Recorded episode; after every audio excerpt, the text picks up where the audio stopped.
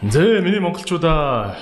Тулгуур төр байгуулагдсны 2229 жилийн Их Монгол улс байгуулагдсны 814 жилийн ардын хувьсгалын 90 жилийн 9 ойд зориулсан.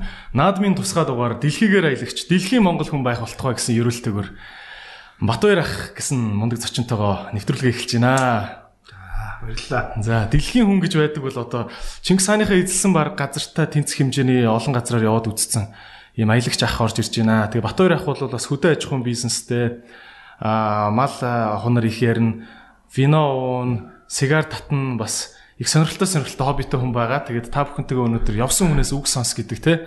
Би би хувьдаа бол одоо Монголын одоо топ топ аялагчдын нэг гэж боддог ийм хүн хүнийг өрлөө. Тэгээд ахын ажил сайн уу? Сан байна. 100 зуны цагт ажил ажил ихтэй байна уу? Ажил ихтэй байна. Сая сонгуульд туслаа. За. Нэр дэвсэн юм шиг л борлсон биз дээ. Тэгсэн. Би нэр дэвшчээд унчлаа. За. Нэр дэвшээгөө дэвшээгөө. Би ч улс төр мөстроос хол хүн. За. Агаас хөдөө мөдөө явчихсан. Нөгөө ажиллаараа нас цаашаас яв. Тийм бах. Угаас тэгж явахгүй бол болохгүй. Одоо энэ зуны үе чинь бидний гол ажлын үе. Аа дээрээс нь л яг нөгөө энэ жил чинь нөгөө вирус эдэр гарцсан учраас аял маялал гадагшаа айлууд байхгүй дотгошоо айлууд ихээр төлөвлөж байгаа. Тэгээ бас ганц хоёр газруудаар үзэж хараад төлөвлөгөө хийгээд за маршрут үзэж үзнэ гэж хэлээд явах уу. Гэхдээ ингэж явал зүгээр юм байна гэсэн бас нэг ганц тест юм тийс. Тэгэл үрчс. Тэгээ борлчихгүй. Гэхдээ би чинь бас суурсаа жуугийн бас юм хөрслөг хүн те. Та та өөрийгөө нэг танилцуулаач. Би бол таныг бүрээд цустай одоо тэгж ярих нь зөв юм уу буруу юм уу одоо тэ бүрээд гаралтай хүн гэж мэднэ а олон орноор ялсан фейсбુકийн том групптэй те та та нэг ингээ тоогоор бас өөрийгөө тайлбарлаач а за хүрээсний орноор уу бүрээд гэж хэлэхээс илүүтэйгээр монгол хүн. Мэдээж монголч аягүй олон үндэстэй ястангууд байдаг. Тэдний л нэг. Ихтэй монгол монгол гэдэг дээвэр дор байдаг болохоор монголоор бүр хамгийн их бахархдаг гэсэн үг. За яг хаа аялсан орн бол би яг одоохондоо тоог нэг зарлахгүй байгаа юм. Гэхдээ яг гурван оронтой тоороо төгсөж байгаа. Тий. Тэгэхээр аа дэлхийд ч одоо хэдэн оронтой одоо албасаар нэгц үндэсний байгууллага гişүн болоод Орсноос гадна тэгээд маш олон орнууд ч ингээ хуваагтлаад явагдаж шít жижиг үндэснүүдээсээ болоод ч гэдэм юм те.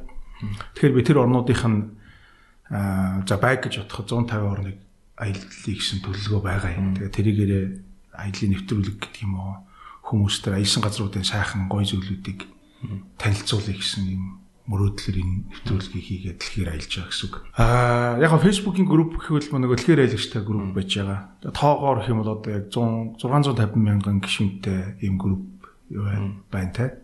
Яг бидний зорилго бол ерөөсөө аяллаа боловсролыг аа буюу хариуцлагатай аялах тухай бусдад түгэй гэсэн За дээрэс нь мэдээж аялал гэдэг өөр айгүй нанд нь гой зүйл дурсамж бүтээдэг. Тэр тусмаа хүмүүс чинь нэг юм аялах мөрөөдөл чинь бүх хүмүүсийн цуснд байгаа шүү дээ. Дээрэс нь бид монголчууд чинь бид өөрсдөө нэг тийм нүдэлж артам нүдэлж хүмүүс яа гэдэг аялал хийж байгаа. Тэр чинь ингээд нэг газраас нөгөө эс рүү явж байгаа чинь аялал үсттэй. Тийм.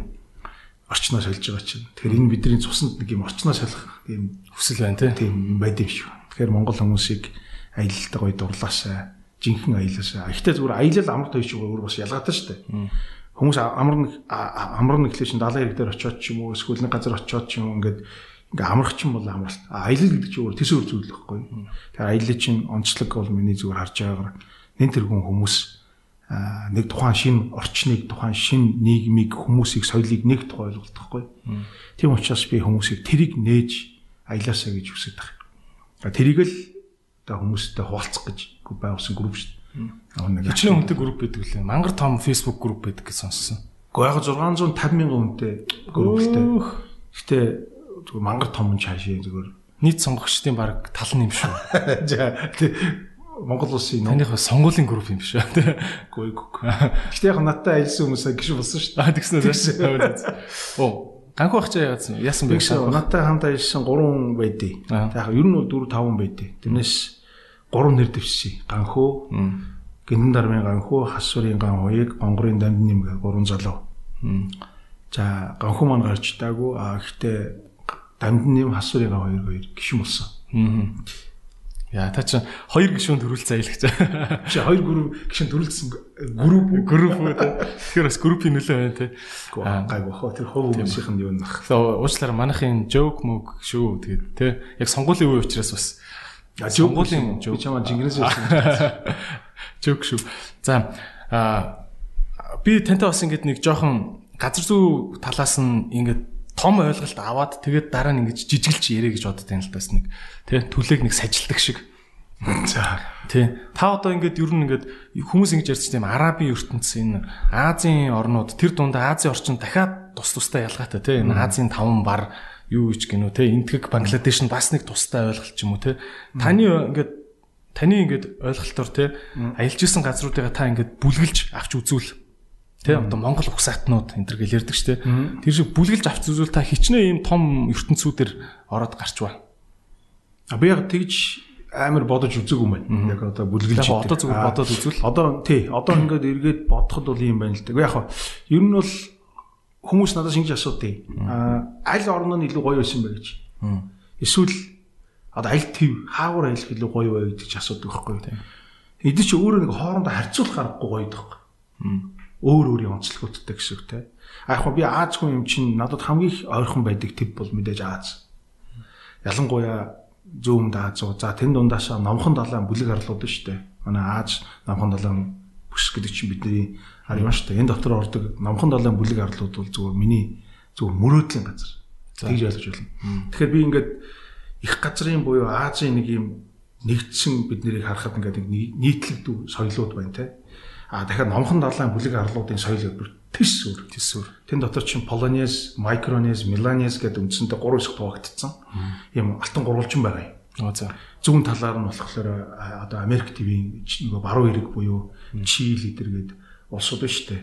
Чил хойшоогоо Боливи эдэрэг улсуудаар ингээд хэсэгтээ хилж байгаа нэг хэсэг. Чилч одоо өмнөд Америкийг ингээ эмчилсэн нэг юм урт улс байдаг. Андын нурууны баруун хэсэг багхгүй юу? Аа тэр хэсэг хүртэл ингээ явж байгаа нэг хэсэг. Урдуураа болохоор Австрали төв буюу юу орчихсон. Австрали төв Шинэ Зеландын хэсэг рүү орчихсон нөгөө нэг гурвалжин хэсэг те. А хойшоогоо болохоор Япон солонгос руу төхөөд ирсэн ийм гурвалжин байгаа байхгүй. Энэ гурвалжин доторгоо улсууд номхон талын бүлэг арлын улсууд. Энэ бол үнэхээр за ер нь бол усан дээрх диваж ингээ ойлгочих болно. Өө зөө зөө. Аа бид нар чи арал гэхээр нэг Филиппин явна гэж л боддоо шүү дээ. Тэгээ Тайландын арал тэгээ тэр хязгаал юм төсөөлт байдаг шүү дээ. Ер нь тиймэрхүү. Гэхдээ тэд нар маш өөр соёлтой байхгүй. Аа за. Соёл нь өөрөө шал өөр байхгүй. Аа тэгээд Африк гэж нэг ганган газар байна. Африк ТV-г бол одоо мэдхгүй миний амьдралдаа очиж ш. Одоо надаас дахиад одоо дэлхийн энэ улсуудаас хаашаа хамгийн түрүү явах вэ гэвэл би ямар ч хэрэгэлзээгүйгээр Африк, Өмнөд Америк хоёрыг сонгоно тийм ганган нандин одоо Африк хүмүүс гэхэлэр бид нэр ингээд мэжэгаар гардгаар ингээд нэг юм нэг бүтэхгүй одоо нэг авилгачаад тэгэл жишээ болгон дээр Африк шиг гэдэр гэл ярьдаг шүү дээ. Амьдрал дээр тийм биш байхгүй юу? Чи Африк хүмүүс ямар гоё найрсаг, зочлонтгой, чин сэтгэлээшээ ингээд нөхөрлүүлмөр үнэхээр гоё нөхөрлөдөг. Амар гоё хүмүүс шүү дээ Африк хүмүүс юм. Тий бүр ерөөсөө ямар ч эргэл зэрэг байхгүй. За Өмнөд Америк ганган газар байгаль нь үнэхээр гоё. Өмнөд Америк бол одоо бурхан гэдэг Өмнөд Америкийг ажилтсан юм шиг газар байхгүй. Ягаад гэвэл цаг агаар маш гоё. Асар ихтэй одоо нарийн одоо ургамлын бүтэц аймагуд дээрээс нь аратан амтны ингээд бүр ингээд бурхан ажиллаад ингээд гаргаад бий болгоцсон тийм тип бохгүй юу.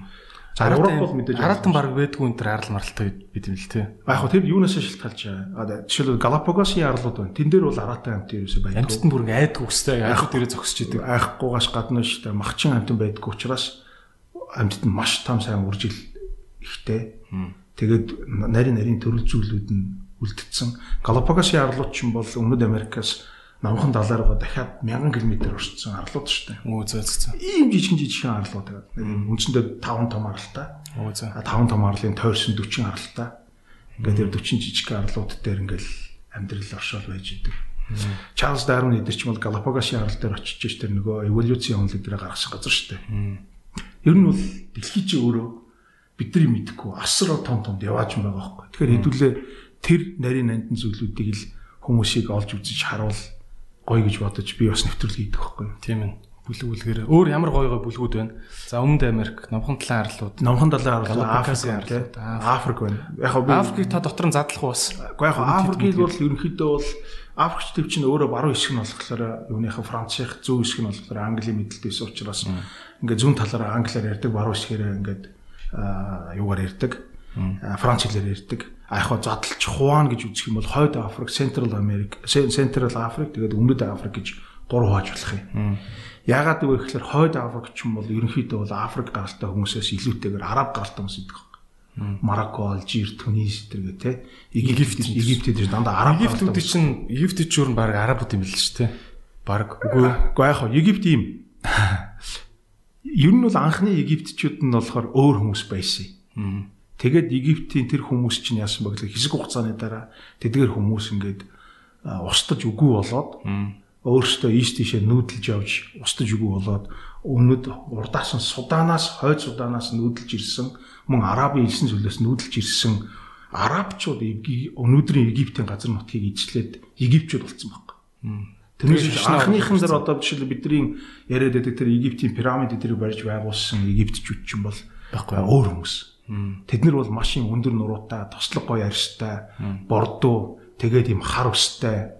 Тэгээ өөр хэлээр ярьдаг, соёл нь өөр, асар инженерийн болон одоо эдийн засгийн мэдлэгтэй тэгээ шүтлгүүд нь өөр тэнгэр шүтлэгтэй те. Шал өөр хүмүүс байж байгаа. Тэд нар үгүй бол оронд нь арабчууд би биологи дээр улсыг одоо Египт гэдэг нэрээр нь үргэлжлүүлээ. Шал өөр Египт ч араб хэлээр ярьдаг үстэй. Одоо бол араб хэлээр ярьж. Египт хэл гэж байдгүй юм тий. Ууг нь бол байсан. Тий. Одоо л өөрчлөгдсөн гэсэн үг. Тэгэхээр ингээ үзэхээр юу гэхээр хойд Африк гэдэг бол ер нь бол арабын соёлд нэвтэрсэн арабчууд тэгээд Франц араб хэлээр ярьдаг ийм хэсэг бүлэг улсууд байгаа. А тэрний нөгөө талд нь газрын дундад тэнгисийн улаан тэнгисээр зааглагдсан газрын дундад тэнгисийн нөгөө хэсэг дээр нь болохоор арабын хог байж байгаа шүү дээ. Тэнд чинь бол одоо нөгөө яг нөгөө одоо жишээлбэл Сауди Араб те одоо босоод энэ арабын улсууд ч байж байгаа байхгүй. Жинхэнэ нөгөө шахуудын Эмират Эмират те.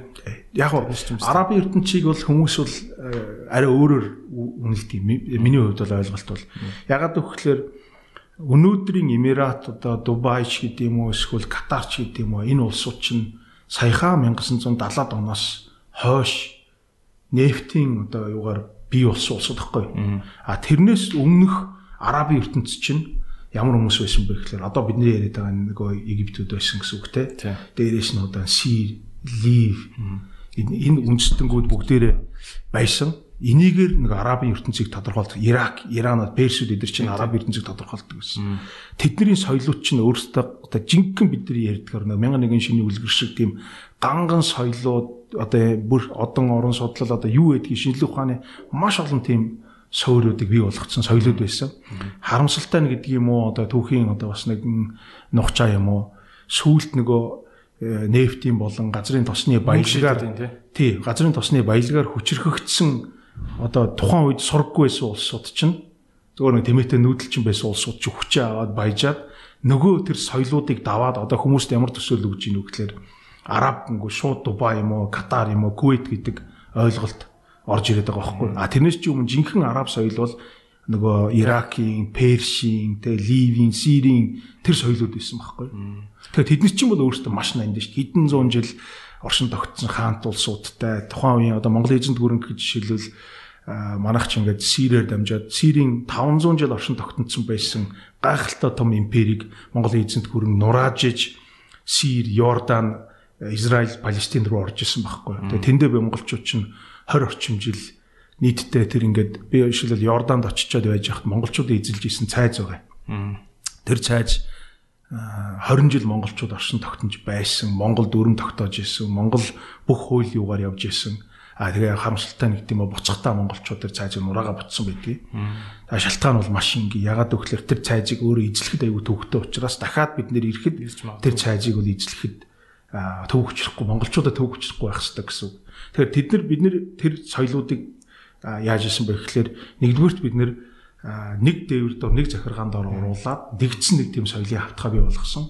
Тэр нь өөрөө худалдааны зам одоо бусад бүх одоо дипломат ёс одоо яг тухайн үеийн шийдчихсэн бүх юм юу гэдэг тэрийгээр явж исэн гэсэн үг та. Нэг талаас нөгөө талаас нэг хүний маш олон жилийн тогтсон дарангууллуудыг бид нэр устгаж өгсөн байхгүй уулын бол.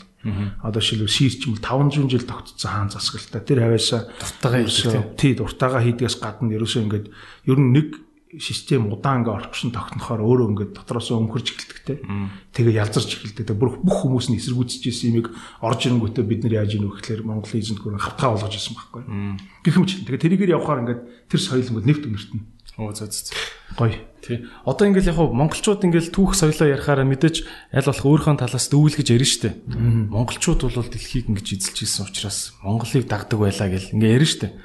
Та яг ингээ аялаа явж байхад тий Үнэхээр яг ингээд монголчуудын тэр түүх та үнэртэг гэж штэ. Яг жишээ нь яаж яаж үнэртэх үү? Гэхдээ яг нэр миний үг эцэг энэ ч байсан юм байна гэдэг яг тийм мэдрэмж авч чаддаг уу? Ер нь. Яг янз бүр. Жишээлбэл ямар тохиолдолд илүү их авдаг вэ гэхлээр бишээ би гүржид очиод байна шүү дээ тий.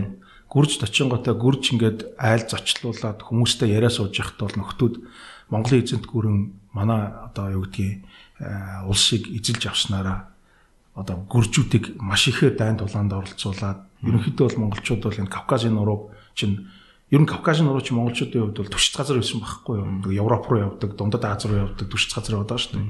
Хоолуун цайтай. Хоолуун цайтай, гоё винотой, дээрээс нь ерөнхийдөө тэр чинь байгалийн өгдөлтэй газар байхгүй юу? Тэгэхээр нөхдүүд яаж ийнө гэхлээр биднэрт бол маш хэцүү байсан гэж ярьж байгаа юм. Яагаад хэцүү байсан гэдэг нь бол ойлгомжтой нэг гүржүүдийн чинь одоо ингээд Дундад Аз руу явсан ойрхот орон руу явсан цэргүүдийн магнад ерөөсө гүрж цэргүүд их байсан юм байна л да. Тэгээ гүржүүд гүржүүдийг маш их ажилттай ажилтдаг байсан. Тэнгүүд гүржүүд тэрэнд нь маш их өшрөхдөг гэх юм уу эсвэл одоо биднийг одоо тусгааруулж байхад нөлөөсөн гэх юм уу тийм юм ярьдаг. А гэтэл нөгөө талаасаа настачууд нь юу гэж ярьдаг вэ гэхлээр тэгтээ бидний цус сэлгэлтэнд буюу манай гүржүүдийг өнөөдрийн зэрэгтэй хүттэй шадалтай байхад монголчууд бас тос болсон Монголын байлан дагуул. Ягаад гэвэл тэр хэрээр гүрж хүмүүс өөрсдөө бид нэр хүчрэгдсэн гэж ярьж байгаа байхгүй. Дарлуулсан ч гэсэн юм. Гэхдээ дарлуулсан бас биш та. Ягаад гэвэл тий засаглах нь өөрчлөлт. Тий. Ер нь бол монголч бид рүү ярьсад Монголын эзэнт гүрэн аа ер нь аль нэгэн газар очихдоо хизээч бид нэр сөнөх тухай ойлголт байхгүй. А мэдээж дайн гэдэг бол дайн. Ялсан хүмүүс өөрийнхөө дүрмийг тогтоодог. Тэгдэг. Тэгэхээр тэр дүрм зарим хүн таалагдахгүй А дээрээс нь Монголын эзэнт гүрний тухай түүхийг дандаа ялагдсан улсууд бичдэг. Одоо Монголд ялагдсан улс. Ялагдсан хүн ялсан хүний түүхийг эзэж магтаж бичихгүй байхгүй. Тэгэхээр бид нэр уншдаг, мэддэг зүйлүүд ихэнх нь дандаа үгүйсгсэн, нураасан, цаазалсан, устгасан зүйлүүдийн түүх дамгаална. Тэгэхээр бид нэр энийг зүгээр өөрөө л фильтртэх хэрэгтэй, шүүх хэрэгтэй тий. Бод байдлыг харах хэрэгтэй гэсэн. Яг нэг нөгөө ярихад жишээлбэл Монголын эзэнт гүрэн ойрхот оронд руу орсныхаа хүчинд миний ойлгож явал бол исламын шашны хит одоо давмгаал буюу түрэгдэл одоо Европ руу явж исэн. Дээрээс нь одоо тэр асасинууд гэдэг нэг айхтар нөхдөд биш үү? Одоо орчин цагийн террористууд л юм шиг байна тий. Тий, тэрийг чинь бид нэр үнсээр нь тасалж байсан байхгүй юу? Тэгээ өөрөөр хэлбэл тэр бүс нутагт инх тайван тогтоож исэн гэсэн үг. Хэсэг хүмүүсийн маш олон жилийн одоо хязгааргүй эрх мэдлэр тогтсон хаант ёсуудыг нь халж нэг тийм худалдааны болон эдийн засгийн бас дипломат олон тийм соёлоодыг бид нэр тогтоож чадж ирсэн давуу талтай байхгүй юу? А гэхдээ энэгээр би дайн байлдаан хийсэн нь өөрөө сайн гэж юу хэлэхгүй байна дайм байлдан болгон цовс нулимс дагуулдаг. Аа муу сайныг бүгдийг хамтдан дагуулж идэг учраас тэнд хүмүүс өгчээсэн, хүмүүс алдчихсэн бүх юм. Гэхдээ тэр бол 13 дугаар зуун шүү дээ. Өнөөдөр 13 дугаар зууны тухай хоёлаа энэ сууж яагаад шүүхүүл ерөөсөө ерөөсөө жутахгүй зүйл байхгүй тий. Ерөөсөө жутахгүй зүйл. Тийм. Надад тийм эргэж байхгүй гэсэн үг тий. А ганцхан бид нар яг хэвээр өгөхлөөр тухайн үед учруулж исэн давуу болон сул талуудыг өнөөдөр ойлгож мэдэж авах нь бидний давуу. Тэгээ яг олон улсын хүмүүстэй харилцаа явуулж байхад бас нэг наа цаана мэддэг яриа хөрөө таардаг байх нь чухал шүү дээ тий. Тийм шүү дээ. Тий. Тий. Аа. За өөр за Кавказын нуруу гэдэг юм. Та нэг юм юм ярихаараа ингээд юм уул нуруутай нэрэд байна л да. Одоо Андын нуруу гэдэг том нуруу байна. Кавказын нуруу гэдэг том нуруу байна тий. Одоо энэ та ингээд уул нуруу уул нуруу дээр л та. Хичнээн юм том том одоо манай Монголд бол ерөөсөө Монголын бүх ууж байгаа ус чинь бол хинтээ нуруу хангаа нуруугийн хоёр нуруунаас гардаг гэж би ойлгоод байгаа тий. Тэр шиг юм дэлхийг одоо баг геополитикт нь нөлөөлт нөлөөлдөг ийм том том уулууд юу юу вэ? Хаана байна? За би тийм нарийн юмнууд бол мэдээж би мэдэхгүй. Яг таны газнуудаас миний зүгээр судалж ойлгоод ирснээс юу гэдэг вэхээр за мэдээж мөнх цааш уулууд уулс гэдэг бол тухайн газар нутгийн яг нарийн ирвэл бас бахархал. За би тэрийг батлсан болнасаа болдог шүү дээ. Тэрийг тий яг тэрийг батлсан нэг жишээ хэлэхэд би Төв Америкийн одоо шилэл Dominican Republic нөгөө тал нь Haiti гэдэг нэг улс байгаа. За тийм. Нийлээд бол Hispaniola гэж нэрлэж байгаа. Нэртэй арал واخгүй юу? Анх Испанчууд эренгүүтээ нэрлсэн улс. Кубын тэнд үүдэг мөн үстэй тийм. Кубээс зүүн урагш хэсэгт үүдэг. Ерөнхийдөө бол Төв Америкийн хамгийн зүүн талын улсуудын нэг ойлгож болно. Тэр улсын Dominican Republic Haiti гэдэг хоёр улс чинь нэг нь Испанчууд нөгөөт нь Францын колонийн хоёр улс юу?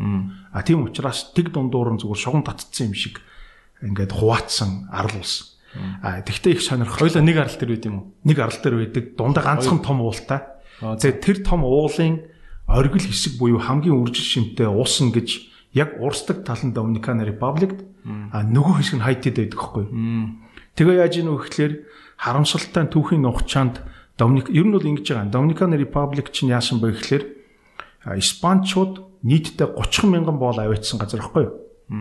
Аа нөгөө талд нь Францчууд 700 мянган боол авчирсан газар байхгүй юу? Ер нь бол энэ Африкаас Африкаас гэсэн үг тийм хараа штэ боолуудыг авчирж ажлуудыг хийлгэж ийсэн. Тэгээд 700 мянга 700 мянга тийм их боол авчирдаг байсан. Тэгэхээр яг л чинь авчирна штэ.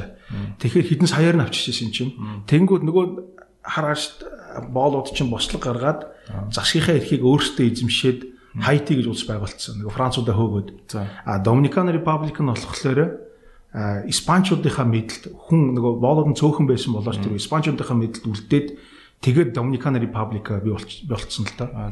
Тэгээд Доминикан Репаблик тэр хоёр хоёр хуваагдсан.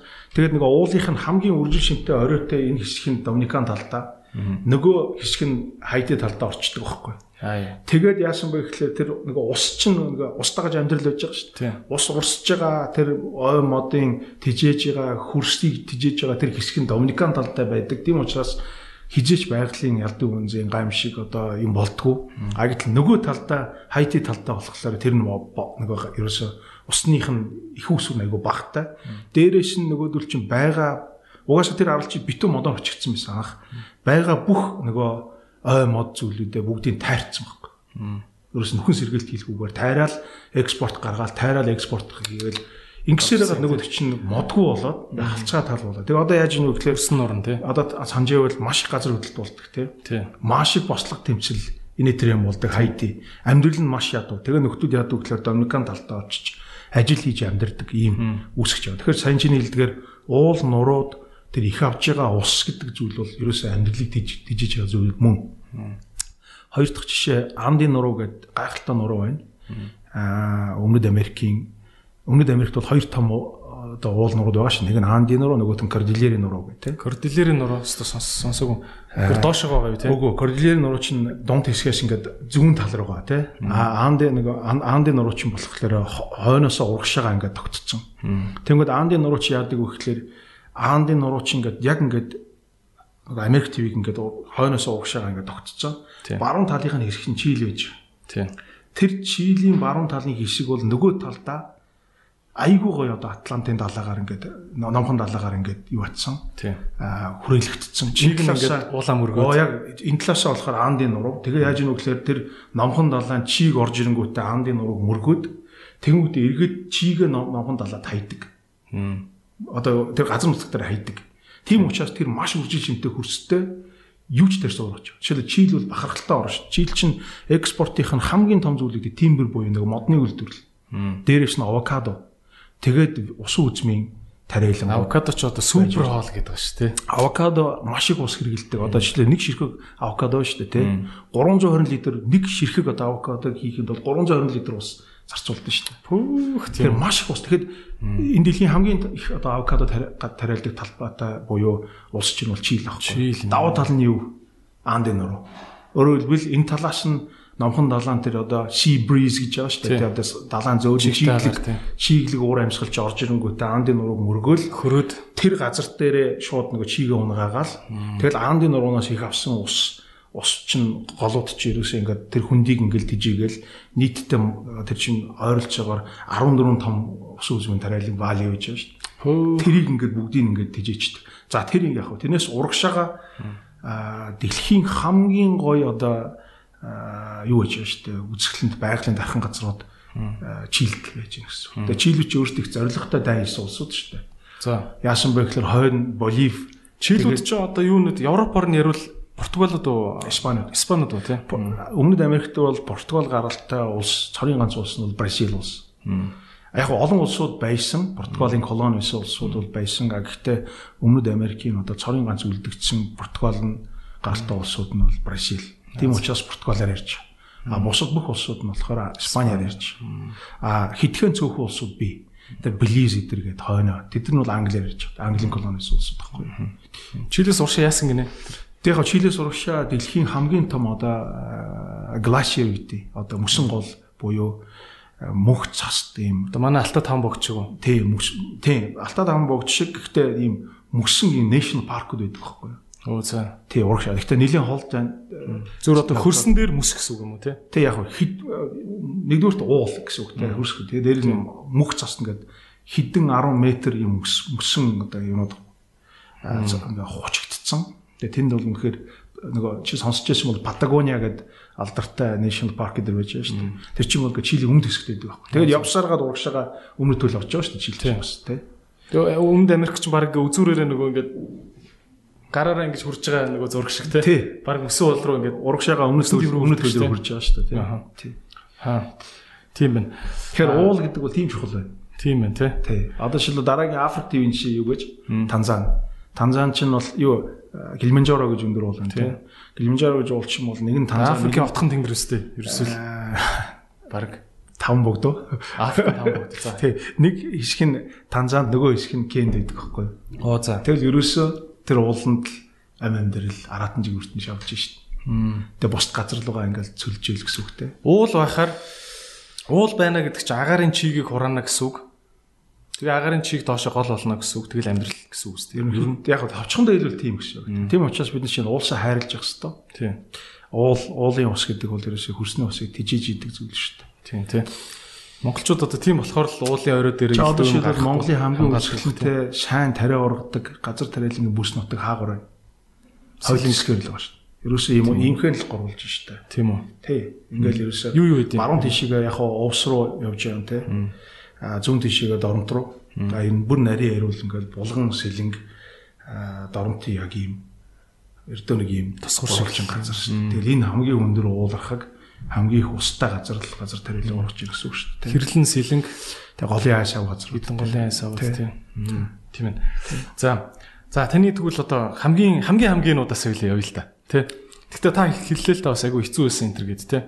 За тэгвэл та хамгийн тасархай хоолоор дайлдаг ард түмэн гэвэл хин хинэлж гүрж үү? Гүрж. А гэхдээ бас Перу бас хэлнэ. Перу. Гүрж гүрж Перу гэж хэлнэ. Перу ягаад гэвэл ийм сонд төвхтэй юм лээ. Хүмүүс ингээд шил Перугийн Лима гэж хот чинь өөрөө тухайн үед одоо Испануудын байгуулж ирсэн асар том одоо бүтээн байгуулалтын төв байхгүй юу? Ер нь бол ийм Өмнөд Америкийн баруун хойд хэсгүүд байна шүү дээ, тий. Баруун хойд хэсгээр Испанчууд аюу хөрөнгө хайсан байгаа. Тэрэн дотор 5 6 улс байж байгаа. Ямар улсууд вэ гэхээр хойноос ярих юм бол нөгөө Венесуэл. Тэгээд Колумб. Аа, Колумбч сүултээ хоёр хуваагдаад Панам болцсон. Тэрнээс нэг хэсэг нь тий, нэг хэсэг нь Колумбийн мэдлэлд байсан. За Панам гэж юм те. Панам чинь Панамын хоолой өмнө гэсэн Панамын одоо хоолой гэж байгаа шүү дээ. Чинь бол Төв Америк, Өмнөд Америк хоёрыг холбосон тийм лээ. Гүрэн усан гарцсан шүү дээ. За тэгээд дээрээс нь Перу те, Боливи Чил гэдэг ингээд хэдэн улсууд байгаа байхгүй юу? Тийм. А энэ улсууд чинь бүгдээрээ өөр өөрийн тусдаа улс хэдий боловч соёлын юмнууд аяг адилхан байхгүй юу? А яг хуу суугуул иргэдүүд буюу инкачууд тухайн ацтекууд гэдэг тухайн үедээ байж исэн улсуудын соёл бол байгаа юм. Одоо жишээлбэл Перугийн уугуулууд чинь Куича улсууд гэж байгаа юм те. Тэд нар болохоор уулын ер нь Батөрх энэ базаад хэлэхэд энэ энэ индианууд л гэж хэлдэг штэ. За би бол энэ тэнд уншиж байхдаа яг монголчууд болохоор ингээ ярихаар зүгээр Америкийн индианууд гэл үү гэсэн гарууд нөөд мөддөө те морь унсан гарууд гэж ярьцдаг те. Хойд Америкийнх. Тэрүүгээр л ойлгодог штэ бид нар. Тэр чинь бол хойд Америкийн л хэсэг улс. Гэхдээ яг яг энэ индианууд чи яхаар бүр хэдэн 100 индиан үндэстэн бид биш үү дотроо. Үгүй араа юм байхгүй. Яг үнэ. Тий. Тэр чинь бол яг бид нар сүүлд нөгөө Европынхаас Индианс гэж нэрлэдэг болсон шүү дээ. Тэрнээс чи өмнө бол уугуулууд буюу нутгийн иргэд гэж байгаа юм тийм. Бүгдээрээ эн чин тэр чигээрээ хойд Америкаас өмнөд Америк хүртэл тэр уугуулууд амьдарч ирсэн байхгүй. Эзэнтэй бүгд эзэнтэй. Полонезууд хүртэл өөрсдөө өөрсдөө эзэнтэй, өөрийн хэлтэй, соёлтой, өөрийн одоо байж болох бүх илэрхийлэл яг монголчуудтай адилхан тий. А тэд бид тэдэнд тэнд ганцхан зүйлийн ялгаа байгаад байна юу гэхээр амьдарж байгаа орчин байгаа газраасаа шалтгаалаад нуруун өндөр нам те.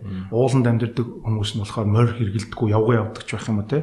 А дуулж байгаа амьтад нь бол нөгөө лам гөрөөск байж ин те. Эсвэл нэг тийм тухайн газар нутагтаа зогтсон талд амьдардаг нь морь ундагч үт юм уу те. А ялангуяа бид нар бол Америкийн Индианс гэхэлэр нэгдүгээр Америк төвчин дотроо хойд Америк өмнөд Америк хоёр төв байж байгаа.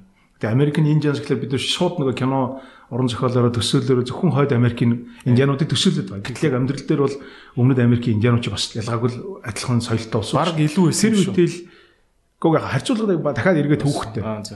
А соёлын хувьд буюу а хөрөнгө мөнгө чинээтэй байсан талаараа бол өмнөд Америкийн индианууд нь илүү байсан. Аимшигтай их хоолны соёлтой, аимшигтай баян одоо испанчууд шүү дээ, тий анх 1600 1400 тэр 50-д оны үед юунд хүл тавьчаад Америк төвд хүл тавьчаад цочирдж исэн гэж байгаа шүү. Баян тансгийн гайхаад Испаниас ирсэн булайзлагч нар шүү дээ. Баян тансгийн гайхаад уутаал байсан багтай өстой. Гэхдээ яг хоо тэд нар бол ганган байгаа. Хувцхуунаар одоо жишээлбэл тэр Европ хувцс чинь бол маш соёл нь ганган шүү дээ.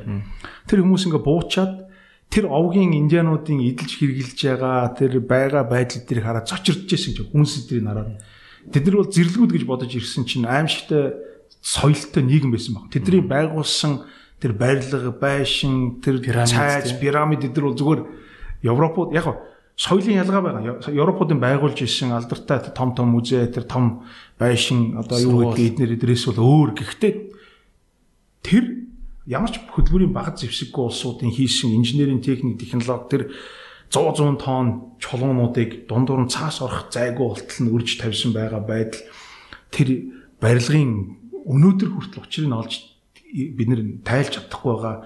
Тэр барилгын асар том технологийн асуудлууд нарны цаг маг гэж байж штэ. Тэр чинь нөгөө өдөр чи харангуудаа цочирдж байгаа байхгүй юу?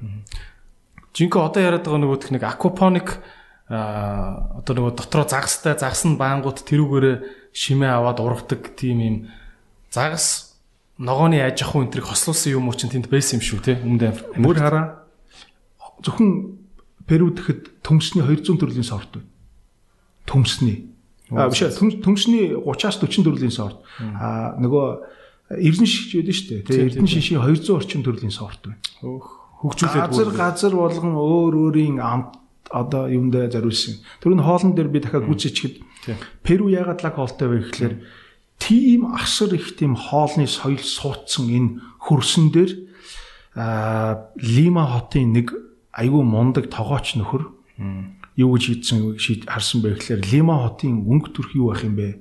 Бид нэр яаж энэ Лима хотыг бусдад илэрхийлэх юм бэ гэд нөхөр яасан бэ гэхдээ дэлхийн маш олон төрлийн хоолуудын рецептүүдийг буюу менюнуудыг өөрөө бүгдийг ингээ зохиогоо. Тэгээ өөрөө нөгөө ийм хоолны одоо сургууль дээ тийм the cooking school гэж байгаа одоо тогоочийн курс гэсэн үг тийм тэр курсээрээ дамжуулаад маш олон шавнар төрүүлээд одоо Лима хотын хоолны ресторануудын хоолны менюнд давтагдшгүйгээр 4800 төрлийн меню байна.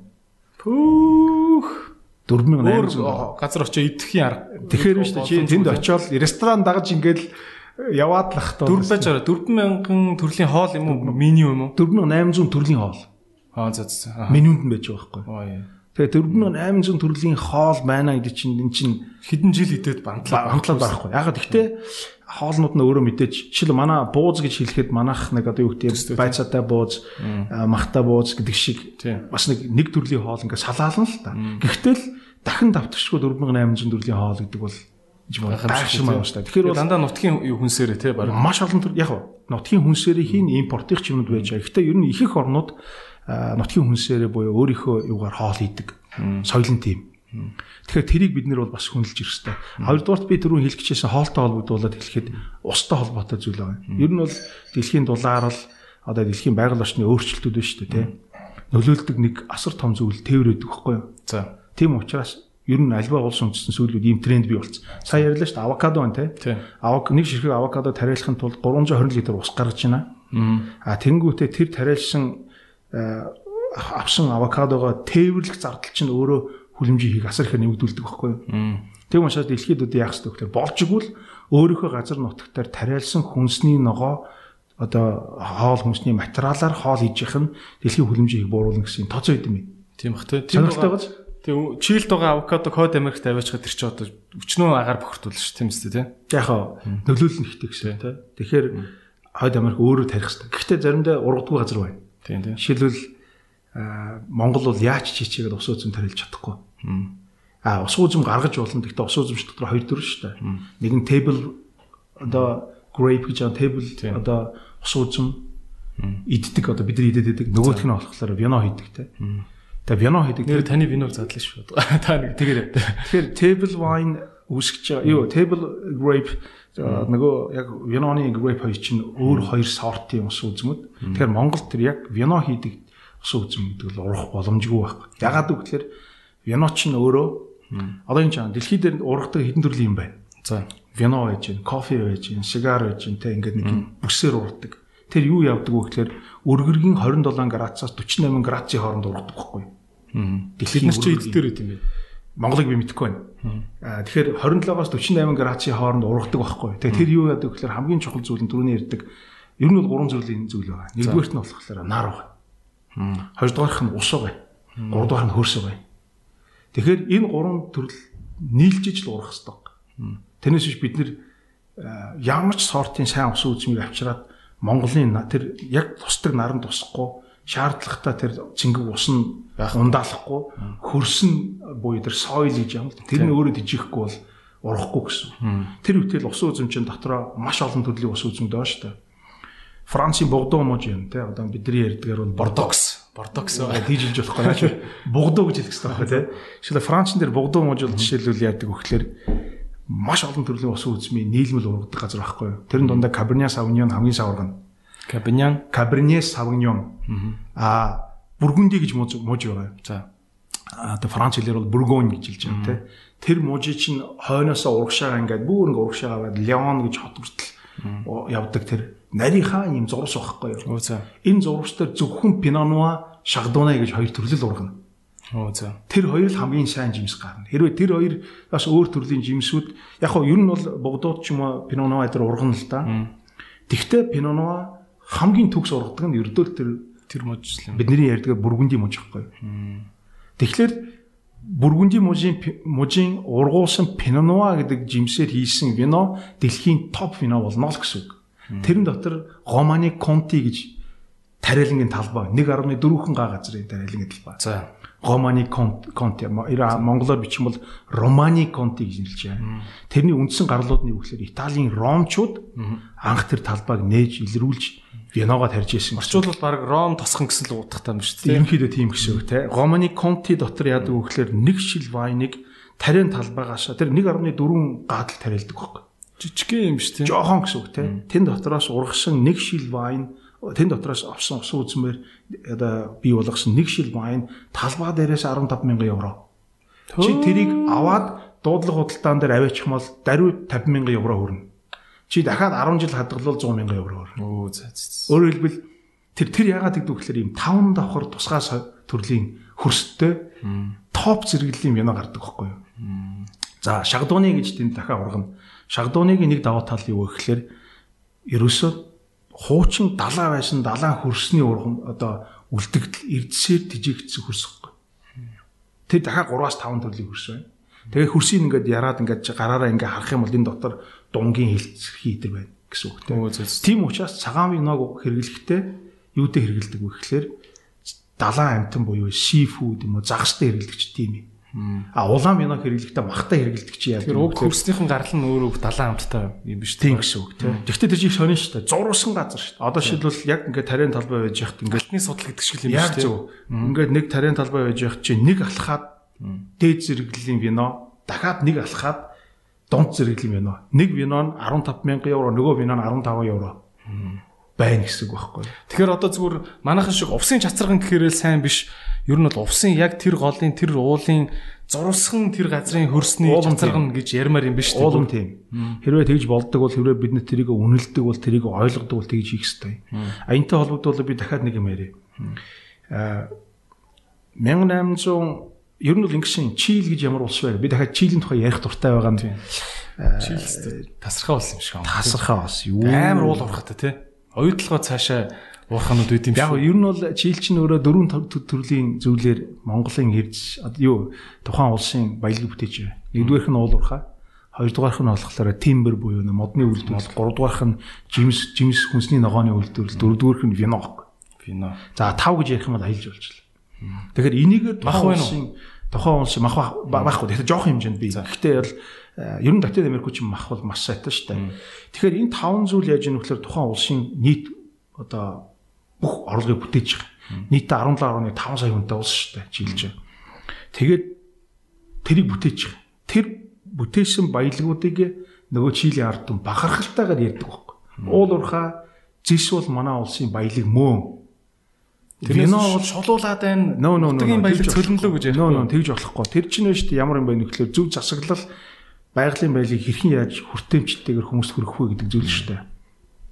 Хоёрдугаар нь шүү дээ тэр timber буюу модны үйлдвэрлэл тэр асар их модыг хэрхэн яаж зөв ургуулж тэр чинь модыг зөвхөн байгалийн юм ургуулахгүй шүү дээ. Тайрахгүй шүү дээ. Ургуулж нөхөн сэргээж тайрж мод болгож модон түүхийн ид буюу түүхийн ид материалуудыг дэлхийн улс орн руу экспортлж байгаа гэдэг чинь өөр хоёрдугаар зүйл. Тийм айхтар мод үт юм одоо. Том том улаан мод. Тийм үгүй ээ. Улаан мод биш зүгээр модны үйлдвэрлэл тийм үйтэй байхгүй. За гуравдугаарх нь бол миний түрүүний ярьдгаар бол хүнсний ногоо үйлдвэрлэл бол тасархай. Одоо жишээлбэл бүх юм өөрөөсөө хангаж шин. Яг тэр том хөндөй аандын нурууны борхны бэлэг тэнд чи байж байгаа байхгүй. Тийм. За вино үйлдвэрлэл. Вино үйлдвэрлэгээ ярихгууд яасан бэ гэхээр ер нь бол Чил чин Испани гаралтай улсууд Тэнгүүтээ Испанчууд ягаад Францын одоо сортуудыг авчиж нутагшуул Испаний сортуудыг авчираагүй вэ гэхлээр айгу сони юм бил. Анх бол ер нь бол вино гэдэг зүйл чинь болохоор лам нарын ер нь бол виног хамгийн одоо олон жил үргэлжлүүлж виног яг өөрийнх нь хэмжээгээр авч авсан хүмүүс голдуу сүм. Сүм болгон өөрийн вайны арттай. Тэндээ виногоо эсгдэг, тарьд ус үзмээ тарьдаг, ургуулдаг, хураадаг. Тэгээд нөгөө тэрийг хөгжүүлээд ингээ вино болгоод дарддаг ингээ тэгээ хүмүүст хүртээд тэр шив нарийн ярил Иесус Христийн цус гэж нэрлэдэг штэ. Өө цаа. Тий, тэгээ тэрний чинь шалтгаан тавь. Гэхдээ вино гэдэг зүйл чинь өөрөө өөрөө маш ариун нандин зүйл байхгүй юу? За тэгэнгүүт Испанчууд орохдоо виног авчирсан. Гэхдээ тэр хүртэл вино ер нь бол вино 18 дугаар зууны хүртэл яг албан ёсоор бүр ингээ төгс хөгжилд ороогүйсэн.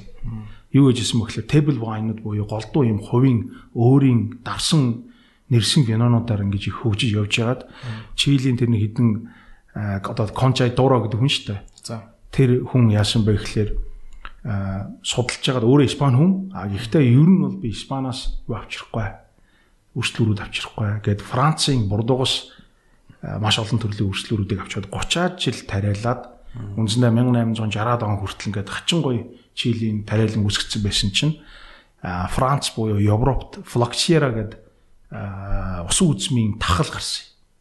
Өө за. Тэгээ усан үзмийн тахал гарангуудаа бүгдээр ургацаа алдчихж байгаа байхгүй юу? Тэгээд усан үзмийн тахал гараад ургацаа алдангууд усан үзмийн маш олон сортууд устж өгөөлж байгаа. Тэнгүүд чийл энэ талаараа номхон талаа, хойд талаараа нөгөө Атакамагийн элсэн цэл одоо нөгөө юу зис олзурлаад Атакамаг илсэн зүйл зүүн талаараа Анден нөр урт талаараа сая миний ярьдаг Патагониагийн мөсөн голууд ингээд isolated ингээд юм хамгаалагдсан газар нутаг орж ирээд ямар ч тэр тахлын шинж тэмдэг орж ирээгүй тахал орж ирээгүй дэлхийн цорын ганц Веноны тариалан чинь чийлдүүлсэн баг. Ганцаар өстө шовоос юм тий. Тэгэн тий тэгэнгүүтээ Веноч нь яасан бэ гэхээр хөгжөөд тэгээд new одоо world wine гэж юм. Шинэ generation wine чинь тэгж үүссэн түүхтэй. Тэнгүүтээ нөгөө Carmenere дээр Тэгвэл Европ нь ингээд доминант юу Монпол хэвээр байгаа юм. Монпол хэвээр байгаа жишээ. Тэнгүүтээ тэр тахал гарангуудаа нөгөө ургацаа алтчих байгаа байхгүй. Бодож 50 жил үргэлжилсэн тахал чинь. Тэнгүү Чилийн винонд Тэнгүү Чилийн винонууд чинь хүчээ аваад шинэ world wine-ууд хүчээ аваад дэлхийд даяар тараад 1800-аад оны тухай ярьж байгаа. 1850-аас 1900-аад оны хооронд гэсэн үг.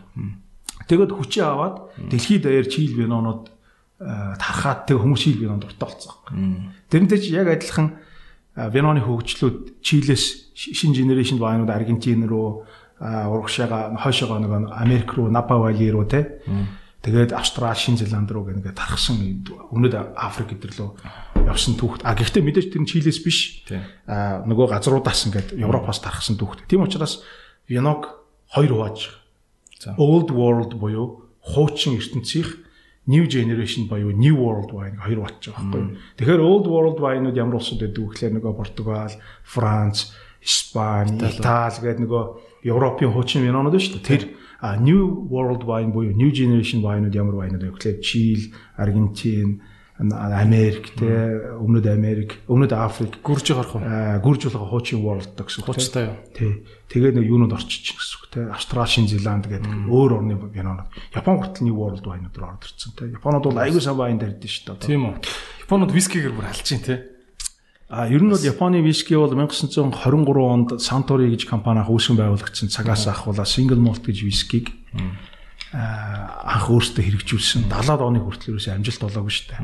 Тэгээ явж явж байгаа нөхдүүд юу хийсэн бэ гэхээр мизуари гэж одоо энэ устаа холж уудаг систем. Тэгээд айгүйх японочдод өөртөө вискийн дуртай болсон байна. А тэгэнгүүт японочдод ч угаасаа л имийг төгс идэг улсууд юм чинь юунд яасан бэ гэхээр ерөөсөө Хибики Ямазаки энэ төр гэл. Тий, Шотланд гэдэг улс руу тэр чи вискиний хаан улс Шотланд руу юуг нь оруулаад мэрэгжилтнүүдээ явуулаад төгс сураал авчраал тэг Японч нэг давуу тал нь байж байгаа шүү дээ. Вискиг хийдэг гол түүхийд болох нөгөө цэвэр ус. Цэвэр ус бол Японд бол гайхалтай байна. Та чи Японд сургууль төгссөн шүү дээ. Японд байсан тий. Аа тийм.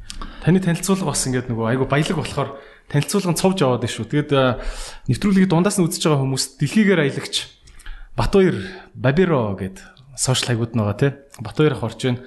Маш олон орноор явж үзсэн. Дэлхийгээр аялагч гэд нэвтрүүлэг нь 7 8 телевизийн сувгаар гардаг. Ганхуу ахтай их аялж байгаа дугаарууд ч би их үзчихсэн тий. А өнөөдрийн уучлаарай. Өнөөдрийн нэвтрүүлгийн спонсор Экос ус байгаа энэ гоё зөөлөн ус байгаа. Тэгээд ер нь хүний ходоод маш их хүчлэлэг байдаг. Бидний монголчуудын идж байгаа бол их хүчлэлэг төрлийн хоолууд байдаг тий. А энэ болохоор шүлтлэг ус. Тэгэхээр ер нь хүчил шүлтийн баланс бол байнга барьж явах хэрэгтэй тий.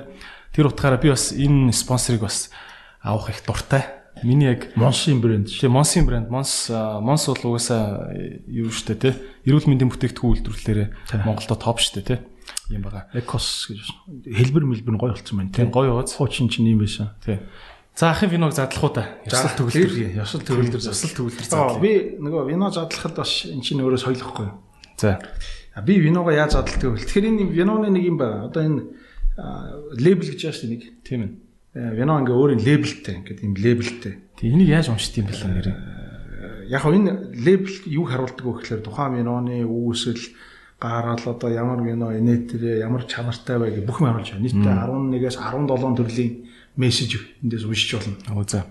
Вино ингээ мэддэг хүмүүс ингээ лейблийг харангуйтаа тийм байна, ийм байна гэдээ харчихаа. Дээрээс нь док гэдэг нэг юм байж байгаа шүү дээ. DOC гэдэг. Аа за. Энэ болохоор ер нь бол орон нутгаас чанарын баталгаа авсан гэсэн үг. Тэгэхээр бол болж игэл ийм DOC-тэй вайн эдэр бол нэлээд жоохон өстө анзарч байгаа юм. Нэлээд жоохон өндөр зэрэглэлтэй гэсэн үг. Оо за. Док гэд. Энэ бол Францаас ирдэг юм уу? Энэ болохоор Итали вайных бол DOC гэж. А зүгээр Франц дээр нь болохоор Appellation d'origine contrôlée гэдэг юм Францлаар бичсэн байгаа юм. AOC гэж. Өөрөөр хэлбэл ямар газраас үүсэлтийг энэ албан ёсоор баталгаажуулсан гэсэн үг байна. Үүсэл гарлын баталгаа гэдэг чинь тий. А би бол виног задлахтаа бол ингэж задлалт. Хүмүүс болохоор юутэй нь үлдээгээд идэг. А би бол виног ингээ бүр юутэй нь авчдээ. Хүзүүг нь ингээ давхар авчдээ бүр ингээд. За. Тэгэхээр яах вэ гэхээр их гоё гоё байд юм л да ингээд. Тэгээ ингээ авчихаар виноны чинь яг үндсэн юм гараад ирчих. Бүглөө нь харагдчих марагдаа та. Аа тий яг дараа нь ингээ юуг нь авчихаар гоё болно шүү дээ. Тэгээд вино чинь гоё гэж байгаа шүү дээ. Та одоо миний нэвтрүүлэг дээр архины төрлийн юм задлсан анхны боллоо. Энэ бол арх биш. Иесусийн цусоо. Биш ээ. Иесусийн цус биш. Тэгж туйширж байсан. Тэр хүмүүс тэгж үздэг байхгүй. А энэ бол соёл байхгүй. Соёл. За. Өөрөөр хэлбэл вино гэдэг бол хүн яг өөрийнхөө яг тодорхой хэмжээнд өдөрт нэг юм глас вайныг маш бага хэмжээнд зүгээр ингээл уугаал таашаа чинь тий айгүй гоё соёлтой зүйл соёл мэдэрч байсан. Монголчуудын айр гэдэг шиг л бидтэй. Ер нь тийм шүү дээ. Виноча. Тий, ерөнхийдөө тийм гэсэн. Жог хүмүүс ч гэсэн уудмууд үстэй Европт. Тэр үнэн үү? Баг наснаас нь л уулгач шүү дээ виног. 12 морьтой басан. Тэгээ виног онгоолохдоо одоо ингэж ирж байгаа л би танаас би чамд үзүүлээ те. Ингээд яг ингэж авчираа төгсгөл хэсэг байгаа зэн төгсгөл хэсэг. Энийг жоохон үлдээч. Тэнгүүтээ гой ингэ дуу гарах хэрэгтэй. Яа. Ялч чинь тэгэхээр ингэ бог гэдээ орж байгаас те. Эн чи өөрөө виног та ресторан нэг энэ тэнд ресторануудаар ингээд сууж виноны ингээд онгоолгож байгаа дуунууд баг баг баг гэж сонсож шүү дээ. Тэр хിവрээ гоё. Тэгээд энэ чинь ингээд оцсон ингээд гарна. Тэмдэглэлтэй байна. Чи ингээд үнрийг хардаа ингээд виноны ингээд сэнгэнэ орж ирдэг. Тэг чинь. тэгж гарахгүй болохоор өнөр гарахгүй. Аа зөв. Ингэж онгоолохгүй болохоор. Тесрэлттэй гаргаж өгч байгаа юм тий. Тэг яхаа ингээ виноны өгсөн бүглөө те. Нэг цуглуулчдаг айл Ер нь үү хүмүүс цуглуулчтай. Тэгээд цаахан виногоо ингээ ингээ өнөртөхөр чи өнөрттэй. Бүглөөнөөс нь өнөртдөг нас. Өнөртөн өнөртөн. Ингээ өнөртөхөр шүү дээ. Наад дотор ч юм шүү дээ. Аюу гоё юм сэнгэнсэн цагаан виноны гоё сэнгэнсэн юм далайн чиглэг уур амьсгал өнөрч байгаа ч. Тийм ээ. А муудсан виноноос үл илэг юм нөгөө наадах чинь жоохон өмхөрцөн юм шиг өнөртнө. Удцсан виноноос гэсэн. Тийм ээ. Тэгээ наадах шинийг нь чи тэгж мэдэх хэрэгтэй байхгүй. Гэхдээ вино ч удагдсан сайн биш юм уу? Ер нь. Үгүй. Үгүй. Виног зөв хадгалаад тодорхой хугацаанд наслуулсан вино л сайн болохоос биш. Удсан вино болгон сайн гэсэн ерөөсөө биш. Зарим винонуудыг бол дараал би бэлэн болоод тэр дор нь уух хэрэгтэй. Цагаан виног бол ер нь бол нэг удаан хадгалдаггүй. А улаан винонуудыг ээжин буюу одоо насжуулах процесс хийн. Гэхдээ чи баррел тийм үү? Эсвэл яг ингээд зөв Бараг тодвол шиг юм дотраад. Аа тий газрын гүний яг ингээд юм дотор. Шилэндээ удах бол тийм ч сайн биш юм тий. Аа виноноос шилтгаална. Жишээлбэл зориулт нь дарж хадгалах зориулттай винонууд бол хадгалж болно. Гэхдээ чи зөв температурт урт хугацаанд яг зөв одоо нөхцлөөр хадгалах хэрэгтэй гэсэн. Тийм ээ. А тэгж чадахгүй бол вино чинь буруу болно шүү дээ тий.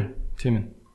Энэ дээр байгаа энэ нэг уучлаарай 38 19 гэдэг энэ тоо ямар учиртай Яг наа чи өөрийнх нь нөгөө виноны л дээ. Аа. Тий, яг өөрийнх өөрхөн брендийнх нь тий үйлдвэрлэгч нарын өөрийнх нь тэмдэглэгээнүүд гэсэн. аа зөв зөв. Тэдгээр шугамх гэсэн үг юм байна те. Одоо тэдгээр торхны тим вино гэж авах те. Янз бүр зарим зарим нь өөр утгыг илэрхийлж байгаа. Тийм ээ. Тэгээ яг хуу цагаан виног болохоор гурван төрлийн одоо зүйлээр хэмжиж байгаа. Нэгдүгüүрх нь болохоор light bold одоо өөрөөр хэлбэл гурван төрлийн хэмжээс гэсэн үг тийм light bold гэсэн үг тийм light гэдэг чинь бол одоо хөнгөн одоо төрлийн эсвэл нэлээд хүчтэй вино гэсэн үг. Дараачих нь болохоор dry sweet тийм өөрөөр хэлбэл хуурай чихэрлэг гэсэн үг. А тэгээ хамгийн төгсгөлийг нь болохоор одоо винонууд чинь өөрөө ингээд бүх винонууд чинь өөрийн нэг характеристик гэдэг юмд явж байгаа шүү дээ тэнгуүтээ нөгөөх нь зөөлөн ашидаг буюу одоо түрүүний чиний хэл дээр хүчлэлэг хүчлэлэг шүлтлэг баг гэдэг чанарын чанараа ингээ гурван төрлөөр хэмжиж байгаа. А улаан виноноор дөрөв дэх төрөл нэмэгдэж орж иж байгаа бөгөөд тэр нь smooth tannin гэдэг юм орж иж байгаа байхгүй. Тэгэхээр гулгаж ордог торгомсог А тий. Тэгээ смуутиг би бол яг тийм хөнгөн торгомсог гэж хэлж байгаа. А танин гэдэг нь юу вэ гэхээр усан үзмийн хальс биш үү? Усан үзмийн хальсан дээр агуулгадаг бодогч утсын хэмжээ хэлж байгаа. Монголчууд асар их тааны хэрэгэлдэг ордон шүү дээ. Хүнсэндээ.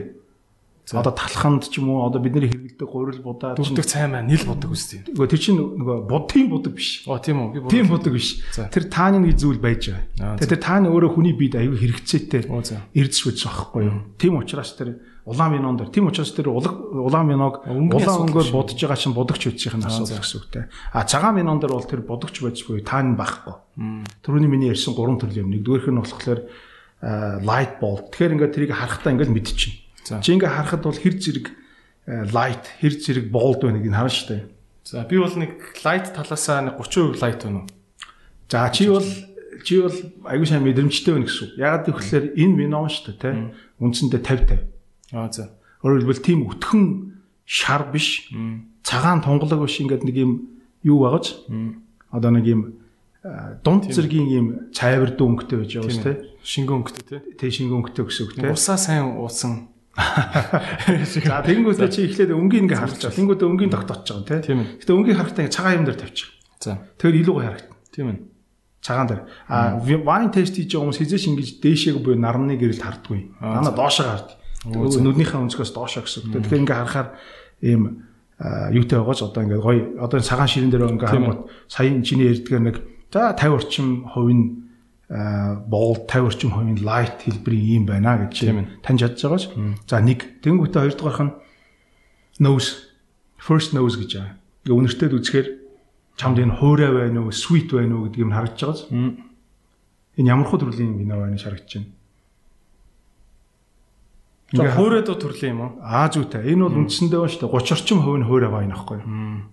Тэгэхээр хуурай төрлийн гэсэн. Тэгэхээр хуурай виног үнэрлэхэд sweet wine хоёрын ялгаа бол байж дээ. Sweet гэж илүү чихэрлэг тийм нүүтгийн эсрэглэн тий. Аа нөгөө хуурай болохоор dry юм чинь хуурай юм чинь чихэрлэг биш харин эсэргээр нэг тийм хуурай тийм.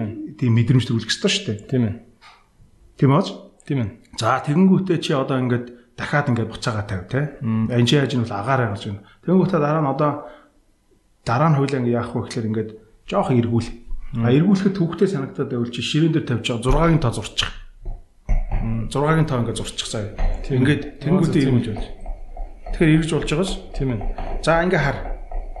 Ингээ харангууд чи ингээд эргэж байгааг нь хардаа ингээл яг эргэж байгаа шилнээ дагаад ингээд бүр алтан шаргал өнгө эргээ доод хэсгээрээ тунгалаг одоо зөөлөн өнгөнүүд ингээд явж байгааж тийм ээ. Энэ юу гэж өгөхлөөр нөгөө чин түрүүний харддаг 50 50% болд. Хэрвээ эргүүлэхэд яг ийм өнгөтэй битэн бүтнээрээ ийм одоо яг ирмэг шигэ байсан бол ийм болд буюу илүү их одоо тийм ээ өнгө нь гарч ижин гэсэн. Тэгээ өнөрт өнөртөнгөө дахиад илүү болцсон байна. Тийм ээ. Хэвээ тийм ээ. Dry dry dry аюу чанга гараад тэнгуүтэ чи жоохон анзааруул ийм нэг хүчлэлэг тал нь жоохон давмгаалсан байна. Тийм ээ. Шууд шүлс хоожулж байна. Тийм үү? Яг шүүсэн гэж байна. 10-ны шүүс хоожулж. Тийм. За тэгээ хоёр дахь нөөсөө хийцэн те. Тэнгуүтэ одоо чи зөөлхөн сор. Энийг нөөс хийх гэж ярьд юм уу те?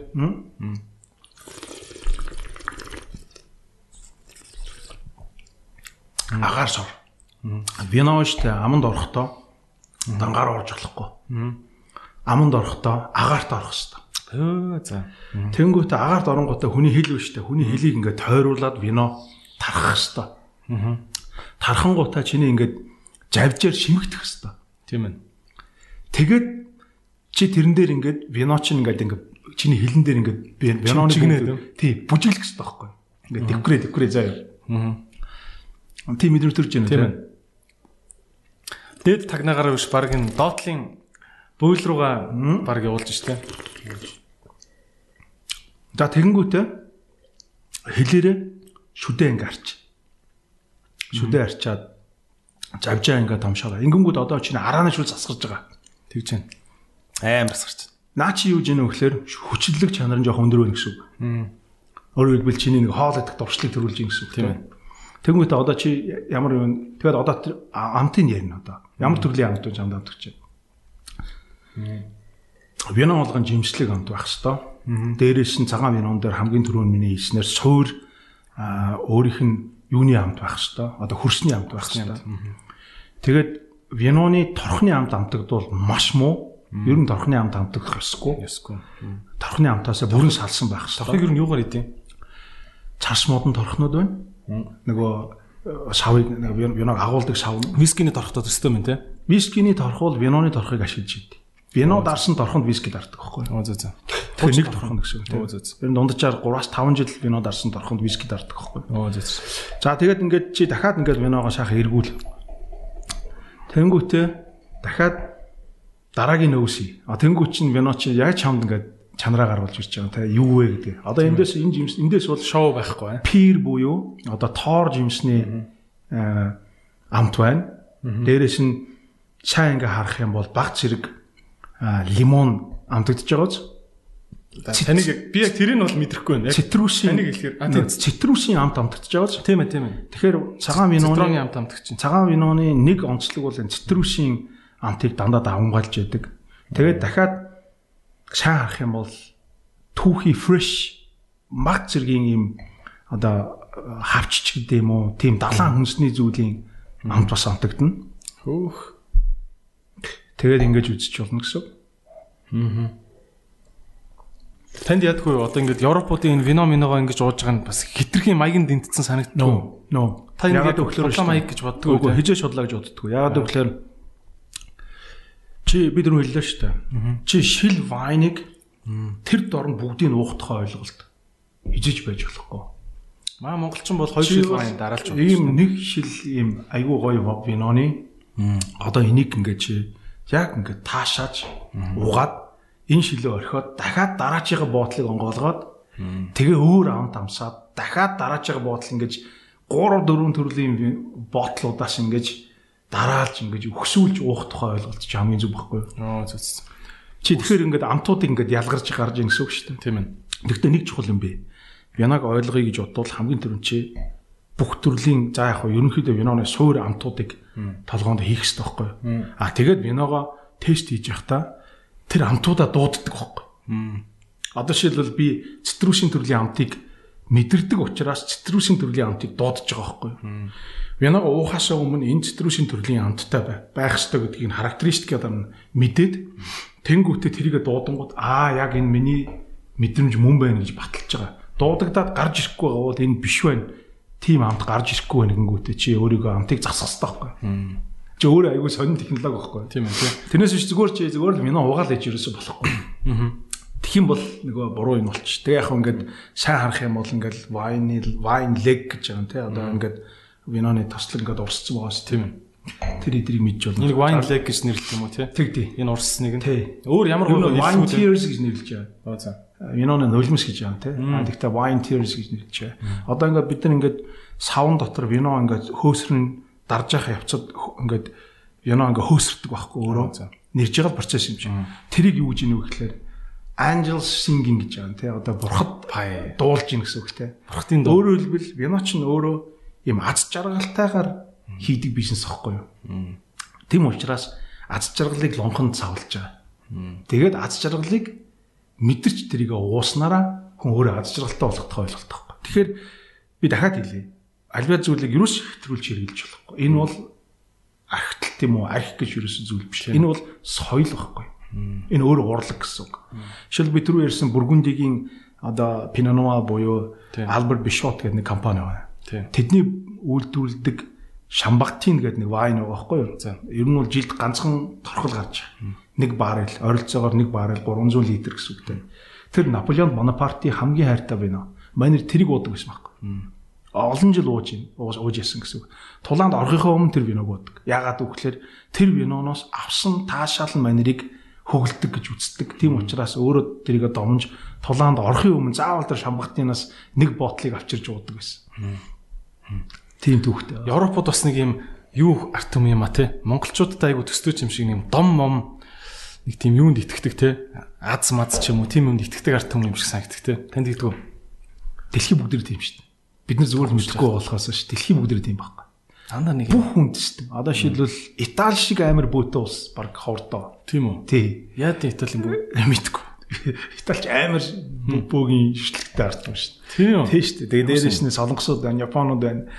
Ер нь бол аимшигтай их юм шашин. Дандаа нэг юм юм домонсон ертөнцид юмнуудтайгаа аюух ярьдаг гэсэн үг. Тийм. За таны одоо жоох аяллаа экстрим юм л орё. Таны хамгийн супер экстрим хийсэн хийсэн юмнууд юу юу байна? Гэхдээ экстрим хийсэн юмнууд бол жишээлбэл би юунаас Йорданы Петрагийн хажуутлын хад руу авирч алхаж бууж исэн. Ганхүү их хоёр те. Манай ганхүү чи бас шанцтай гар штэ. Хойлоо битгаар эхний өдөр ингэж явчаад нөгөө тэр чинь ингээд хүн явуулдггүй. Эхний өдөр ингээд бид ингээд хөндөгөөр нь 15 км алхаж байгаа байхгүй. Тэгээ дараа нь хойлоо маргааш нас хойлоо одоо хөндөгөр нь яваад уулаар нь явъя гэх. Оо штэ тэр мангар өндөр уулаа юм чи. Тэгэл гүрийгээл ууланд нь гарчаал ястаа нэг нэг оногоо шиг бас Эверестээр гарсан чинь нэг Эверестийн наар нэг уулан дээр гарчаад хүү мүү гэл ингэсэн чинь нэг сарлаг тоосон юм байдаг шүү тий. Бит хоёр яг гараад л та нэр яа маа ингэсэн чинь нэг хонь тоосон бацаа гараад байдаг тий. Тэнгүүт өөхс бит хоёр ингэж гүрий тэр яаж юм амир илсэн уул муул гэдэг юм. Үгүй тэр хат юм. Тэр уул уулаараа л тэр нөхдүүд л амьдэрж идэг юм байл. Оо зү зү. Тэгээ тэр нь бол ингээл амир их чинь ингээл уул манайч чинь ингээл хавцал мавцлаар ингээл яваад гарч байгаа шүү. Тэгэл уулан дээр гараад л шүү үү мүү гэл ингэсэн чинь харин хонь тууцсан бацаа гараас шүглдэ гараад иддэг шүү дээ. Тэгсэн ойлээ зүгээр өө мөө. Өнөг болсон. Өнөг болсон. Тэр Петра ч амар газар юм билий те. Тэр ямар том хатыг ингээд бүр ингээд 9 давхар байшин шиг нэрлж байгаа. Байшин шиг болтол ингээд газнах гэдэг араб хэлээрээ.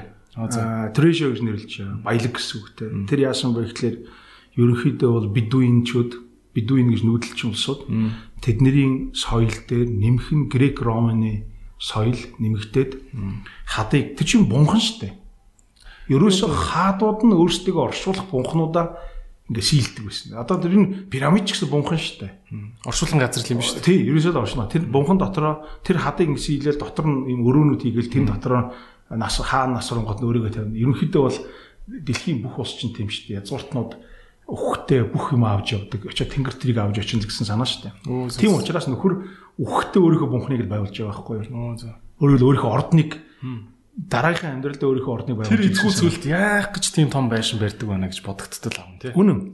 Гайхалтай гоё юм Итали Роман дизайнер бүр ингээд чи одоо бүр ойролцоогоор хэдэн давхар 6 7 давхар байшин шиг юм бариад байгаа шүү. Тийм тий. Хад сийлээд тэгээд тийч хичнээн хүний цус одоо нулимсаар барьсан гэхүү те. Одоо энэ ацтекуудын сувргууд байна.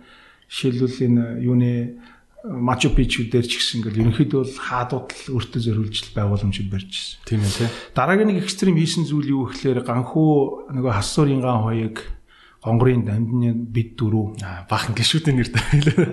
За нэг сая сонгуулаар ингэж ярьсаар сурцсан байна тий. Тэгээд хассуурын ган хоёыг хассуурын ган хоёыг тий. Мань дөрөв мань дөрөв яасан бэ гэхээр нөгөө солонгон уул буюу Мачу Пичу орчоод солонгон уул буюу 5036 та Бинибунка гэдэг уулан дээр гарсан. 5036 м те. Ер нь бол 5200 м-тэй. Тэгээд тэнд бол ингэдэм билээ. Кока гэдэг навч байгаа юм. Ер нь бол кокаины навч юм шиг байгаа. За. Тэрийг бол зархыг хоригддаг. Тэгээ тэр навчийг ажиллаж иж суц тэлдэг байхгүй юу.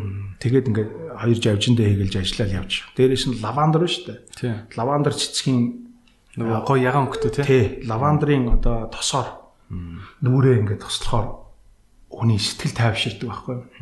Тэгээ машин зогсоолч явсаар гал 4380 м дээр очиж байгаа. Монгол улсын хамгийн өндөр цэг 4374 м байхгүй Алтаа даван богдын хүүтний оргил чинь 4374 ба. Бид нар бол 4380 м дээр машинтаа очиж байгаа. Машинтаа очиод зогсоолоор очингууд ингээ хажууд ингээ хүмүүс ингээ мяараад унтсан байгаа байхгүй хүчил төрөгч багтаад хүчил төрөгч багтаад өндөр мөндрийн өвчин хөдлөө ингээ унц. Айн үстэй. Тий, тэгэн чи бид нар шин сэтгэл зовж юм. За яана гэл хэдүүл алах юм. Тэгээ бид нар шин гал 100 халтын шин гэдэг нэг юм ямах ямхаар алах штэ. Тэгээ баг ярих хэрэгтэй. Том алах юм бол гойны булчин ч өстой будоолт юм л ш тэ. Том алах бол нэг чөөчгөж алах. Яа чөөчгөж алах штэ. Тэгээ бид нар шин гал нэг жимээр ингээ чөөчгнээр алах чаа штэ. Тэгээ ингээ алхаж явсаар гал орой дээр гарч ирээл вау гэл орой дээр гарч ирэнгүүт тэг чи өнөө зүрх чинь ингээд өндөрт ингээд асах хэрэгтэй ааж маажмаар Тэгэл гараал ирэнгүүт чинь хүн ингээл бүх бүх стресс авчихж байгаа юм чи. Тэгэл орой дээр гараал ирэнгүүт орилол бид нар хэдүүлээ. Гоё байна. Доош яаж харагдах вэ? Доор чинь шуум уу нисэн ачих? Тийм шүү дээ. Ингээд байж их доороос бүргэд гараал ирнэ те. Ер нь 5000-тай ууланд гархан гарсан хүмүүс бүгд мэдэх байх. Тэгэл гарахаар хүн ингээ баяр төрдөг байхгүй. Тэгээ ягаад ч юм дараагийн бол бодогдтiin бил. Би бол уулч биш ч. Тэгээ чи би араа өөр ууланд гарандаа гэж бодогч. За нэг ихшин тэнд айгүй бүтлгүй юм болсны яасан ихлээр манай би энэ зураг мураг авчаал манай хэд ингээд бид нар зураг мураг авах болж буучдаг байхгүй. Тэгээ манай гайд бит хоёр би ч нэг камера аваа явж байсан. Миний дроны э, хайрцаг юм хөнгөн хайрцаг байсан чинь зураг авч явахдаа газар тавьчихсан юм байна л да. Тэгсэн нөгөөх нь уулын нөгөө тал руу унчиж салхинд. Тэгээд нөгөө дрон манон юмнуудаа авч явах аюу төвхтэй болчих жоохгүй. Тэнгүүтээ нөгөө гайдасаа чи яасан гэсэн унаацсан гэхлээр нөгөө гайдыг за чи энэ талаар нь буу би энэ талаар нь буу гэж битгаар ингээд уулын нөгөө талаар ингээд бууж байгаа байхгүй. Тэгэл ингээд буугаад би чинь арай бил хүртэл нэг ойрлож байгаагаар тийш нэг 4300 400 м л дахиад бууж байгаа шүү дээ.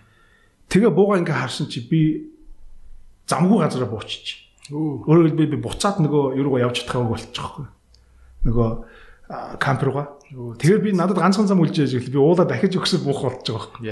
Тэнгүү дотроос нь тийчээс бөөн дахиад тэмцэл явууч. Дахиад би алхаж байгаа байхгүй. Алхаад алхаад оройд нь гарч ирэл нөгөө нөхчин гарч ирэл чи миний камерын гэр олсон гэж олоогүй би тэнгуут нөгөөстэй за одоо яах яах вэ гэж хойлоо. Тэгэл хойлоо нөгөө талаар буугаад очсон. Нөгөө нөхөр камптер мартсан байдаг баг. Тэгээд би дотор өстэй бүхэндж өгч байгаа юм чи. Чи өөрөө л би хоёр удаа гарч байгаа чи. Ингиж гараад ингээ гараад зам ганц. Тэгтээ одоо бодоход гоё юм биш үү те. Хоёр удаа хямар сэргээд. Тэр яг хаана үүдэг бол гинэ? Байрлал нь. Аа, Перугийн Куско хотоос урагшаага 60 орчим километртэй байдаг. Солонгон уул. Перу ч нь болохоор яг Чилийн дээр үүдэг улс те. Яг толгой дээр нь байдаг улс те. Тэгвэл таны одоо хамгийн аяллаа хамгийн хөгтөө юмнууд юу вэ? Дандаа л асуудаг байх л та. За асууж яасан. Би би чамд ярих уу? Би яг энэ хөгтөө юмны та өөр газар яриаггүй юм яриараа. Ярьж яах вэ? Мэдгүй би ярьснаа санахгүй. За. Би гэхдээ нэг жирэгцээ. Тэгсэн чинь хүмүүс чи дүү идрэг идрээд натхаа яри гэсэн байхгүй. Аа тийм. За яасан гэсэн бэлээ. Би ингээ нөгөө Йорданд ордог байхгүй юу? Йордан ч Арабын орн. Ер нь Арабын орнууд ч нөгөө одоо ихэнх орнууд ингээд хурууны хий аваад тэнгуүтээ зураг авд штэ. Тий. Арабын орнууд ч нэг эмгтээчүүд ингээд хаалттай очиад зураг авдаг юм байна л да. Аа за. Тэгээд тэрнийх нь нүд скант юм байна. Мүү за. Тэгээд наваа ингээд юун дээр хүрээд каунтер дээр яваад очдөг байхгүй юу? Тэгсэн чинь аа нүд скантдаг бид ингээ хавнаас нь харж хагаад миний өмнөх нүдээ сканд болоо гарсан юм чи би очиад нүдээ сканд болох гээд ингээд камер дээр ингээ хараа зогссон чинь нөгөө нь хөрдөгдөг байхгүй юу? Open your eyes гэдэг байхгүй. Скан ажилтдаг. Тэгэхээр би жоохон ингэж харж зогсож байна. Миний бүр эвдэрх юм байна л да. Тэгээд яг тэгин тэгсэн чи би ингэ харж зогсож байна. Open your eyes гүт нь би I already opened my eyes гэх байхгүй юу. Тэгсэн нөгөө нөхөр харин then use your fingers гэдэг байхгүй.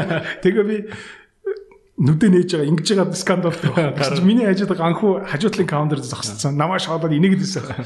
Тэгсэн чинь ганхууг очсон чинь ингэж нэмэргүй заяа нөгөөх нь ажилтдаг. Тэгвэл нөгөө байцаагч нь пассвортын авангуудаа цаашаа орцсон. Яасан гэж тодруулна гэ. Нүдэн скандагддаг. Тэгээ би дотор орж ирсэн байхгүй. Тэгээ би нэг твиттер дээр бичсэн чи хүмүүс идрээ бол бүр сүнх юм байна гэж хэлсэн тийм шүү. Чи бол баларх юм байна. Гэхдээ яг үнэ хэлэхэд Аазууд бид нэр ингээд ийм онигор нүдтэй те. Тэгээ хүмүүс намайг жалаг нүдтэй л те. А? Арабууд жалаг нүдтэй л те. Тийм тийм амар налаг нүдтэй. Тэгээ хүмүүс намайг тоглоомыг асуудаг байхгүй. Чи дандаа панорама хардггүй гэж явж ирсэн. Насан туршдаа панорама хардаг. Үгүй шүү дээ би бүх юмыг яг бүтнээр нь харж байгаа. Хотлоо яриад чи гээ панорама хардаг байхаа гэж ийм их нарийн мал намайг нэг ингэж хардаг гэж бодоод байгаа шүү тий. Чамаас нэг асууж ирсэн үү? Асууд шүү дээ. Би бол яад шүү дээ. Би нэг коллежид маа нэг найз чи юу нэг яагаад ингэж ийм онгор болцсон ингэ. Би тэгээ тайлбарсан аахгүй. Наш гэдэхгүй. Нүгдэг чинь. Хөрөдөр. За гэсэн чинь Тэгээ би нүүрлэн үлээсэн аахгүй. Тэгээд гэсэн чи нөө чи ингээ харж чадахгүй ингээ нүдэ онит юм байна. За. Яг ийм юм 100 100 үеэрээ 500 мянган жил нүүрлүү чинь салхи үлээвэл чи яв нүдтэй болох вэ гэсэн. Чам ямар яах вэ гэдэг. Тэгээ мама манай манай их орон ч амир салхитай орон. Дээвэр дээр байдаг орон гэх тэгж тайлбарлсан. Яг жоохон тэр сүртэй тайлбарлцсан л та.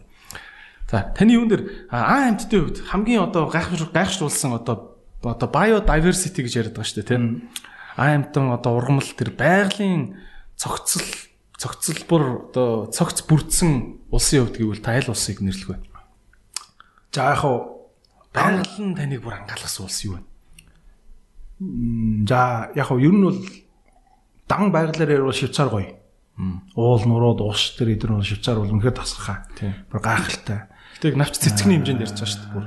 Тий, тэр талаар биологийн хэмжээнд Швейцар гоё а номхон далайн тэр бүлэг арлууд бас гоё. Яагаад гэвэл тэд нар үнэхээр сая би сүүлд Рапану явсан. Тэгээ Easter Island гэдэг англиар нөгөө том толгойн толгойн хөшөөнүүд тийм үст тийм тийм мөн мөн Испани хэлээр бол The Isla de Pascua гэж байгаа тийм.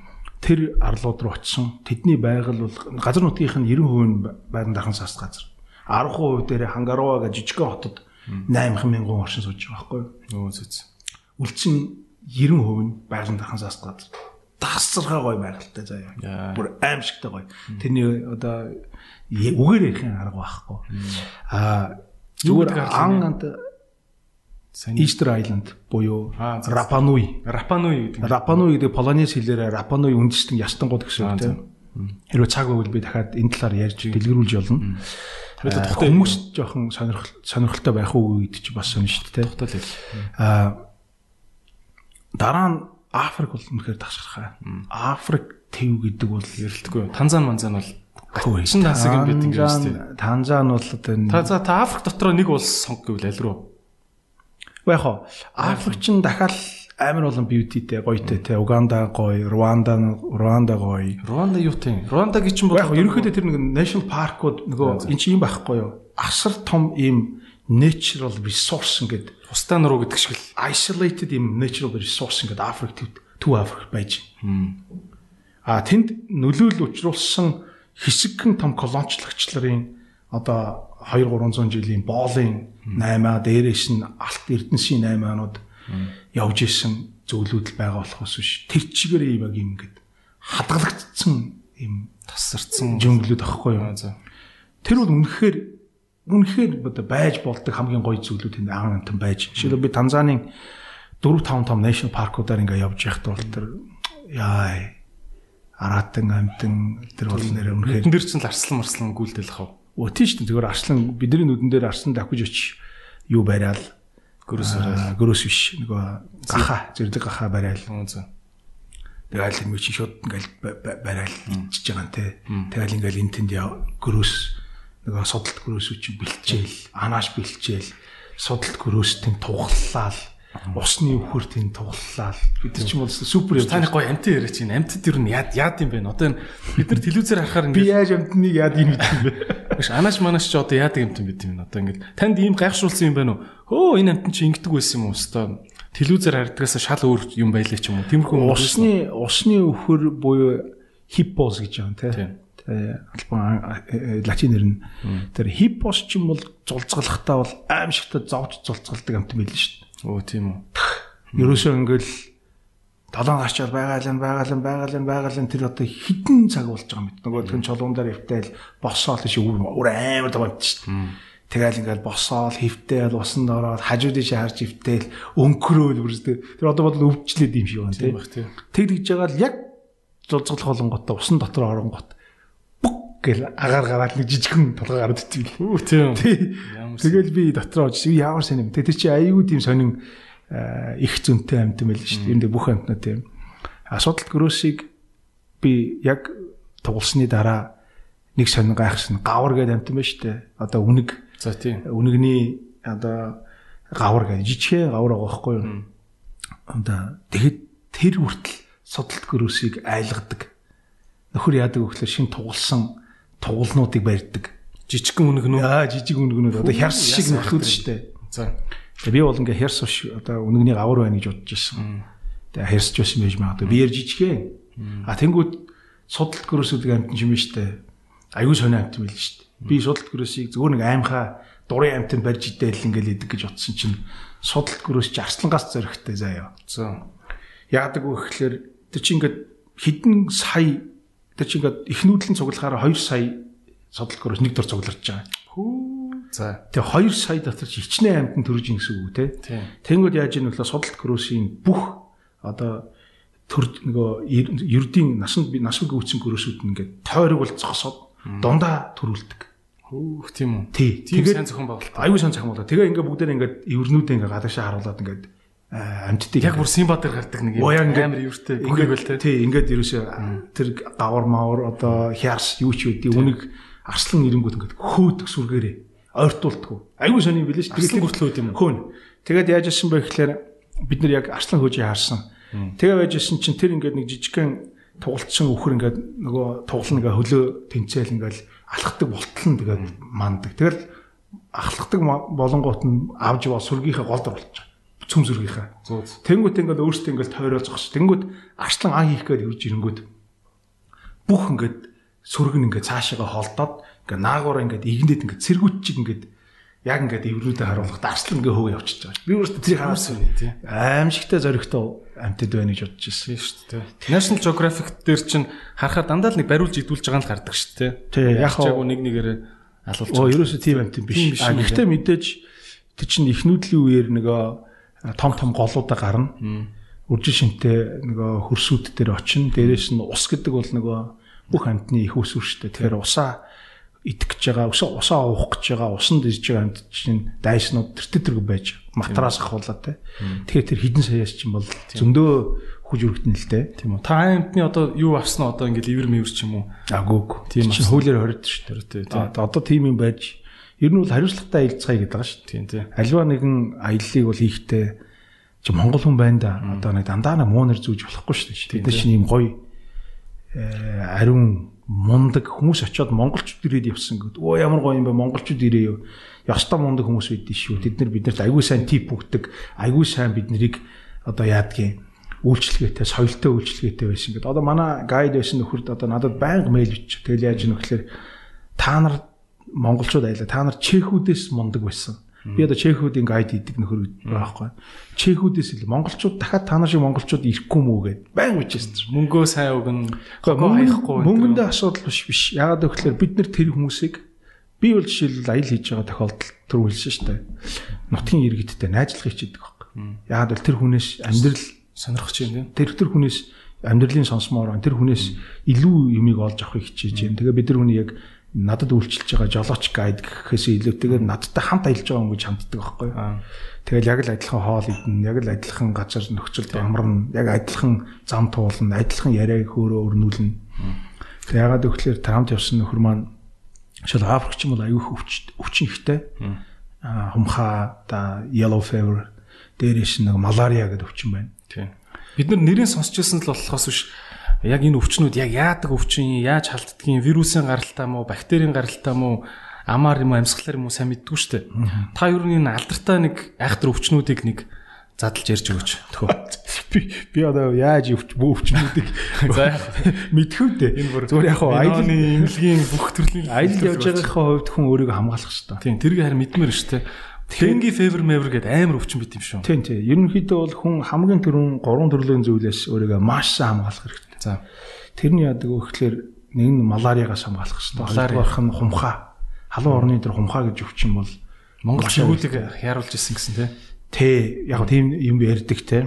Дээрээс нь цусаар халдуулдаг өвчнүүдээс маш болгоомжлох хэвээр. Ямар нэгэн байдлаар чи одоо гар хөлөө зүсэж зүсэж ч юм уу одоо түүх юм ах гэдэг. Тэ ер нь бол вирусын гаралтай тийм өвчин ер нь голдуу нэг дээрээс нь гидсний хижиг өвчин гэж байна те.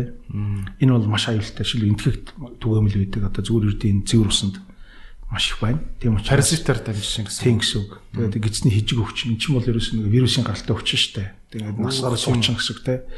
Тэгэхээр иймэрхүү өвчнүүдээс бол өөрийгөө хамгаалах хэрэгтэй. Тийм утгаас аялал явах гэж байгаа нэгдүгээр төр вакцинууд хийх хэрэгтэй. Одоо хамгаагийн одоо халдвартай. Та хэдэн вакцин хийлгэсэн? Соостор. Тэгэхгүй нэг 10 вакцин хийлгэсэн баха. За малария гэж өвчин. Малария ч юм бол цусаар дамжина, шумуулаар дамжина хамгийн гол нь. Дэлхийд дахинд одоо малария өвчнөр 30 секунд тутам нэг хүүхэд насвардаг байсан бол одоо 45 секунд бол жоох уртссан. А хамгаалах цорын ганц арга нь юу гэхээр унтахтаа тор хэрэглэх. Ер нь шумуулан татуулахгүй байх. Вакцин байдаг юм маларийг. Баггүй. Тэгээд малари чи яадаг вэ гэхээр насан турш хүн тусахтаа халуураад л өнгөрдөг бол 5 хүртэлх насны хүүхэд тусахаараа ер нь бол үхэл нь өндөртэй хоёр хүүхдээ нэг нь насурдаг байхгүй. Хөөх. Тэгээ том хүн ч бас халуураад өнгөрсөн ч гэсэн тэгээд үр дагавар нь бүр ингээд 2 3 жилийн дараа гинт гарч ирдэг. Малариагаас болж байгаа өвчний асуудлууд байна. Тийм. Үүснэ. Тийм учраас яадаг вэ гэхээр тийм газар очихоос өмнө малариагийн таблетик, таблеткээр өмнө үдий. Хамгаалдаг юм те. Тэрнээсээ 2 2-ыг ууччих. Тэгээ очингуудаа очсныхаа дараа дахиад 2 өдөр дараалал ууччих. Тэгээ 4 хоног уугаад чи малария туссан чи хөнгөн тусч байгаа байхгүй. А тэгвэл бол альж тохиолдолд өөрийгөө шумуулаас хамгаалах хэрэгтэй. Шумуулаас хамгаалах тос инээтрийн хэрэглэх хэрэгтэй. Тэгээ манай дээр гайдын дөрөв настай охин нь малариагаар өнгөрцөн байсан байхгүй. Яа бидний очихоос өмнө. Тэгээ нөхөр бол ингээл уйлал ярьж байгаа шүү дээ. Охин алдчихсан гэл те. Тиймэрхүү юм хүн ч аягүй тийм одоо зүрхэн төрнө гэдэг шиг хаартаа чинь. Тэгээ бид тэрийг аягүй ойлгоод ганхуу бит тэр хүмүүсийг тайвшруулад тэгээд хамт аялаад ингээ найзуулаа явсан. Тэр нь сэтгэл хөдлөсөн юм шиг байна. Малариа чинь тэгээд Африк даяар тэр чигээрээ байд юм эсвэл хид идэх улсад их гардаг юм байна уу? Яг нь ер нь бол ийм малариа ууг нь бол Африкаас гаралтай. Гэхдээ одоо зүүн Азиуд руу малариа орчихсон. Тайланд, Майландд. Аа тий яг нь Тайландын яг урагшаага тэр ширэнгэн ойтой хэсгүүдээрээ малариа орчихсон гэсэн. Аа ялангуяа тэр Ийш Тимур эдэрт бол малариа гарсан тохиолдол бий. Тэр үтэл онгоцон ороод Окинавад хүртэл очсон тохиолдол байгаа. Тэгээ тэр юу гэхлээр шумуул шүү дээ. Ердөө малариатай хүний цусыг хадсан шумуул дараагийн хүнээ хазахтаал тэр өвчнийг тараадаг байхгүй юу. Тийм учраас хүн чинь хэцүү шүү дээ. Чи шумуул болгоныг алж дийлэхгүй шүү. Шумуул чинь тэгээд айгүй зөвүүн нөгөө хошуун ганцхан суугтай биш хоёр суугтай байт юм билээ те. Чиний судсыг цусыг соронгоо өөртөө байгаа шингэнээ зөрүүлээ шахчихд юм билээ шүү дээ. Шумуул чинь айхтар юмт байна те. Шумуул чинь юм буу шиг юм хоёр юутай юм билээ. Тэгэхээр яг Малария гэдэг өвчний дамжуулагч нь шумуул учраас шумуулаас хамгаалах унтахта тор хэрэглэх хэрэгтэй. Одоо миний кинонд дэр гардыг та ингээд зорон дотор унтдаг. Тийм. А гэтэл Африкийн тэр нөгөө иргэд чинь зарим нь ядууд ороогоосоо болоод нөгөө торгу тийм учраас айгүй олон хүүхдүүд өртдөг. А манай нэг JCI гэж байгууллага байдаг. Тэр байгууллагын шугамгаар бид нэр Монголын JCI ч тэр дэлхийн JCI ч тэр асар олон торыг бид нэр тарааж өгсөн. За тэрний хүчинд болон бусад олон байгууллагууд арга хэмжээ авсны хүчинд 30 30 секунд тутам нэг хүн асардаг байсан бол нэг хүүхэд асардаг байсан бол одоо 45 секунд холдоол холдож байгаа. Эний зорилго нь минутанд нэг хүүхэд асардаг болоосоо гэж зорж байгаа гэсэн үг тийм. Аюу харамсалтай гоц. Тийм ээ. Гэтэ энийг бол яах ч арга байхгүй. Аяллаар явж байхдаа та бол одоо ингээл нөгөө юуны кинонд гарч Брэд Питтэй кинон дэр ихнэр нь уралдаг штэ нөгөө кола ууж явахдаа ресторанс мөс аваад хийсэн чинь наа мөсөө хай гээл мөсөнд нь итгэдэггүй. Ямар ч юм ус үлдээсэн юм билээ гээл тийм кино үед би тийм киног нь үзээ. тийм нэг сцен байдаг байхгүй. Аа зөв зөв тийм аа тэр шиг та одоо ингээ аяллаар явж байхдаа бие хамгаалахад ямар ямар жижиг сажиг ноу хав байна. Гэхдээ яг ер нь бол дэмийн баг хэрэгэлдэг гэсэн үг. За. Яагаад гэвэл баталгаатай газраас нэр мөс авах хэвээр мөстэй ундаа өдр гоё гэвэл ер нь дандаа юм бодолт Гэхдээ нэлээд жоохон юм юутай уснуудыг хэрэглэх хэрэгтэй. Одоо брендинг уснууд те. Тэгэхгүй ингээд ямар ч мэддэхгүй орон нутгийн хэцүү шттэ. А гэхдээ зүгээр байнга тэгж чадахгүй шттэ. Яг одоо юуг нь нуух. Аялал чинь өөрөө косттой, зардалтай, зардлаа хэмнэх шаардлагатай болно. Тэгэхээр яг ус аавн, эрдийн ус буцалгаж уух юмнууд гарна. Дандаа цэвэр ус хэрэглээд байх боломж баг. Та одоо нэг жижигхэн виски интер кармалаа явах тийм байгаа. Би ер нь аялаар оройдоо нэг татах хэрэгтэй гэж тэгдэг шүү дээ. Халуун орно бол яг та ер нь бол би ч өөрөө нэг вискийн дуртай учраас юм а ёстой гэхгүй бүр зүгээр тэг болгоо нэг зууд ачдгийг.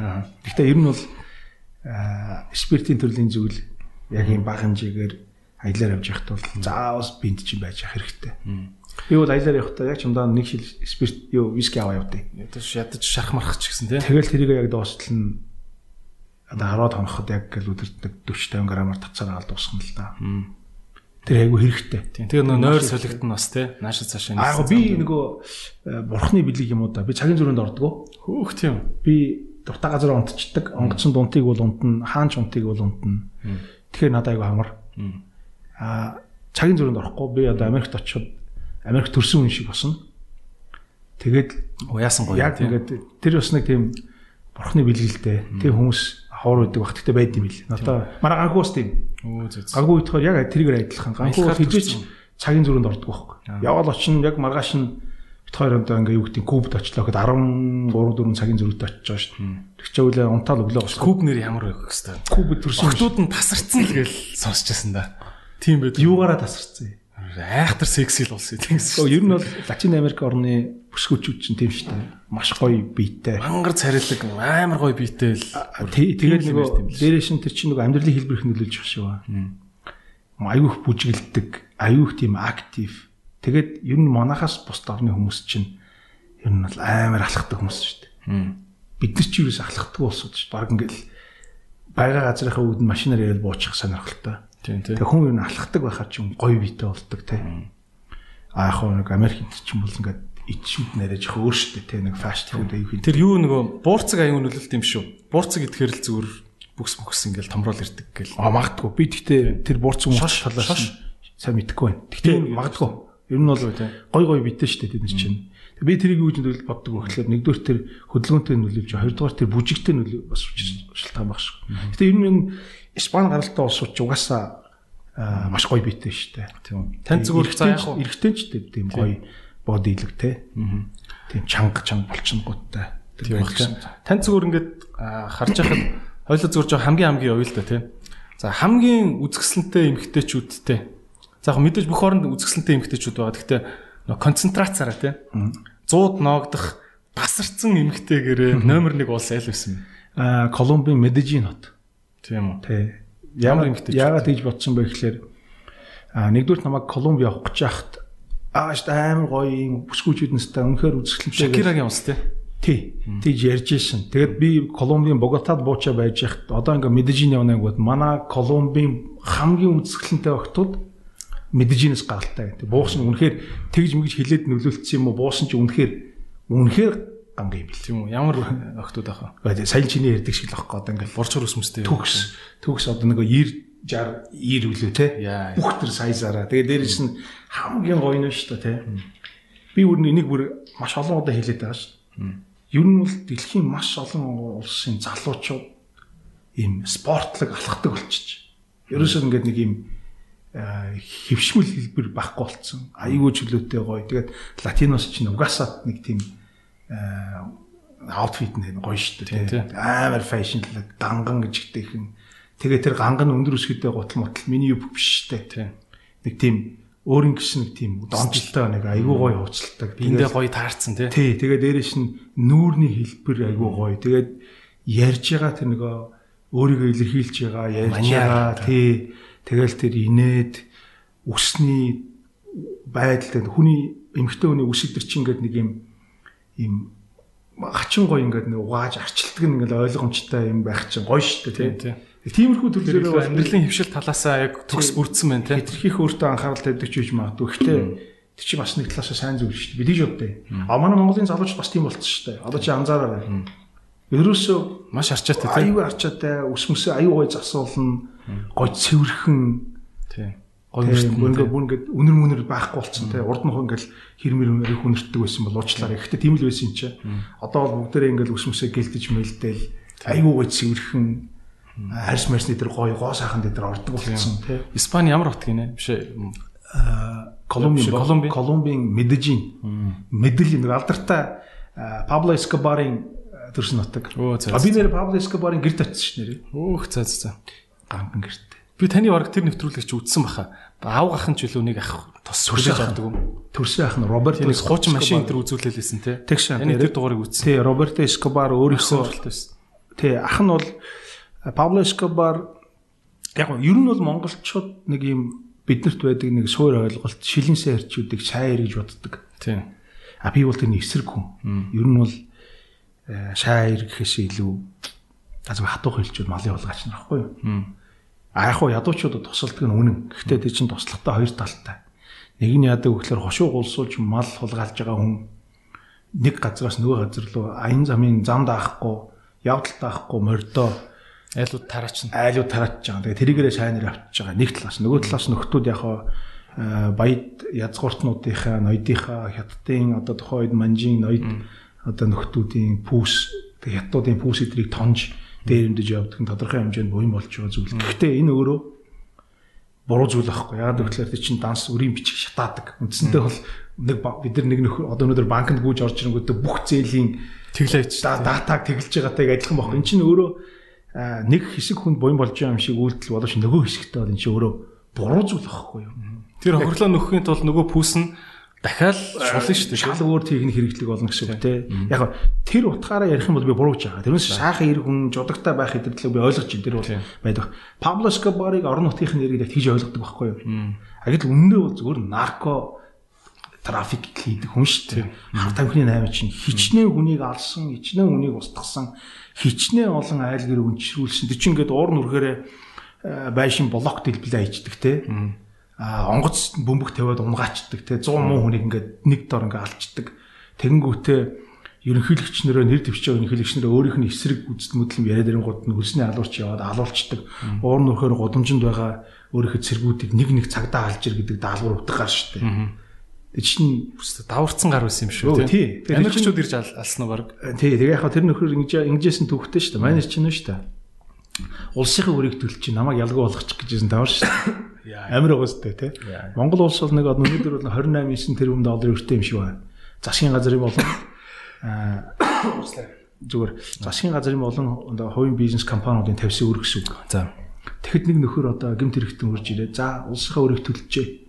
Та нар өнөөдөр намайг ялгуу болго гэвэл чи юу жилэж явах вэ? Слайм шүү дээ. Уучлаарай энэ бол одоо өнөөдрийн modern world not acceptable байхгүй. Тийм тийм.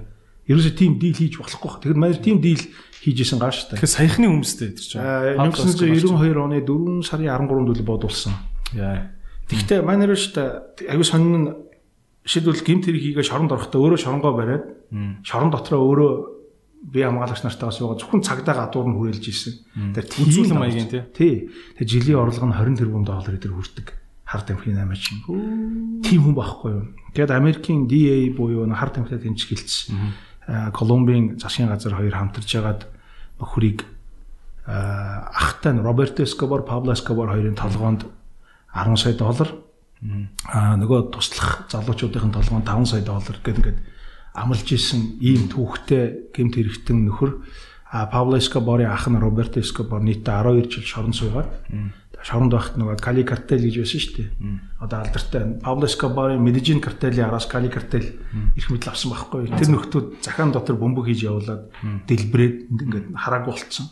Тэгээ тэр хүн бид нарыг хүлээж авч би гэрт нь очиж гахуу утгаар гэрт нь очиж тэр гэр мүзээ буюу Пабло Эскобарын хэрглэж исэн юмнууд хамгийн сүүлд дэлбэрсэн тэр танк бөмбөг гранат дэлбэрсэн тэр Land Cruiser машин өөрийнх нь унжсэн Франк Синатрагаас худалдаж авсан Harley Davidson мотоцикл эдэр дээр нь сууж үтсэн. Өөрийнх нь цагдаа орж ирэнгүүт нуугддаг байсан. Камин зуухны арын хан руу орж ирсэн. Тэр харсан. 5 сая доллар хадгалдаг ширээ мэрээ гадаа гудамж тойроод гарын гот нь байшингийнх нөгөө буланд нь байшингийнхаа нөгөө болондоо сейфтэй зугтахтаа тэр сейфээ онгоолгоод авангууд дотор нь нийтдээ 20 сая доллар хийцэн байдаг байсан гэж. Тэр мөрөд бүгд нь үзээ сүүлд нөгөө нөхөр нь харин их сонин юу гэхээр тэр Роберто Эскобар Чингис хааны шүтдэг хүмүүс юм байлээ. Тэнгүүтээ Чингис хаан гэдэг бол миний энэ мэдих тэр манайд надад бүр аюул сони юм биш. Чингис хаан бол нийтдээ мянган тулдаанд ороод нэг ч ялагдаагүй маш ир зөрөгтэй хүн. А тэгээд та нар тэр нутгийн монголчууд юм бол би та нар хүндэтгэл үзүүлээд өөрийнхөө машинаар хоттой ч уулын орой дээр байрладаг байхгүй юу? Иргэн тойрын уулын ороосон замтай. Тэгээ би өөрийнхөө машинаар та нарыг хөргөж өгье эдэргээ хотын дүр хөргөж өгöd эдэр. Яг магархмаар зүйл огт биш.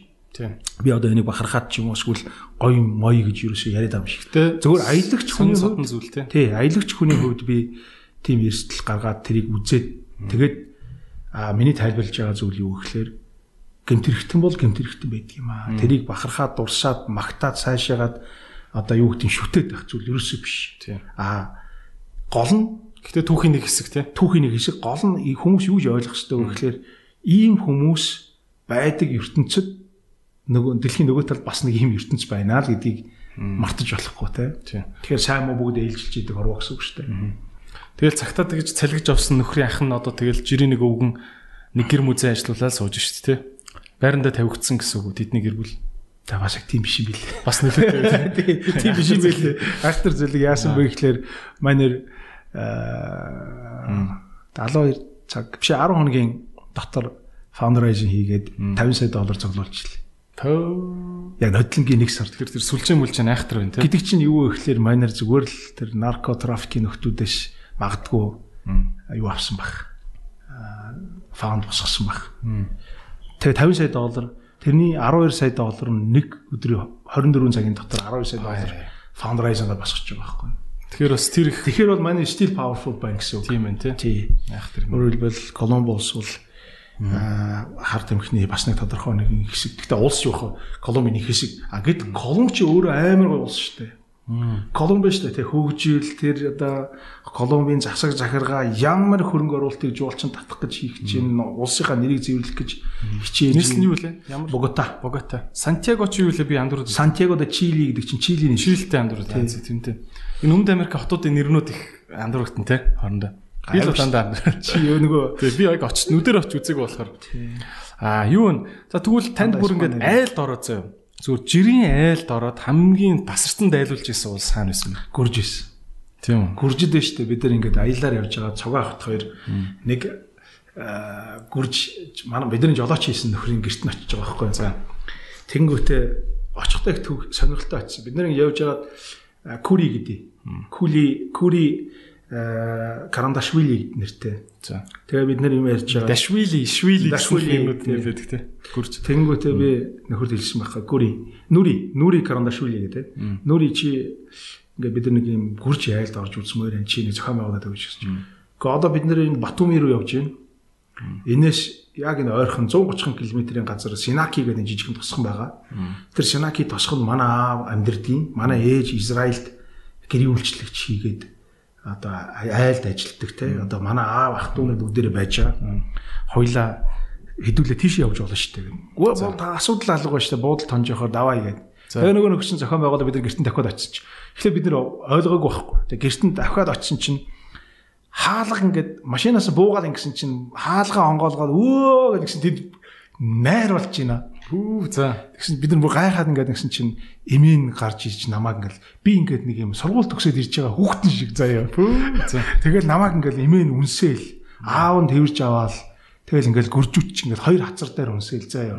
Тэгэл ингээд тэрж аваал гэрт ор гэрт ор гэл тэгэл оронгууд халуун цайгаар би нэг камер мамер тавьсан чинь наад камераа хай гээл бити бичлэг хийгээд дээ тэргээ. Тэнгүүд орсон чинь ширээн дээр ингээд 15 6 хүн ингээд суудсан. За. Тэгээ би гайхсан байхгүй. Чи юунд ороод ирээ уг нэг айл томнож утсан шүү дээ. Чи айл чи дөрөв давхлан байдаг үстэй. Тийм. 10 тос энэ манай тосхны дарга. Энэ манай тим юмны дарга. Энэ манай энэ гэл ингээл манай ах トゥ тэндээс ирсэн эндээс ирсэн. Ингээ баахан хүмүүс ингээ ингээ ураа сууц. Би үр цочирдоод тэгсэн ингээ тэгэл Наашир Батбаяра гараад ир манай юунд очи үзгээл сараа үзгээл гадаа цэцэрлэгд ор бид нар цэцэрлэгд орно гэл ширээ засцсан байсан чи бороо орцсон гэл нэг дэрэг үзүүлээд тэгээ шорлог хийж байгаа л галтгооныгоор онгоолгосон чи 10-аад хүүхнүүд хоол хийж бүр гайхаад энэ тосхноороо хоол хийгээд гэсэн чинь ерөөсөө тэгд дайлдаг. Тэгээд хүнийг дайлахтаа чи сэтгэл ханамжтай тултлан daйл. Сэтгэлээрээ daйл. А тэгэхгүй бити daйл гэж нэр. Тэгэл ширээгээ гаргаад тавьсан шинэ дээр нэг хоолн дүүрчдэг байхгүй. Тэр чинь дүүрч байгаа юм чинь. Тэнгүүд хоолоо давхарлалт юм байна тавгнууд дээр. Ингээд 2 4 тавгны дунд нэг тавгных нь эрмэгрүүд дээр ингээд давхарлаа давхарлаа. Тэгээ ингээд 3 давхар давхарладаг одоо. Тэгэж хоолоороо дайлж байгаа. Тэгээ би бүчмөр яаж багсарсан будаа мудаатай плов молов шиг болох байна. Бүх төрлийн хоолоо юм чинь. Тэгэл гүрчин гой талахтай тий. Гүржийн тий хачапури гэдэг аюу гой талхтай гамбартай талах байгаа. Тэнгүүтээ нөгөө нөхдөө чинь шууд зойроо онгоолгоод виногоо гаргаж ирээл виногоо уугаал тэг чи ингээ вино нь багаашаа эхэлж байгаа. За эхлээд градус нь ярьж байна уу? Үгүй хэмжээ нь. Эхлээд ингээ багаашаа эхлээд 50 граммаас эхлээд 100 граммаас эхлээд явсаар болсон байт юм тий. Үгүй хундгана. Тэгээд хундгандаа хийгээл баг гар ууж эхлээд сүүл рүү 300 г болоо сүүлд нь 500 г нэг доор 500 г чинь пев шиг байх юм. Нэг литр одоо нэг шил вино гэсэн. Ийм том вино. Тэ тэр чи ингээд нэг амьсгаагаар өөртөө ууж үзүүлээд одоо чи юу гэдэг. Тэр чи бүгдийг ууж явж. Асал тасархай юм байна. Тэгээд ерөөсөө ингээд тэг харин тост хэлнэ. Аюу гой тостууд хэлээд виногоо. А зүгээр дуулах гэсэн чи аюу сайн. Тэн дээр би гүрж хүний ямар агуу юм бэ гэдэг ойлгосон Нөгөө нэг яахгүй. За чи бол миний зочин. Бид нар бол дуугүйгээр хизээч найр идэггүй. Тэг өнөөдөр дуулмаар байна. Гэхдээ нэг шалтгаан байгаа. Би чам тайлбарлая гэв. Яасан бэ гэхээр манай хажуутлын айл 7 хоногийн өмнө хүүгээ алдчихсан. Тэгээ гэхдээ тэд нар өнөөдөр зочин ирснийг бид нэр ойлгож байгаа. Аа бид нарыг ингээ хоол унд бэлдээд ингээ сайхан наригж байгааг ч ойлгож байгаа. А гэхдээ би дуулвал тэднэрт айгүй хүнд байх болно те гашуудалтай гашуудалтай хөршийгөө би дуудуулаад тэднэрт би ингээд баярлал цингэж байгаагаа мэдрүүлэх нь надад айгүй хүнд байна. Тийм учраас гүрж хүн бол вино дуу хоёргүй хизэж байхгүй. А гэхдээ би ийм ёсыг бодоод өнөөдөр дуулахгүйгээр та нартай нариж байгаа шүү. Жилэнгүүд надад ингээд өстой ёнк гэж байгаа байхгүй юу? Тийм шүү дээ. Ямар амар хүндлэл вэ те? Зангирнэстэй тий. Тий, тэгээд ямар амар хүндлэл вэ те? Хөршүүдийгээ тэгэж хүндэлж миний хөрш одоо гашуудалтай байгаа учраас би өнөөдөр найрлж байгаа ч гэсэн зочин ирсэн ч гэсэн би дуулахгүй гэж. Маа монголчууд ер нь ингээд амралтын газар байж байгаа ч гэсэн ингээ харахаар хажуудлын гэр тав тухгүй болчихгүй энэ төр гэсэн тийм болгоомжл байдгүй те. Тэ тэр чинь бидний аюу том сул тал штэ. Шүнийн 5 цаг болж явахт бусдад төв учруулна гэдэг чинь. Шүнийн 5 цаг болж явахт хөгжмөө чанга тавьж мавайл те. Тэр үнэхээр харамсмаар. Тэ. Нөгөө нөгөө хүнээ яаж гоол гэж юурээс боддггүй. Тэ одоо яг хөтэ тэгээд биднес чинь бас нэг маш богино хугацааны дотор өсрөнгөө хөгжил одоо хийж байгаа ард түмэн буруутгах байгаа зүйл байгаа хэдий ч гэсэн дэвшилтэй зүйлийг бас ойлгох ёстой. А гэхдээ голдуу тийм хүмүүс ямар хүмүүс ямар насны хүмүүс байна вэ гэдэг чинь хараарай заяа. Ямар насны хүмүүс вэ? А ямар ч байсан та нарын үеийн залуучууд огт биш. Тэгэл ойлгож байгаа. Тийм бах тий. Тэгэхээр яах вэ гэхээр зүр хэлчээ далаад та нарын үеийн залуучууд за миний үеийнхэн голдуу. Тэгэхээр та нарын залуучууд маш хүчтэйгээр энэ соёлыг энэ юмыг төрж биднийг төрөх ёстой. Юм. Одоо соёлын ийм реформуудыг хийх ёстой. Юм. Гэхдээ яг бидний үеийнхэн одоо биднээс ахмад үеийнхэнд туршлага альва нэгэн зүйлийг хийх хийх одоо одоо нарийн яруул ирэх мэдлэлтэй одоо юу гэдгийг санхүүгийн бололцоо шээ дээрээс нь туршлага а холбоо сүлбэ байна штэ гадаад дотоод одоо network холбоо сүлбээнүүд залуучууд маань тэр байх. Тэгэхээр хоёр талаас эдгээр ингээ уулзах хэрэгтэй байхгүй. Ингээд явц цав таарах хэрэгтэй. Тэгээ шин соёл ах нарыг ингэж болдгоо маа ах нараа гэдэг имийг соёлох хэрэгтэй гэсэн үг. Хуучин соёл энэ дээр алдчих үедээ ийм юм дээр минь өнөр бити алдаараа гэдэг юм дэмжлэг юм байх. Энэ хоёр ингээд явц цав нийлж ижил хөгжих хэрэгтэй маа л да. Миний бодол зүгээр яхаа тийм юм нэгэ сонсдог байх хэрэгтэй тийм. Хоёр талаасаа бие бинийг хөндлөх хэрэгтэй гэсэн. Тэрс биш ингээд тэр үеийнхэн зайл зайгаа тавьж байгаа. Нөгөөх нь та нар мангар уцаанууд тэгээд ерөөс болохгүй. Яг ингээд хоёр талаасаа ингээд төгс нийлээл тэгжээж л энэ өөрөө зөв голдрол орох хэрэгтэй. Та одоо тэр нөгөө би юу гэх сонирхдаг байхгүй. Би зүгээр яг тэр яга айл тайлуулсан гэд надад зүгээр нэг фантаз үйт юм а. Одоо зүгээр нэг фантаз те. Би зүгээр нэг тийм Либанон гэдэг улсад айлууд нь бүр айлын эзэгтэнэр нь ширээн дээр зочин цадаад бараг тасарч унаад дууссан ч гэсэн ширээ дүв дүүрэн байх ёстой гэдэг соёлтой гэж би сонсч ирсэн. Тэгэд нөгөө Лебанон гэдэг улс чинь бас хойноо ингээд хажуу талдаа газар дундын тэнгистэй. Тэр чиглэг агаар нь орж ирэнгүүт хойноо уултай. Тэгээд бүр ногоо нь ерөөсөө тасарсан хүнсний ногоотой газар гэж сонссон байхгүй. Өнөө өнөө. Ливан шүү дээ. Бейрут гэдэг нэршлэлтэй. Ливан мөн биз дээ. Мөн Ливан, Ливан гэж Ливан гэж улс тийм. Бейрут гэдэг нэршлэлтэй. Ер нь бол Ливанчин дотроо хоёр үндсэн том үндэстэн Ливануудыг бий болгож байгаа. За. Нэг нь болохоор Европ соёлтой, Европчууд нөгөөх нь Арабууд.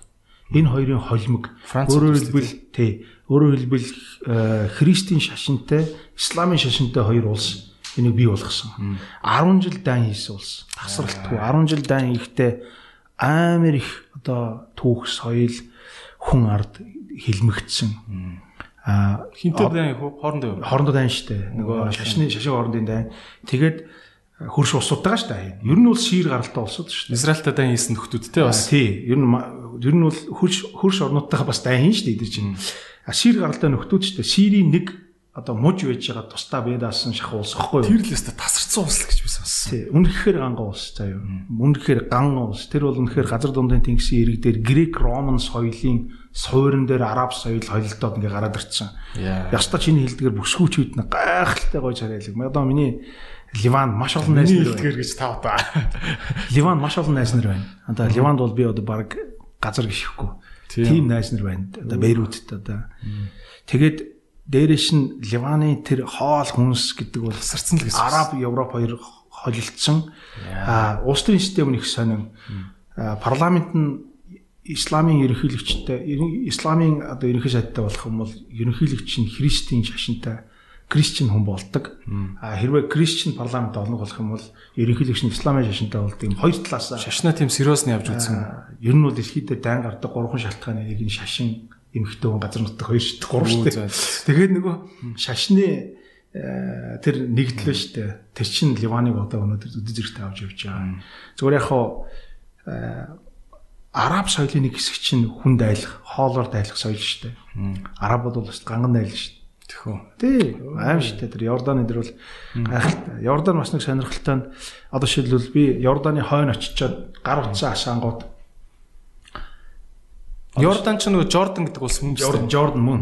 Йорданы жишээлбэл сүнсэн тэнгисийн ирэг дээр очих юм уу гар утсаа асаа. Бид нөгөө Иесус Христийг баптиз хийсэн буюу нөгөө ажилласан э, нууран дээр очиж байгаа байхгүй. Тэнгүүтэйгээд гар утсаа асаангууд Израилийн мобайл Йорданы мобайл хоёр ингээд хольж орж ирэл. Аюу сонирхолтой.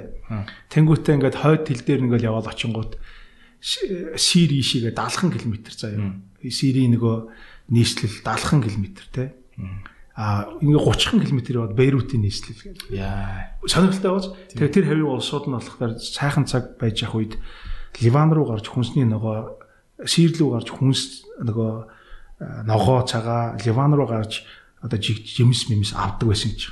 Хямдхан Йорданаас хямдхан. Хил гараад аваа. Йордаороо бензин энэ төр. Тэгээ нэг тиймэрхүү талтай. Гэтэ Йордан ч юм бол байгалийн байдлыг юуч байхгүй шүү дээ. Тийм үү.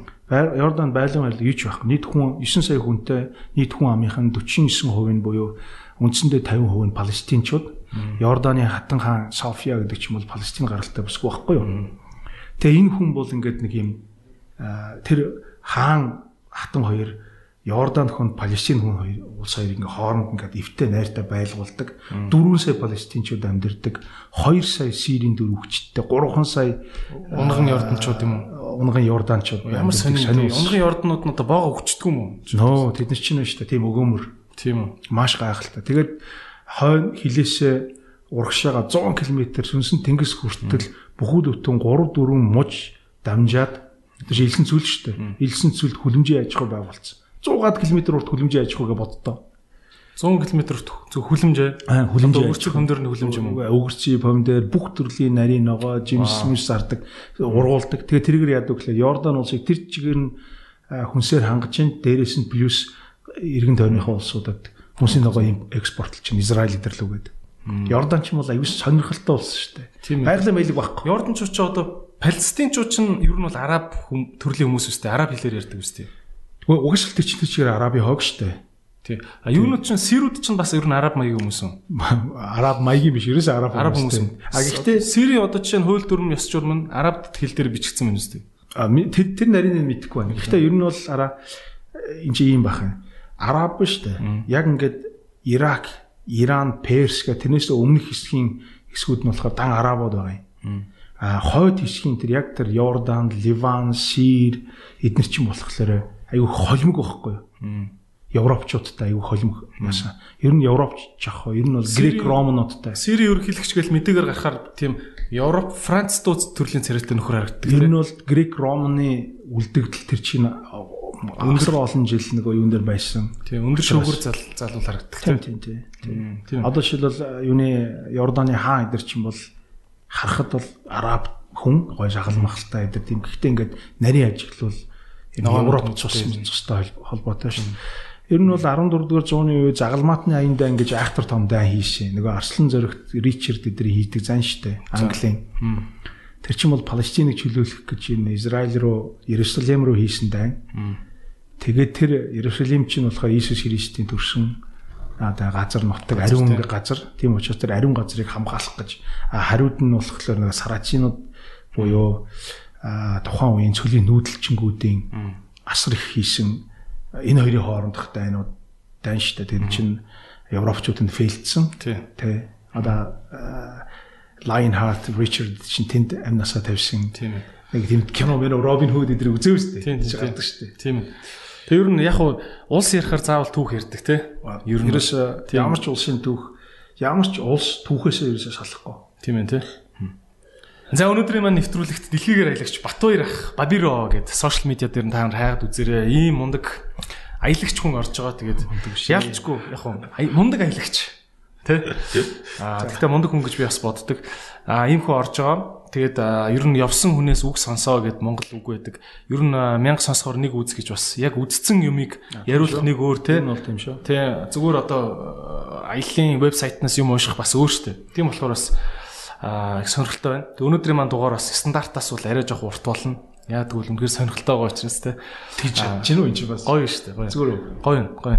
За хин Батөр ахын хувьд за хоёлоо ингээд ярьлаа шүү дээ. Ингээл олон олон үндэстнүүдийг ярьж байна те. Таны тэгвэл явж үзээгүй мөртлөө бүр үнэхээр би бол одоо Либанон явахыг амар хүсдэг байхгүй мөрөөддөг те. Таны хувьд тэр шиг орнууд юу юу үлдчихэд байна одоо? А яг хоо би бол ингэж одоо хэрвээ коронавирус гараагүй юм бол би энэ жил Либанон, Морокко, Оман тэгээд Айсланд, Гринланд явах хэрэгтэй байсан. За дээрэс нь Канада явах хэрэгтэй байсан. Канадад төлөвлөсөн байсан. Би бол ер нь яг аяллаа хийж байгаа хувилбараа ингэж хараад байгаа. Хүмүүс ингээд аяллаар очихдоо ингээд түүх дурсгалын юм гоё байшин сав эсвэл юм харахыг хичээдэг бол би нөгөө илүү их хүн ардын зан заншил хүмүүсийн амьдралын хэлбэр яг тухайн орныг үүсгэж байгаа гурван төрлийн нэг юм юм байд юм л да. Нэг нь болохоор нөгөө одоо түүх тий нөгөөх нь болохоор яг энэ орны чинь өөрийн үндсэн одоо нэрийг хоцолсон юм юу вэ? Одоо ямар зүйлээр тэр улсыг төлөөлтийг гурав дахь нь би хүн баггүй. Тий. Энэ гурыг би ингээд цогцлохоо хичээж байгаа. Тэгээ тийм учраас миний мөрөөдөл юу байсан бэ гэхээр би Канадын одоо First Nation буюу уугуулуудтай очиж тэдний бүр ингээм амьдралаар амьдрыг утсах байхгүй. Нөө Volta гэнтэр нохоо чарганы юу? Аа гого тэр биш үү? Арай өөр. Тэр First Nation ч нэг Индианс байхгүй юу? Аа за. Тэд нар чинь бол одоо ингээ бүхэл бүтэн омгоороо яг өөрөөр амьдарч шít. Өнөөд бид нар бол төсөөлөхдөө нэг дээр үеийн нэг юм индианчууд ингээл нэг уртсанд амьдардаг индиануудын тухай ойлголт эсвэл сүүлийн үед одоо масс медиагаар архичин болцсон индиануудын тухай ойлголт яриад байдаг байхгүй юу? Улсын тэтгэмж аваад архиугаа байж байдаг. Гэтэл яг үнэндээ Индиан community гэдэг чинь шал өөр соёл, шал өөр одоо орчин үежилт маш юм сонин юм ертөнцийн дотор байж байгаа шүү дээ. Тэгээ би Канада явж байгаа шалтгаан, явж байгаа шалтгаан яг тэр First Nation дотор очие гэдэг. Тэгээд Канадын нэг ер нь индиануудаас хамгийн өндөр алба хашиж байгаа мужийнхан губернатор болсон одоо англиар governor болсон ганцхан хүн байд юм бил. Аа за. Тэр үг нь өөрсөн. Өө зөө зөө. Тэгээд 6 сард явах хэрэгтэй байсан. Тэгээд ингээ вирус вирус гэж чадсангүй. 6 сарын 3-наас 5-ны хооронд тэдний өөрийнх нь бүр ингээд манайхаа бол наадам нь болоод ингээд. Тэгээд бүр ингээд отог овгоороо ингээд баярлцсан гэдэг юм. Тэрэн донд би очих өстэй. Тэрийг очиадаг байна. Хоёрдугаарт би Гринландын яг тэр нөгөө нэг Гринланд ч юм бол одоо Даны мэдлийн улс шүү дээ одоо арал арал гэсэн үгтэй одоо мөсөн арал тийм мөсөн арал шахуу. Гэхдээ энэ дотор бол маш одоо хүмүүсийн байдаг энгийн гой амьдралууд тэр чигээр буцалж байгаа. Тэгээ тэрийг бас очиж үзэх сонирхолтой байгаа. Дээрээс нь миний бүр хүүхэд байхын мөрөөдөл байсан гэхлээр би хүүхэд байхдаа Полонезийн харлуудад дурлцсан байхгүй. Тэгээ Полонезийн арлыг ярихаар хүмүүс бол ингээд ямар арлууд Та хэд явж исэн Полонезийн арал руу? би 3 4 очижсэн. Тэгээ Полонезийн арлууд гэж ярихлаа ямар вэ гэх хүмүүс ингээд мэдэх хэрэгтэй байхгүй юу? Тэн дотор чи ямар арал вэ гэхэл Хавай те аа Шинэ Зеланд ч өөр Полонезийн арлын нэг хэсэг. Аа дээрээс нь Рапануй тэр хоёрын голд байгаа Полонез, Микронез, Меланез гэдэг гурван үндсэн хэсэг дотор байгаа. Полонез, Микронез, Меланез гэдэг. Тэн дотор байгаа Кирибати гэж улс байна, тэ Соломон арлууд байна, Маршал арлууд байна, Тонга байна, Самоа байна, Вануату байж Фижи байж Фижи ч алдартай тийм. Маркиз арлууд байж ингээд жижигхэн Таити байж Френч Таити гэдэг жижигхэн жижигхэн бүр resort маягийн гэхдээ маш цөөхөн хүмүүстэй. Зарим арал дээр ингэдэг бодохгүй. 7 хоногт 2 удаа онгоц буудаг. Тэгээд онгоцны runway шүү дээ, тий. Онгоцны runway чи онгоц буугаад онгоц хөөрөө явчихгууд нь шууд завхалчдаг. Тэгээд тийм дотор хүмүүс бараа мараагаа ингээ зараа байж идэг. Тэгээд онгоц буугаад гэл тэлгдэл онгоц буучаал. Тэгээд хөөрөө явгууд нь бацаар завхалвал жишээл тийм арал улс байна. Тэгээд онгоцны буудлаас гараад ирэнгүүт нь улсын ерөнхийлөгч ингээ бүх хүмүүстэй гар барьж идэр мэдлдэг. Жижиг арлын ерөнхийлөгч тий. Тэгээ ийм 3 4хэн давхар байшингуудтай доотлолт нь буудал дээдлэлт нь засгийн газрын ордон эдэрэг байдаг. Тэгээ нэг 10 хэдэн мянган хүн амтай 3 4 мянган хүн амтай эдэр ингээ дэмжиж арал улсууд үзэсгэлэнтэй гой байгальтай далайн эргэн тойрны бүх юмнууд нь гой. Тэгээ би тийм улсуудыг бүр явмаар байна. Яа. Миний мөрөөдөл бол үнэхээр дэлхийн уужим цаг хугацаа мөнгө хоёр үнэхээр ингээд хязгаарч байна тий. Тийм ээ.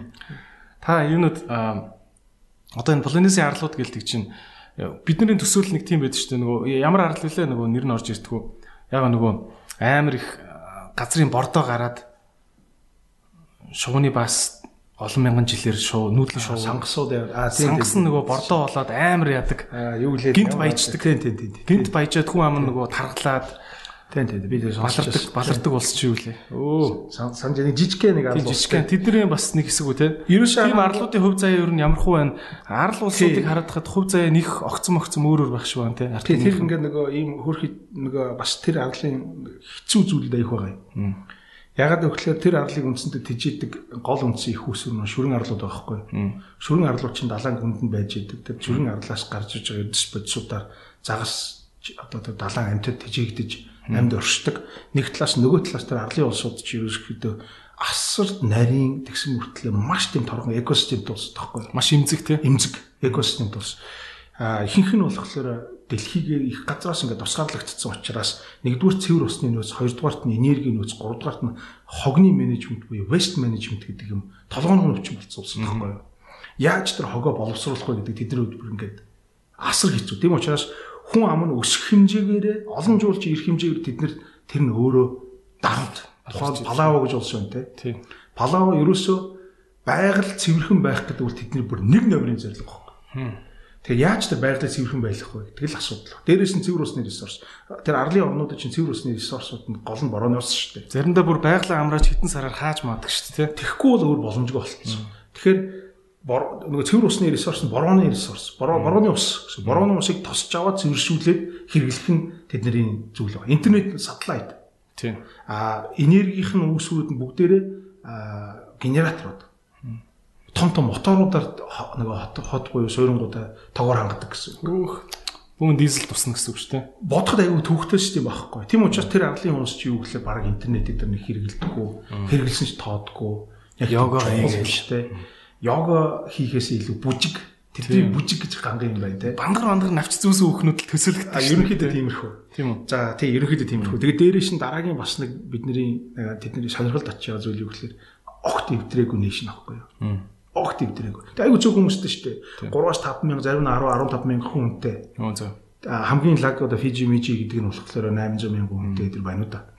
Тэгтэл тэр жижигхэн community чинь унж босох нэг амархан учраас одоо сая чиний хэлдэг шиг гинт баяжгаараа баларчдаг тийм. Шууны сангасаар бордоо янгуут улсын эдийн засаг өөр өөрчлөгдөж байгаа жишээ нь те. Тийм тийм. Жуулчд одоо шил Рапаной дээр бол 8000 хүнтэй тэрний 3000 нь Рапаной үндэстэн 5000 жил үндэстэн. Тэгээд тэр хүмүүс бол 120 мянган жуулчин авч ийн гэсэн үг те. Амар гоц. Цөөхөн өмөртлөө те. Тий. 120 мянган жуулчин тэнд байгаа 9хэн гэр бүлд 32 гэр бүлийн 9 өдөр тагчаад хуваагдаж харьяалагдана.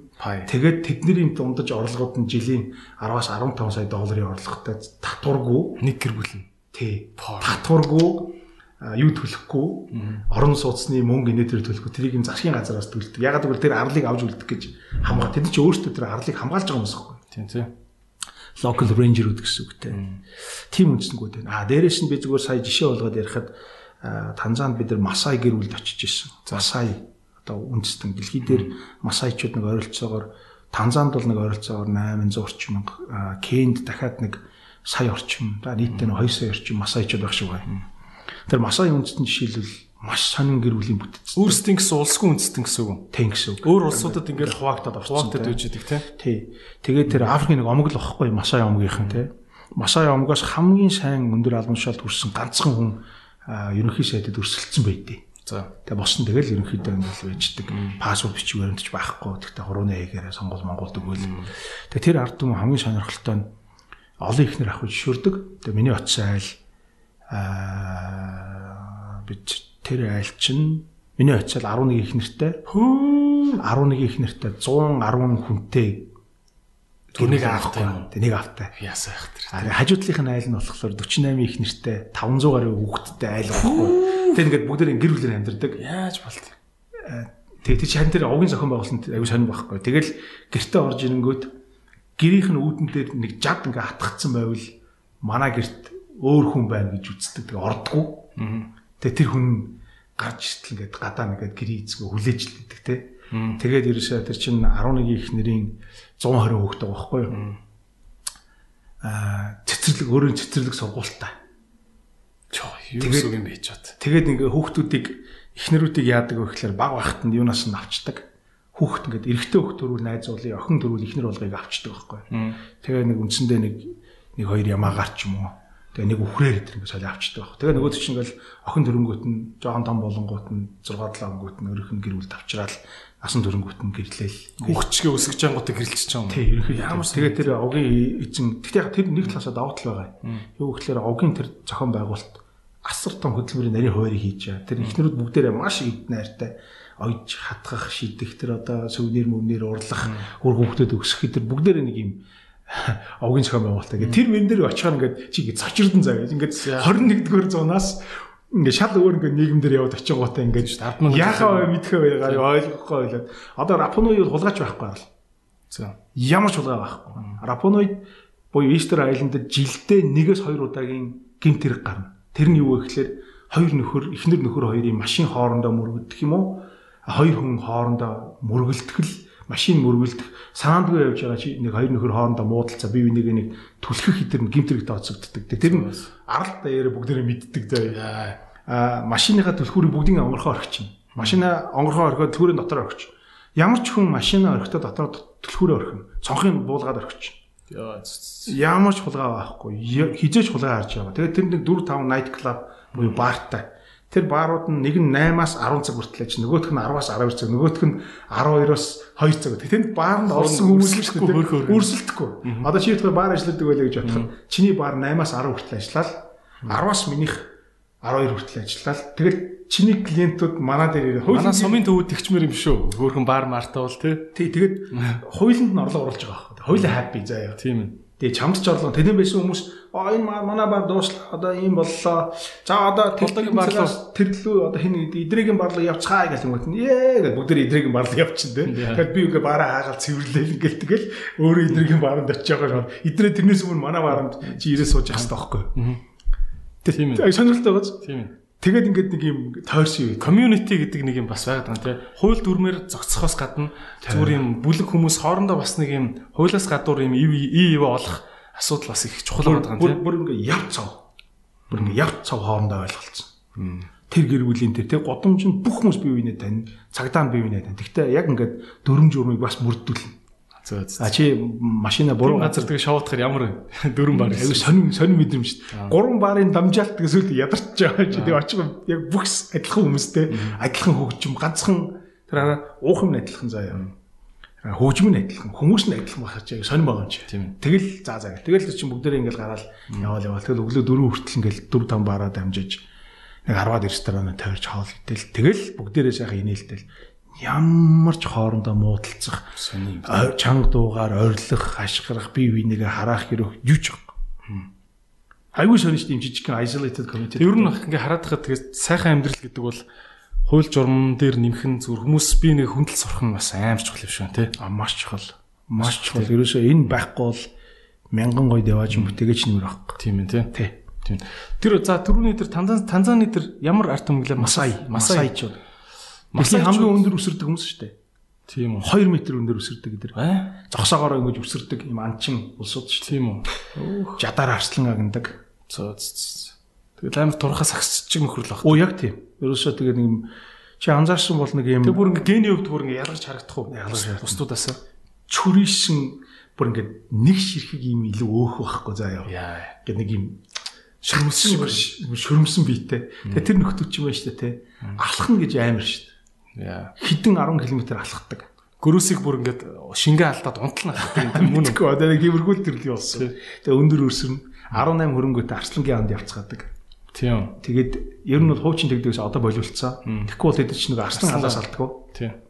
Одоо болиулцсан. Тэгээд цусны хөрж арслангаа халаад. Манай чонд явдаг шиг юм биш үү? Тий. Манайханд явд юм уу?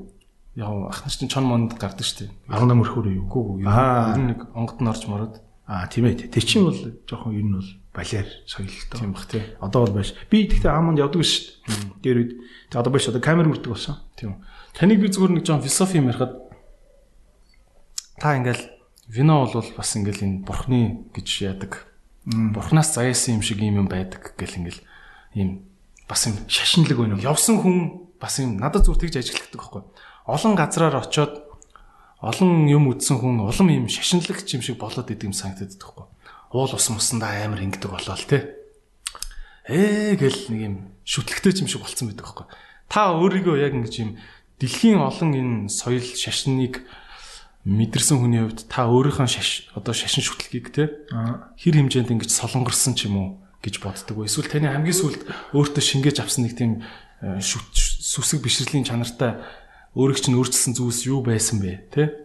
Яг уу нэгдүгürt би бол зөвөр бүр нарийн уг үндсээр бол шашингийн үзэлт юм шиг байна. Яг уу нөгөө эцэг өвгдөөс одоо манай бориодууд чинь бөөгийн шашинтай. Аа сүүлд бид нар чинь нэг юм буддын шашинд ингээд олон жил явцсан шүү дээ. Тэгэхээр ингээд яг нэг мөрөгдөг, барьдаг нэг ийм зан заншил юмнууд бол ялчгүй байгаа юм те Монгол хүнийхээ хувьд бол. А гэхдээ би бол Христийн сүмд орохороо Иесус Христ залбирчдаг. А Исламын сүмд орохороо би ялгаагүй тэр Мухаммедэн залбирчдаг. Хаанч очисон тэр тухайн шашинд нь ороо би бүрчин сэтгэлээсээ сүсгэлэл залбирчдаг байхгүй. Надаа одоо ягаад бол би сашныг маш олон оргил руу мацж байгаа юм олон төрлийн арга замл гэж ойлгодог болохоос биш надад бол тэрийг нь илүү энийг нь муу гэж яриад байх. Үнэндээ тийм мэдлэг юу ч алга. Одоо тэрийг шүүх эрх мэдэл ч алах надад тий. А шил хамгийн сүүл би Азербайджаанд орчоод яг би Египтэд очичоод Египтийн айгүй том исламын шашны сүмд ороод бид нар чинь нэг мөргөл үлдээд цаг гаруй тэнд байж агаад мөргөл өдр үлдчихэд гараад Дараа нь би Азербайджаанд орчоод Азербайджааны Баку хотын исламын жижигхэн сүмийн имам гэж байгаа. Имам гэдэг бол манайхаар бол хутагт гэсэн үг л дээ. Одоо исламын шашны хэлээр бол имам.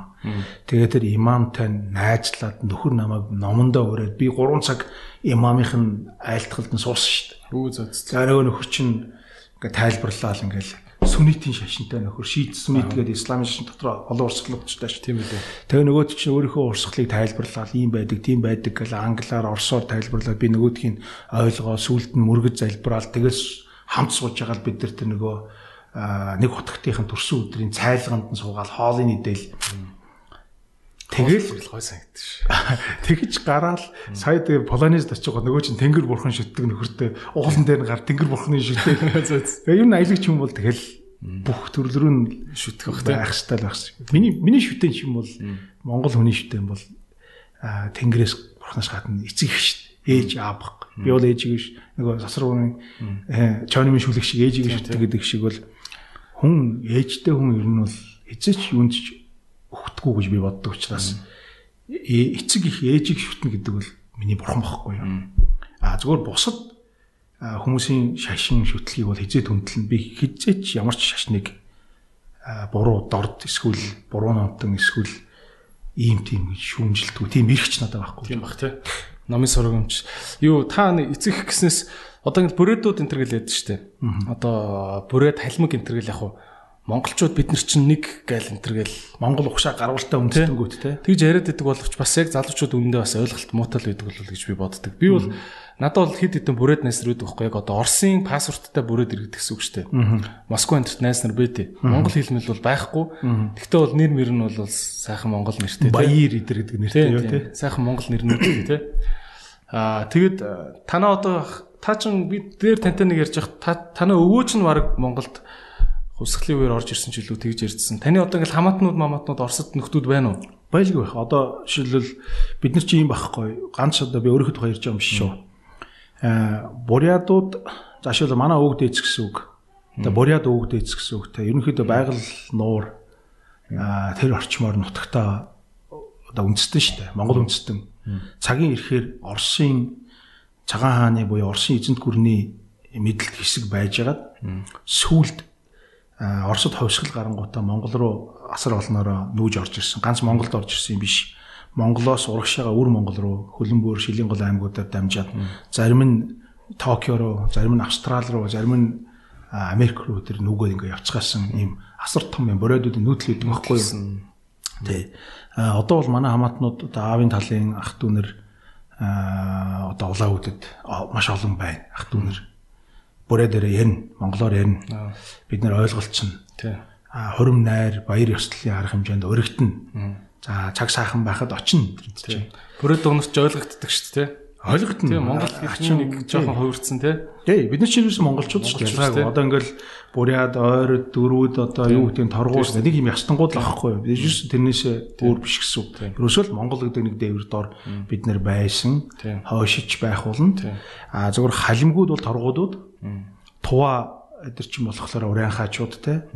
Ингээд өөр монголчууд бол ингээд олон яснуудын бас нийлмэл ингээд ерөнхийдөө бид нар чинь дэлхийн 2 дугаар дайны дараа бол бүр ингээд улс үндэстнэрээ бид нэр хуваагдаж цэгцэрсэн. Тэрнээс өмнө бол уг нь бол ингээд нэг цаашаа ороод нэг наашаа ороод бид нар чинь хоорондоо дийлийгээл одоо 21 он 11 оны хувьсгалуудын дараа чинь бид нэр аль болохоор л өвөр монголчуудаа нэгтгэх гээл бурайдаа нэгтгэх гээл халимаг туваагаа нэгтгэх гээл бид нар чи оролцсон шүү дээ зөндөө. Тэгээ энэ бол түүхийн хугацаанд ялчгүй Монгол үндэстэн Монгол гарвалтай хүмүүсийн хувьд бол тоглоом. Нэг талаасаа хатуу хувь заяа тохиолдсон үнэн. Одоо бидний өнөөдрийн ярьж байгаа Монгол улс маань тусгаар технологи олохын тулд тусгаар улс байхын тулд ялчгүй бид нар тодорхой хэмжээний золиос гаргасан уу гаргасан. Тийм ээ тий. Гэхдээ энэ бол биднээс шалтгаалдаг зүйл байгаагүй. Ялчгүй улс үндэстний тухайн үеийн геополитикийн буюу дэлхийн одоо том тоглогч нарын шахаанд нөлөөнд орж иж тусгаар тогтнолоо харин үдээ зэрэгт авч үлдсэн их юм гэж ойлгодог нэг тал байхад энэ олон улс үндэстэн өөрийнхөө ястан мах цусны тасархаагаар бид нар бас тусгаар тогтнолоо авсан шүү, авж үлдсэн шүү гэж ойлгох ёстой дараагийн хэсэг бас байх ёстой гэж боддог. А зүгээр би бол бүрээд хүний хувьд ярихад бол маш сайхан ард түмэн ажилсаг хөдөлмөрч тэгж ярьдаг шүү те мэдлэгийг дээдэлдэг. Манай бүрээдүүд мэдлэгийг аюул сайхан дээдэлдэг. Ном мэдлэгт суурилсан хүмүүс ер нь тухайн үед Монгол улсын үндсэн хуулийг анх бичгээс ахуулаад ардын хувьсгалыг хийхэд бол боройдод нөлөө ихтэй. А нэг талаас нөгөө талаас би өөрөө буряд гэдээ ерөөсөө цээжид илтгийг хүсдэггүй. Би тэр шалтгааныг л ерөөсөө түрүүнээс хойш давтаад байгаа зүйл юм гэхлээр бид нар бол нэгдсэн нэг Монгол улс. Тэнд буряд Монгол, тэнд дөрвүүд Монгол, тэнд торгууд Монгол, одоо халах Монгол гэж байхгүй. Тэнд ерөөсөө л Монгол гэж л улс байгаа. Тийм учраас гарын таван хурууг хазахад аль нэг нь өвддөг, адил нь өвддөг гэдэгтэй адилхан Монгол улсын эрх ашиг, Монгол улсын хувь заяа бол бидний нэг номерын тэргүүн игнэнд бид нар бодох ёстой зүйл. Тэр нь хил нөгөө хэл тэгээд дээрээс нь бидний соёл, дээрээс нь бидний хамгийн том нандинж явах ёстой зүйл түүх. Энэ түүхийг бид нар шудраг үнээр нь яг өөр өөрийнхөө одоо талаас өнцгөөсөө тэгтээ дахиад би хэлээ нөгөө ялагдсан улсын түүхийг эзэж бид нар бодит түүх гэж үзэж болохгүй. Энэ ялсан улсыг ч бид нар ийм хоёулангийн сонссон бодит түүхийг гаргаж ирэх хэрэгтэй гэсэн үг тийм Тэгэхээр одоо түүхээ бид нэр яг өөрсдөө бичих хэвээр. Өөрсдөө бид нэр түүхээ гаргахаас гадна би бол дандаа боддог нэг чухал зүйл юу гэхээр бид нэр vision буюу өөрийнхөө улсын алсын хараа гэдэг юм бий болох хэвээр. Өөрөөр хэлбэл хувь хүн хүртэл бид нар нэг 10 жилийн дараа яах вэ 20 жилийн дараа яах вэ төлөвлөдөг байхад улс төлөвлөх ёстой шүү дээ. Тийм шүү дээ. Харин хаа очиж бүр мянган жилээр төлөвсөн ч яа тий. Тийм. Гэхдээ мянган жилээр холдчихваа. Гэхдээ ямар ч юм нэг нэг хуучин социализм үеийн нэг 5 5 жилээр төлөвлөдөг байсан бол бид нар нэг 10 15 20 жилээр төлөвлөх ёстой байхгүй юу? Тэгээд тэр эртний содрууд модрууд ч юм бол мянган жилээр л хосдог байсан юм билээ шүү дээ. Чи ухааны цараа чинь хэр байна гэсэн үг шүү дээ. Чи өнгөргөн цаавар хүрээн сэтгэж бодож чадчихвэл хэрвээ тэрэндээ хүрч чадхаар бол мянган жил байж байгаа болохгүй гэсэн үг шүү дээ. А тэрэн дээр би зүгээр сая юу гэж нөхлөө нөгөө түрүүний засгийн газар нэг алсын хараа 20 50 гээд 2050 гээд юм батллаа шүү дээ. Би нэг аюул зөв гэж бодож байгаа. Ягаад гэвэл 2000 1990 онд Монгол ардын хувьсгал юу арчилсан хувьсгал ялж гарч ирэнгүүтээ бид нар уг нь бол 20 онд юунд хүрэхийн 30 онд юунд хүрэхийн 40 онд юунд хүрэхийн гэдэг бүр бүр ингээ бүр товч тодорхой бичээ. Тэрэндээ бодол. Аль нам ялхан сонир биш байхгүй юу? Тийм. Тэрэндээ хүрхэн сар хүрхэн бидний санал эн чин залуучуудад биднэрт айгуутай уг нь гэрэл өгөх хэрэгтэй байхгүй тийм. Чи 20 онд бид нэр ийм юмд хүрсэн байх юм аа? 30 онд ийм юмд хүрсэн байх юм аа гэдгийг мэддэг байхгүй болох. Чи дахиад нэг юм улс үндэстэн ястны одоо баруун зүүн аймгийн намын. намын одоо сүүлд байгаа сүүл рүү нэг юм жижигхэн жижигхэн нутгийн зөвлөлийн нэг юм маргаан донд Монгол улс хэдий болтол юм байх гэж одоо яг үнээс 21-р зууны гутам шиг штэ. Эн чинь нэг нэгдсэн улс, нэг нэгдсэн том бодлого, нэг нэгдсэн зорилго аль нам үл нэг ялхаас үл хамааран улс чинь гэдэг step by step урагш яваалах хэрэгтэй шүү дээ. 90 он гараанаас гарсан улсуудын өнөөдрийн байж байгааг хар Монголынхаа байж байгааг хар нэг л би хөгжөөд байна гэдэг дээр санал нэг байгаа. Гэхдээ нэг жоохон одоо нэг боломж нэг алдагдсан боломж гэж юм байна шүү дээ. Тэрийг л одоо бид нэр дахин дахин алдаад ямаргүй шүү дээ. Тийм тийм. Жаахан шүмжлээд байх шиг байна. Айгу юу. Зүг шүү дээ. Таны л орж байгаа дугаар юм чи. Юу нэг юм юм харсан байхгүй юу? Аа үндэстэн гэдэг нэг ойлголт өөр. Өөрийн гэсэн тусгаар улстай үндэстэн гэдэг нэг ойлголт бас өөр байна те. Би нөгөө амар өөр зүйл те. Би Берлинд явж байгаад нэг курд залуутай танилцсан байхгүй. Тэгсэн чинь нөгөө таксины жолоочлоо. Тэгээ ярьжсэн байхгүй нөгөө амар удаан таксигаар яваад баахан болохгүй. Тэгсэн чинь манай курд үндэстэн болвол тусдаа хилтэй. Гэний хувьд өөр, түүхийн хувьд өөр, шашин өөр, шашин өөр. Бүх юм нь өөр мөртлөө уус байхгүй. Тэгсэн мөртлөө 30 сая хүн гэж шүү дээ. Тэгээд одоо арабын хойгт 30 сая хүн улсгүй байна гэдэг чинь одоо юу гэсэн юм бэ? Тэг ингээд өөр дөрвөн өөр улс хуваагдж амьдэрдэг гэж байгаа байхгүй. 5 6 улсад хуваагдсан байгаа. Тэгээд гол дөрвөн улс нь юу вэ нөхлөөр нэгдүгээрт нь Иракт байгаа. Хоёрдугаарх нь Туркт байна. Йорданд нь Йорданд байж байна. Ошо дээрээс нь хаана байна да нэг Йемен үү Либнан үгүй үгүй. Тэд тийш биш. Яг тэр тойрсон улсууд юм тийм үү. Ингээд 4 5 улсуудад ингээд курдууд ингээд ятсан. Турк эднэр ч юм бол курд муж байна. Курд хилтэй, курд одоо Тэгэл дөрөв улстай өөр өөрөөр дарамтлуулаад үйжт юм шүү үрхий тий. Тэгэл одоо шилүү сая тэр Иран Ирак байна тий. Одоо тэр Иракийг харахгүй юу? Курдууд нь хойноо ингээд бие даасан улс баг болохгүй бол генерал нь үзэл нь штэ. Чиний хэлж одоо би яг санал нэг байна Монгол улс тусгаар улс байж байгаа нь гайхамшигтай бидний хувьд бол боломж аз тий. За Аз хувь заяа бидний хувьд бол боломж байгаа байхгүй. Зүгээр яг санаагаар болдог л шүү дээ. Би зүгээр ингэж боддیں۔ Санаагаар болдог бол Монгол үндэстэнгүүд Монголд ирээд гис надаа юу гэдэг лээ? Иргэншил аваад Монгол хүн болох нөхцөлийг бид нээж өгөх хэрэгтэй юм болов уу гэж би бодод байгаа. А яг тэгэнгүүт хүмүүс аюу их юм ярьд. Өө болохгүй хүмүүс аа хятад орж ирээд бла бла бла бла бла гэх. Уу яг хөө тэгэл жижигхэн юм бодоол нэг хөмөрсөн тогоо шиг нэг жалгандаа бай гэвэл тэгэл гэж болно шүү дээ. Эцэнт гүрэн их одоо Монгол улсыг байгуулчаа Чингис хаан учирсан эзэлсэн газар болгоноос хамгийн сайн гэсэн эрдэмтэн мэрэгд дарахчууд урчуудыг хизээж хороохгүйгээр хар хорин лүүл гэдэг гэсэн. Өөрөөр хэлбэл эзэнт гүрний нийслэлд очиж тэр хөгжлийг бий болгодог байсан. Эзэнт гүрний нийслэлд очиод тэр дэвшлүүдийг хийх суурьуудыг тавьж исэн. Монголчууд одоо маш олон төрлийн одоо арьстай, рейжтэй, нүд одоо юу гэдэг байгаа чинь ер нь бол бид нар асар их цус холилдсны давуу талын нэг үр дүн гэж би боддог байхгүй юу. Тэрнээс үс зүгээр ганц үндэстэнгээр болон цусартал гэдэг чинь айхтар юм байна шүү дээ. Ганц гол жалгаараа байж болохгүй байхгүй юу. Зүгээр хамгийн наазахын жишээ өнөөдөр ингээл дархныг хамгийн царайлаг охтуудтай гэж ярьдаг шүү дээ. Яагаад вэ? Тэр 70 60-аад оны үед Монгол улсын өнцөг булан бүрээс ирсэн илгээлтийн эцдүүдийн бөөн залуучуудыг авчираад тэр залуучуудын үр удам шүү дээ. маш их сайн энерги цугларсан гэсэн үг те. Тэрнтэй адилхан бид нэр хэврээ шанаагаар болдог бол гаднаас Монгол гаралтай хүмүүсийг хамаагүй тэр хүн монгол хэл мэдэхгүй байж болно. Тэр хүний буруу биш шүү. Ягаад гэвэл өөр Монголд одоо ийм хууль үйлчилж эхэлж зарим тос сууринуудаар монгол хэлээр заадаг хичээлүүдийг сургуулиудыг хааж эхэлж байна. Тэгээ тэр хүмүүсийн буруу биш. Тэгэхээр хэлээ сурч чадахгүй шүү дээ. Тэгэхээр тэр хойд зүгт нь монгол гэд тусгаар уус байж байгаа тэр хүмүүс тэмүүлгэлтэй. Одоо Израильчууд дэлхийд даяар хүмүүсээ татаад ингээд 15 6 сая хүн амтай Израиль улс одоо еврейчүүдийн улс байгаад болж штэ. Тэгээд хөгжлийн одоо дэлхийн бүх инновац хөгжил технологи баг санхүүгийн төв болж болоод байхад Монгол яагаад Монгол үндэстэнгүүдээ Монгол зүтэнгуудаа тач болохгүй гэж? Бид нар хэдий болтол тэр хүмүүсээ Монголын төлөө цохилох зүрхтэй Монгол гэдэг улсыг хачин гоё гэж мөрөөддөг боддог. Чи бидний өвгдээч одоо шил манай өвгдээчээс харахад 100 жилийн өмнө Монгол руугаа нөөж ирч чадаагүй хүмүүсийн буруу биш байхгүй юу? Тийм тийм.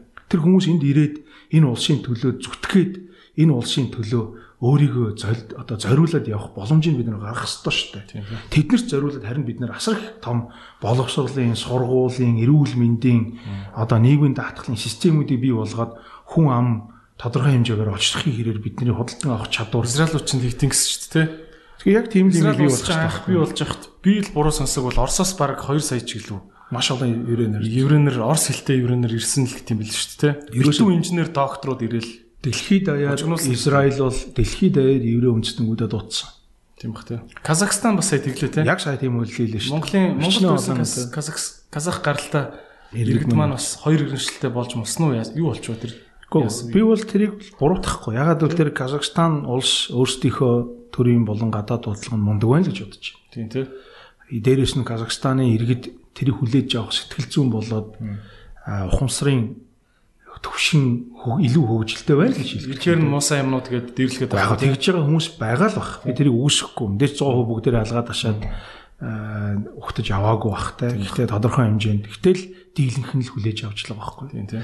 Тэгэхээр би бол тэгж боддتي. Би бол одоо Товаагаас, Бурядаас, Өвөр Монголоос, Халимгаас одоо бүр хамгийн наацх нь те. Үгүй бид хэдүүлээ би нэг юм ярил л да. Одоо хамгийн наацх нь бүр хүүхийн Америк төрсэн Монгол иргэншилтэй хүүхдүүдэд бид нэр иргэншил өгч чадахгүй л ба шүү дээ. Тийм шүү дээ. Хоёр хоёр улсын иргэншлэгүүд авчиж болохгүй л шүү дээ.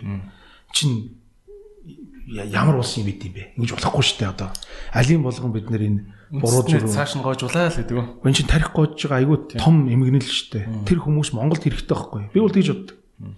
Гэхдээ бодлого байх хэвээр би ойлгож байна. Жижиг олны одоо хүн ам зүйтэй орны эмзэг шийдвэр мөн үү мөн. А гэхдээ бид нар шийдвэртэйгээр арга хэмжээ авах хэрэгтэй явах хэрэгтэй. Бодлого гарц гаргалгааг нь олох хэрэгтэй. Тийм. Таны ингэж зүгээр аялаа явж байхад бас янз бүрийн улсууд биш. Үндэстэн ясны тийм хүмүүстэй тарж яхад хамгийн тийм одоо курдүүд гэдэг шиг те хамгийн тийм золгүй гэмээр хувь заяатай юунууд юу байсан бэ? Тийм үндэстнүүд. Би Туркийн одоо Ататүркийн онгоцны буудлын дээр за Истанбулоос шинэ онгоцны буудлын Истанбулын онгоцны буудлын дээртэй болсон.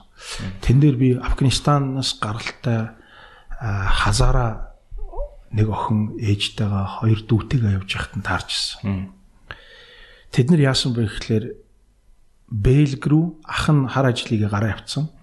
Тэг яг би бол ойлгохдоо тэр улсуудыг ерөнхийдөө бол цагаачлах буюу Афганистанаас одоо бидний ойлго ярьдгаар бол харлах гэж явж байгаа хүмүүс гэж ойлгосон. Туркүч гэж ойлгосон баг. Гэхдээ тэд нар бүгдээрээ Бэлгийн визатай.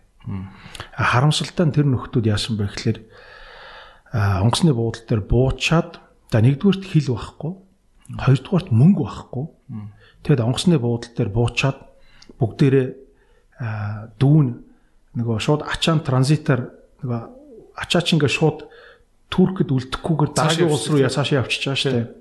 Тэгсэн чинь буунгууд нь Туркийн нөгөө хилийн албанаас чи нөгөө тэд нар биш та айгу золгүй нь буруу билет аваад Афганистаны Кабулаас одоо Истанбул, Истанбулаас София нэг Болгарын нийслэл нишээд тэгэнгүүтээ Болгараасаа Бельгийн Брюссел нисхтийг давцсан байгаа байхгүй билет. Стамбулаас Брюссел явахт билет нь жоо үнэтэй байсан юм шиг байна. Тэгээд нэгдүгürt нэг талын билет авцсан. Тэг ингээ явцсан байсан чинь тэд нэрөө штэ хэдийгээр шингээний виз нөгөө зөвшөөрдөг ч гэсэн балгаар тэд улс тэрийг хүлээж авахгүйгээд мэдгчиж байгаа байхгүй. Транзит хийлэхгүйгээд. Тэгээ тэр нь ямар учраас болсон юм мэдэхгүй. Тэр бол тэр хүмүүсийн стори. Тэгээ би яг ингээ буучаад байжсэн чинь нэг хүүхэд ингээд 11 орчим настай хүүхэд өөлөөс усч ирсэн байхгүй. Тэгээ цагаан хотоор чи яасан юу юу болсон гэсэн чинь манай их чи ингээд цаашаа авцсан их чи ээж хоёроосоо төөрчлөө гэд. Тэгээ жоохон байжсэн чи ээж нэгэд нэг бүсгүй татаарсан ээж нэгэд уучраа болохгүй ингээд уймарцсан. Ингээд зүүн гартаа ингээд нэг 20 30 долларыг ингээд үрчитэл ингээд барьцсан. Тэгээ баруун гартаа нэг юм маш олон юм жижигэн жижигэн бондгор ачаанууд барьцсан. Тэгээ дүүг нь хөтөлцсөн Тэгэд ихчээ хайгаад яваад байна гэдэг ихч том охиноо хайгаад байна гэдэг. Тэр хүүхэд нь 11 нас 8 настай гэж том охин 12 настай гэж байгаа. Тэр нь арай жоо англи хэлтэй гэж. А тэрний дүү нэг 10 настай нөхрийн хил гарахгүй гот нөгөөх нь турк руу ороод нөгөө ачаагаа авах гад турк руу ороод тэг буцаад орж ирч чаддгүй. Буцаад нөгөө хиллээс нь онгосоод тэгээ нөгөө чи бөөн бодлаан болоо би тэр хүүхдүүдтэй гэр бүлтэй туслах гад тал талд уйлаад би тэгэл 3 цаг болсон би зөвхөн транзит заалан дотор. Уг нь би буугаад шууд Стамбул ороод амрах хэрэгтэй байхгүй маргааш нь нисэх хэрэгтэй байсан. Стамбул нэг хонох хэрэгтэй байсан. Би бүр 3 цаг болоо. Сүүлдээ бүр аргаа ороод мөнгө өнөх мөнгө авах. Тэгээ би нөгөө нөхдүүдэд онлайн нэг удаагийн виза авах ингээд тур хамжийн нэг хүний 65 доллар байсан шиг санагдаад байна. 200 доллар ми хуваашаа төлж өгөөд материал бүрдүү хил дээр очсон. Туркод оруулахгүй гэж байгаа байхгүй. Тэгэл хүүхэд нь ороод гаццсан. Нэг нэг хүүхэд нь орцсон. Ээж охин хоёр нь орж чадахгүй.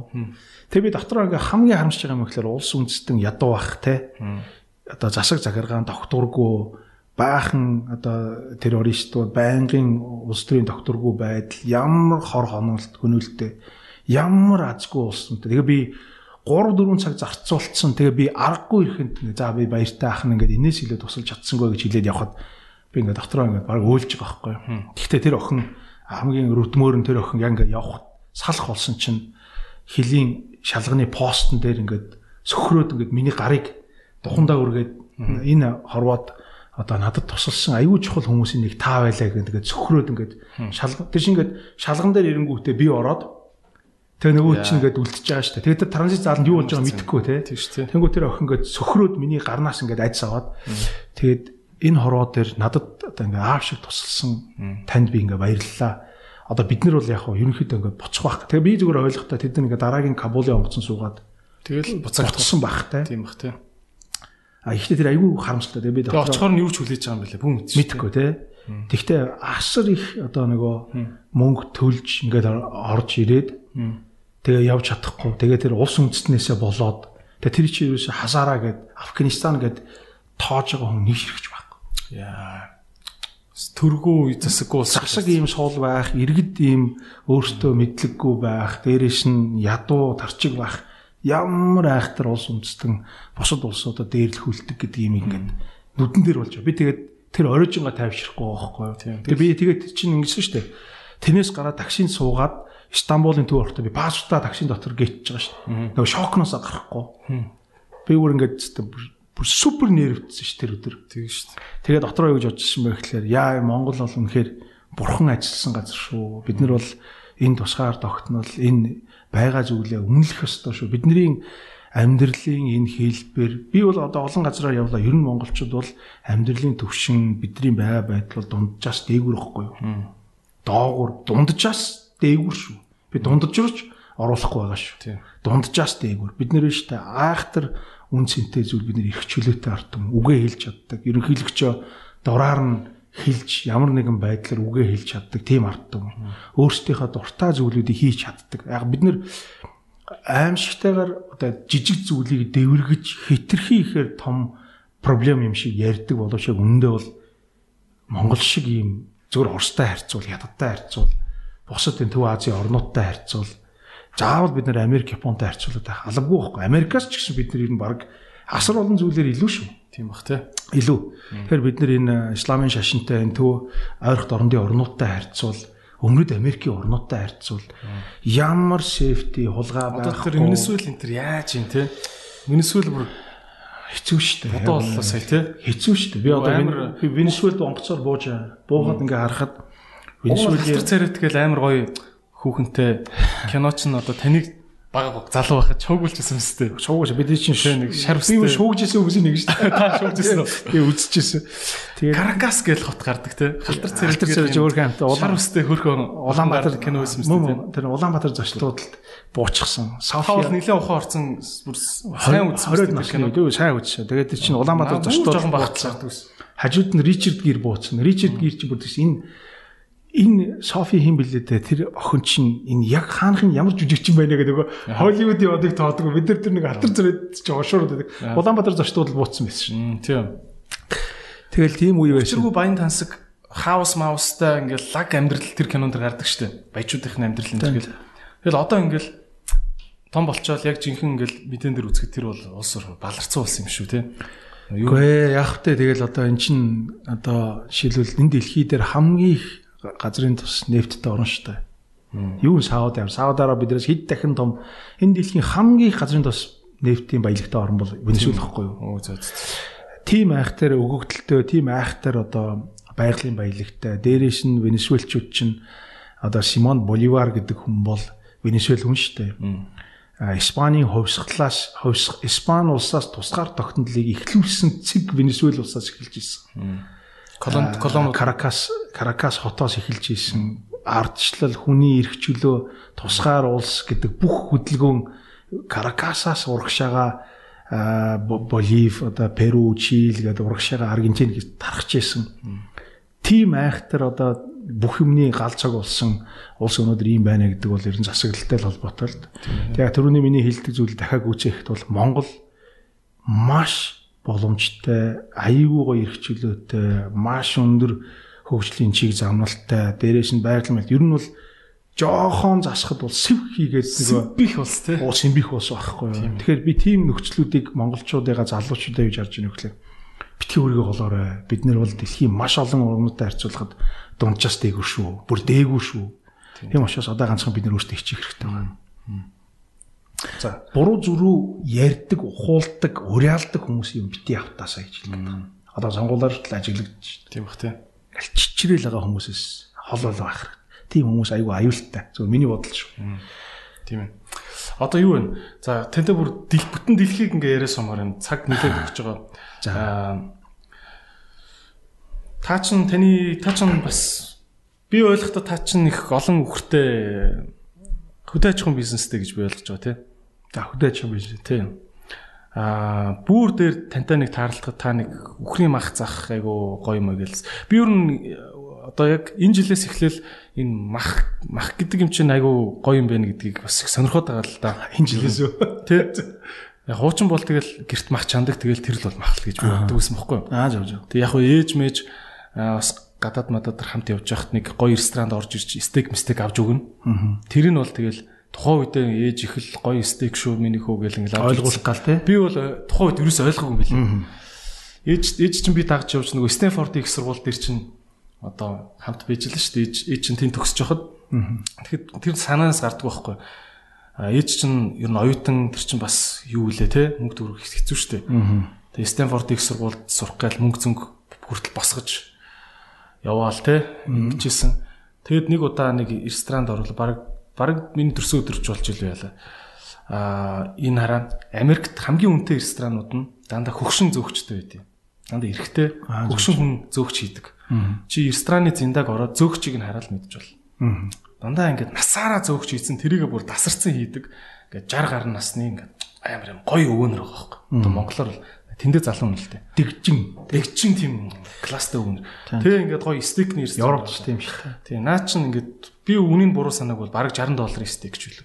Аа тий яг ч дундаж л байна л да. Тий яг хөө тэгэл чин оюутан тухайн үед тий. Тэгээ за тэгэл би тэр үед нэг ингээл дараа нэг л өөр энэ стейк идэж авч явж байгаа л нэг ойлгохгүй байсан. Энэ жилээс эхлээл энэ пүү энэ мах гэдэг чин зүгээр малын мах бол бахараад мах биш үү тийм ээ гэдгийг ойлгоод тахгүй юу. Тэгээ та бас нэг дээр ингээд стейк мистек ярьсан шүү дээ. Тэг яг нь ер нь бол миний ойлгож байгаа одоо бидний махыг нэг шинээр ойлгомоор байна л да. Тийгөө мах гэж ярихаас ойлоо нөгөө том зургаар нь харъя тэхөө. Ерөөсөө нөгөө манай энэ нүүдлийн мал аж ахуй чинь бэлчээрийн мал аж ахуй малыг болон одоо бидний хөдөө аж ахуй дээр аргаж ашиглаж байгаа арга техникүүд чинь ерөнхийдөө хоцрогдсон техникүүд Дээрээс нь үржил шимгэд буюу малаас гарах ашиг шимийг хамгийн одоо ер нь шулуух хэлэхэд баг төвшөнд барихыг одоо бүр хичээсэн юм шиг аж бах. А тодорхой хугацаанд ялангуяа шинжилгээ ухаан технологи хөгжихөөс өмнө 18 19 дугаар зууны хүртэл үнэхээр монголчуудын аврал байсныг үгүйсэхгүй. Газар нутгаа хамгаалах, бэлчээрийн мал аж ахуй, нүүдлийн мал аж ахуй биднэрт үнэхээр мундаг байсныг үгүйсэхгүй.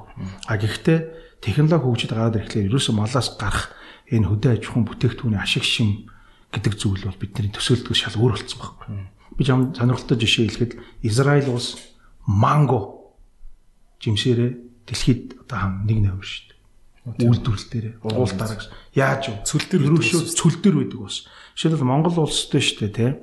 Хөдөө аж ахуйн одоо ми хэрвээ андуураагүй бол Монгол улсын чийгшил жилдээ 200 мл. А Израиль бол 100 манаагаас 2 дахин бага. А гэхдээ илүү хураа улс.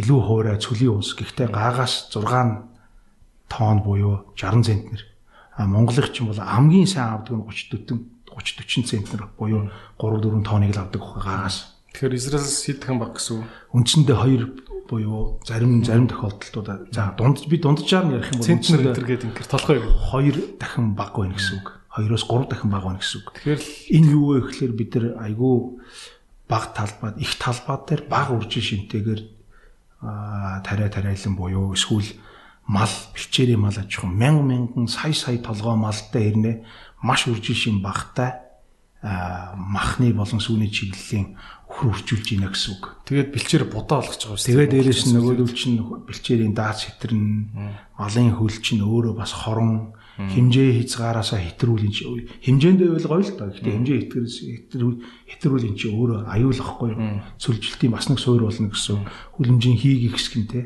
Тэгэхээр биднэрт хамгийн зөв юм яах вэ? Ер нь бол фермийн аж ахуй аж ахуйг хөгжүүлэх хэрэгтэй. Ашиг одоо үеийн коэффициент нь өндөр байх хэрэгтэй бол таарч ашиг шимийн өндөр байлаа гэсэн үг. А Япон эдгээр бол одоо алдартай энэ Бразил одоо Австрали үхрийн мах яагаад сайн байна вэ гэхээр ерөөсөө тэр чинь тодорхой системтэйгээр тэжээж бордоод махныхын махных үхрийнх бол үхрийн чиглэлээр үйлдвэрүүдийг гаргаж аваад тэрийгээрээ бид нар тэдэнд чинь хөгжүүлээд а тэгээд дээрээс нь бас нэг чухал зүйл юу гэхээр эрүүл ах уу халдваргүйжүүлэлт ямар нэгэн өвчин юм тусахгүй байх бүх нөхцөлийг хангаад тэгээд үндсэндээ эн чинь болоо шинжилгээ ухаан болоо хөгжсөн баг. Тийм. Тэгэхээр энэ рүү орохгүй бол бид нэр хөгжиж чадахгүй гэсэн үг. Сая жишээлбэл тэр стейк авч идсэн гэж ярьж штэ тийм. Дунджаар рейнж стейкүүдийн рейнж байж байгаа. Жишээлбэл одоо чи нэг Америкт стейк идсэн бол ойролцоогоор 150-аас 200 орчим грамм стейкийг чи 60-аас 60 орчим доллар идсэн байх гэсэн үг штэ. Тийм баг. Ингээ бодохоор энэ бол дундаж төвшингийн буюу дунджаас жоохон дээш төвшингийн мах гэсэн үг. А гэтэл сайн чанарын 100 г мах ч л өөрөө Япон өдөрт бол бараг 200 100 100-аас 100 г нь Тий 100-аас 200 долларын үнэтэй байж байгаа шүү дээ.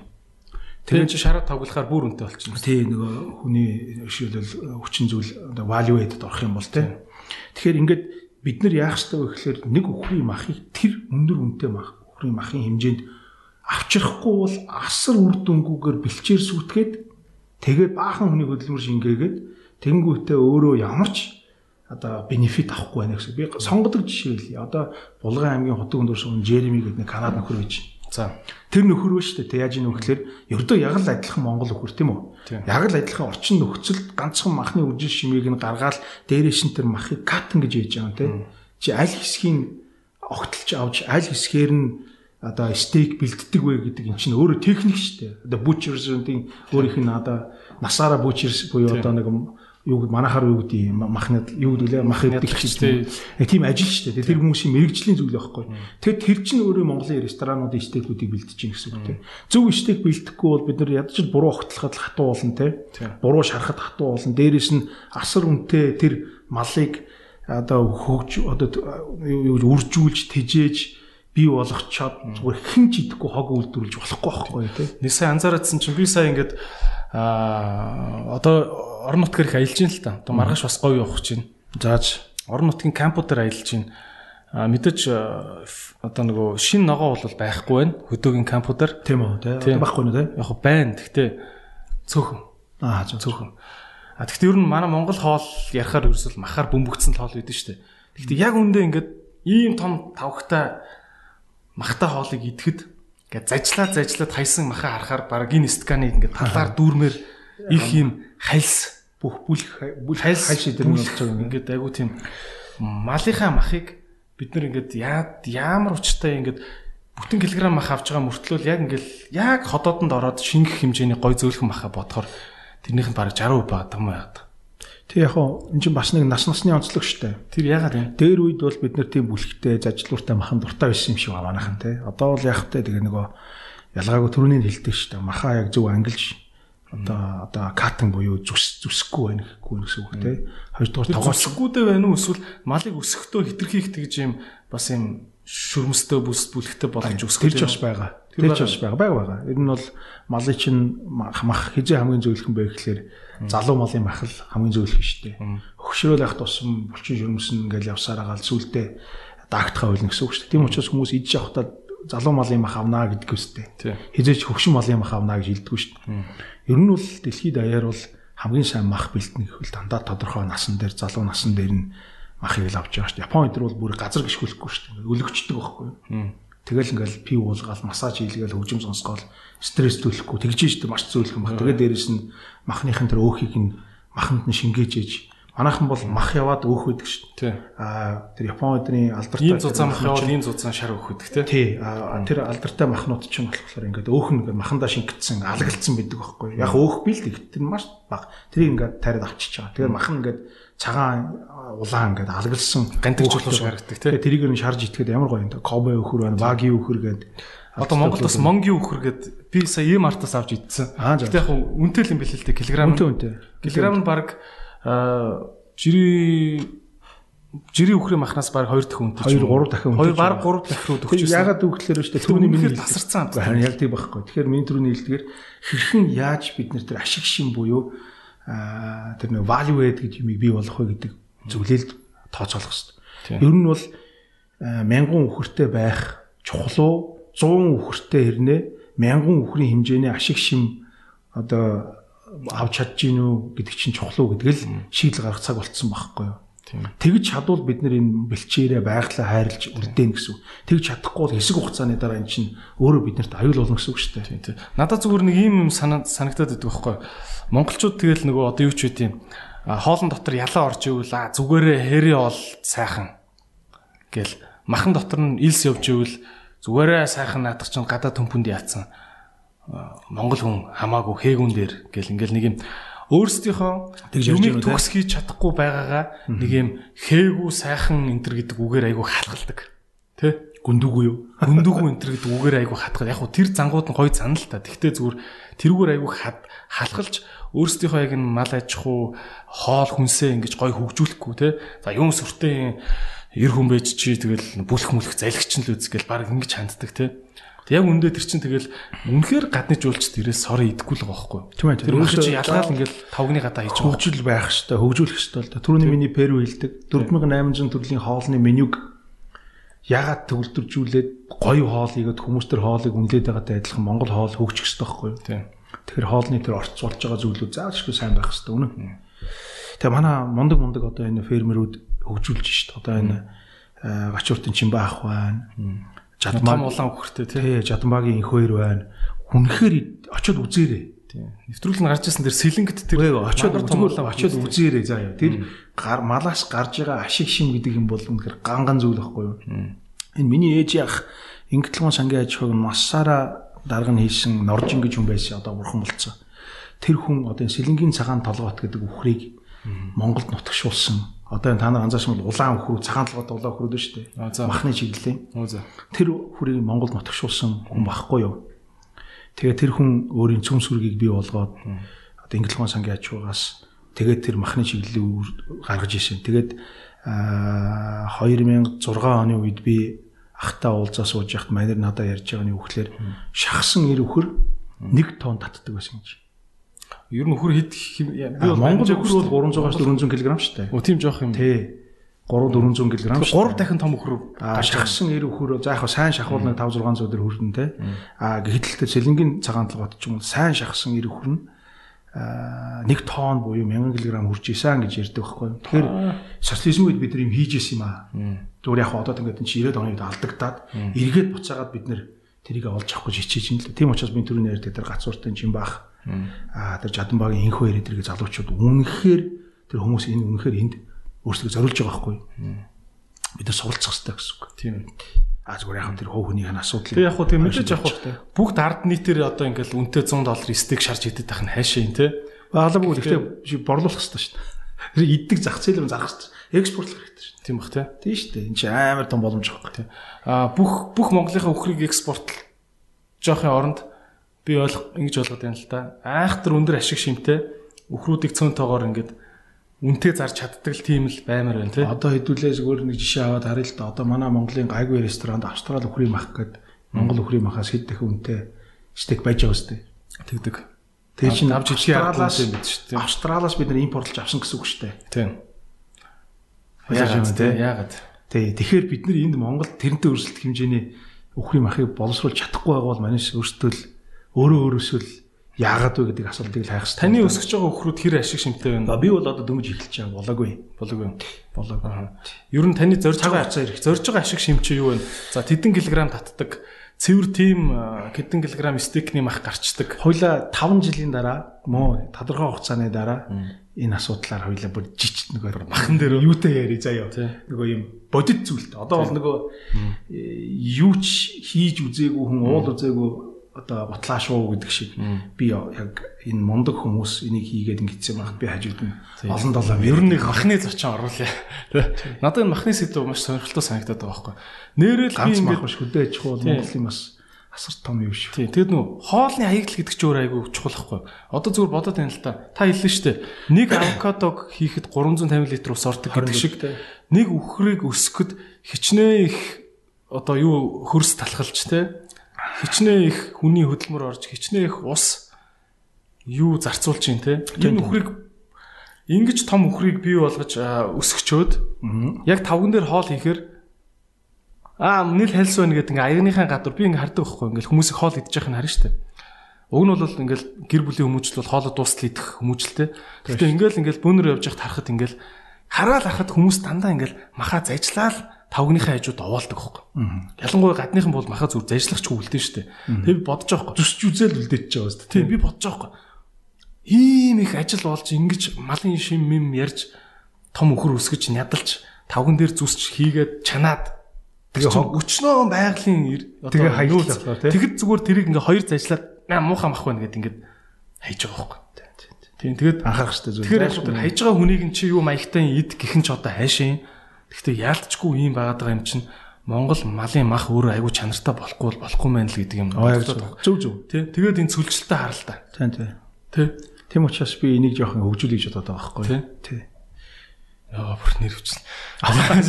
Сүртэй шүү дээ. Залуу нэг. Ямар ямар юм нэрвтэй чи нэрвтэх байхгүй байх. Хөгжөөл нь шүү дээ. Нэрвтэх юм биш шүү дээ. Та нар нэрвтэл одоо бид нар яах юм болж байна. Нэрвтэн шүү. За тэгээ Виктори ярьцлага нэлээд өндөрлөх тал руу хандж чинь тэгээд аялагч Батбаяр ах тий. Батбаярын бас хувийн нэг хобби би бас таныг авчирч гэж гуйсан. Таны сигар байгаа тий.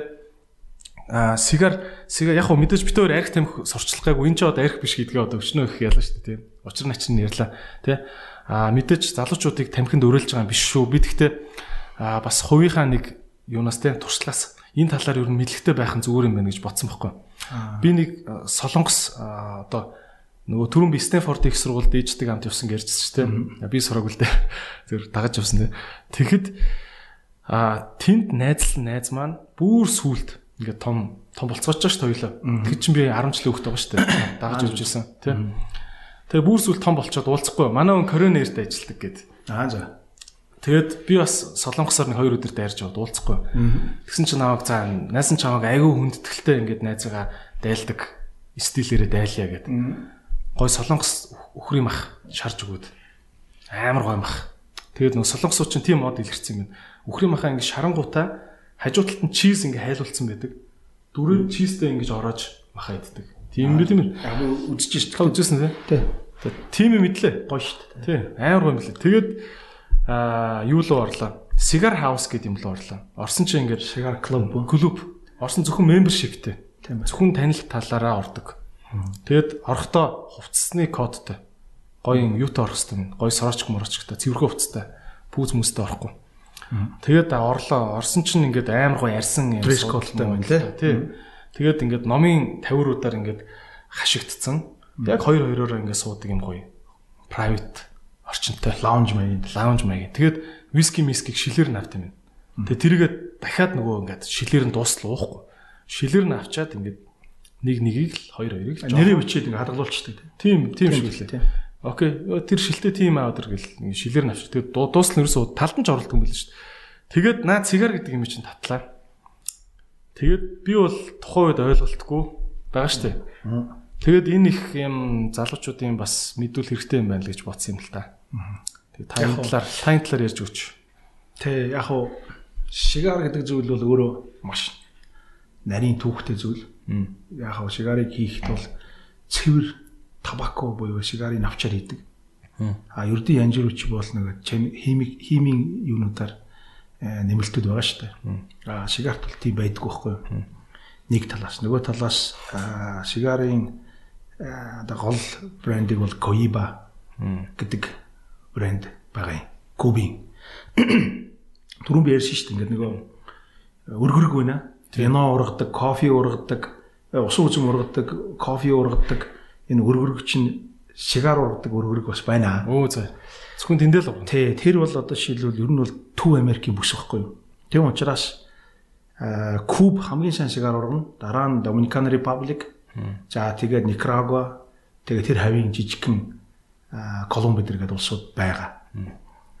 Тэрнхэд бол ус үзэм сайн ургадаг газар, кофе сайн ургадаг газар, сигар сайн урганаг ойлгочд болно. А энд ингэж явсаар хагаад Индонезийн Суматра эдэр дээр сигараас ургана гэхдээ маш муу сортын навчтай.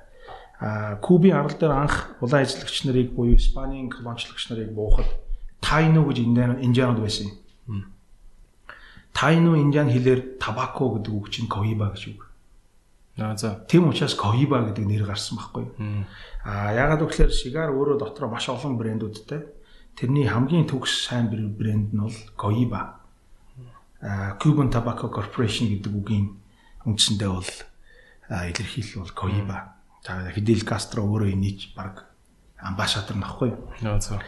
Тэгээ яг маш олон сигарууд бий. За сигар бол сүүлд нь Европт очсон. Очсон хойно маш дүгэн дэлгэрсэн. Дүгэн дэлгэрхтээ голдуу язгууртнуудын хооронд дүгэн дэлгэрсэн. Аа хүмүүс сигар татах гэхээс илүү ерөнхийдөө бол энэ бол бизнес харилцааны гол зүйл юм байна. Тийм учраас язгуур гой уур амьсгалыг бүрдүүлж чинь тийм дундаж сигар нэг ойролцоогоор 40 минут за цаашдаа бол нэг цаг 30 минут за том сигарууд бол 3 цаг татдаг. Тэгэхээр хүн за 40 минут нэг хүнтэй сигар татна гэх юм л юу их вэ? Тухтай юм ирнэ гэсэн үг. Дуртай юм яг ингээ нээлттэй ирж чадна гэсэн үг. Тийм учраас сигар бол өөрөө тийм соёл болсон. Тэгээ сигарыг зөв татах хэрэгтэй. А хамаагүй зүгээр яагаад татаад байх. Сигар сигарч нэг сонь уушгилтгүй учраас зүгээр ингээ амандаа игээд гаргадаг те. За яг винотой адилхан сигар яг ингээд нөгөө жавжаараач ингээд амт мэдэрч болно. Сигар өөрөө дотроо гурван төрөл одоо би жишээлбэл чамд энэ хоёр төрлийн сигар авчирсан. За энийг бол сигар контейнер гэж байгаа. Сигарын сав гэж байгаа тийм. За. Тэгээ ингээ онгойлгонгууд дотроос ингээ сигар гарч иж байгаа тийм. За энэ сигар чинь бол өөрөө зүйн сая явж. Ийм мүлгэр үт юм те. Тийм. Энэ хэсэг ингээ сигарсан дотроо гурван хэсэгтэй. Би нөгөө кинон дээр оруулж ирсэн. Яаж исэн бэ гэхээр сигарын үндсэн боди буюу дотор нь ингээ би хэсэг нь үйж. За.